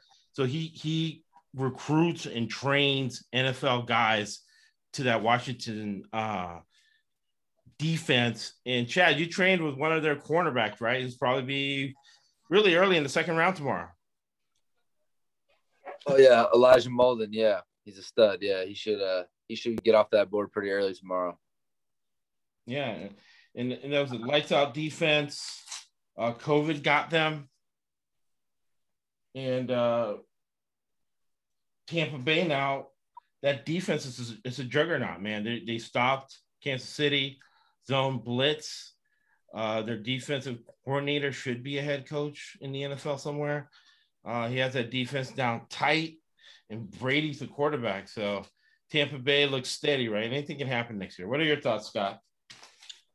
Um, they brought everybody back, which is what they wanted to do. Um, so I think Brady's, you know, got confidence in in his receivers like never before. I think they they could possibly make a return trip to the Super Bowl. I just think they have a really good team across the board. Maybe secondary they need a little help with. Um, but I, I think they're going to be strong next year. I could see them winning a ton of games next year 13, 14, Wouldn't- wouldn't be- possibly. Yeah, and you know, I mean, wouldn't that be epic, right? The Patriots against the Bucks. Patriot actually Tampa's coming up here next year, so yeah, Just no, no, yeah. yeah, that'll that'll probably be a Monday night game of prime time. You can come back tomorrow, man. Drop some knowledge. Yeah. I'll be back tomorrow. All right, right on, right on, man. Chad, you gonna be back tomorrow? Um, yeah, probably not as long as tonight, but I can definitely pop on for a Right. little bit. Right on, man. Thank you. I'm gonna do it all because I make money doing it. I can wrap this information around my head. So thank you guys. Uh, Sure what thing. are your thoughts, man? We'll go final final thoughts. What are your thoughts on the first round? Good first round, surprising. Surprising is what you want. Some some surprising trades. Um, some picks that didn't make sense. A lot of picks didn't make sense. Um, so I'm I'm interested to see who goes early tomorrow and day two, and if there's a few trades as well tomorrow. So Yeah, uh, definitely. I'll do a lot of reading tonight. Yep. The writers in every city who pick what, what people are thinking, surprises. Uh, they go down. So it's going to be a very interesting day tomorrow. Very interesting day three. Chad, what, what are your thoughts?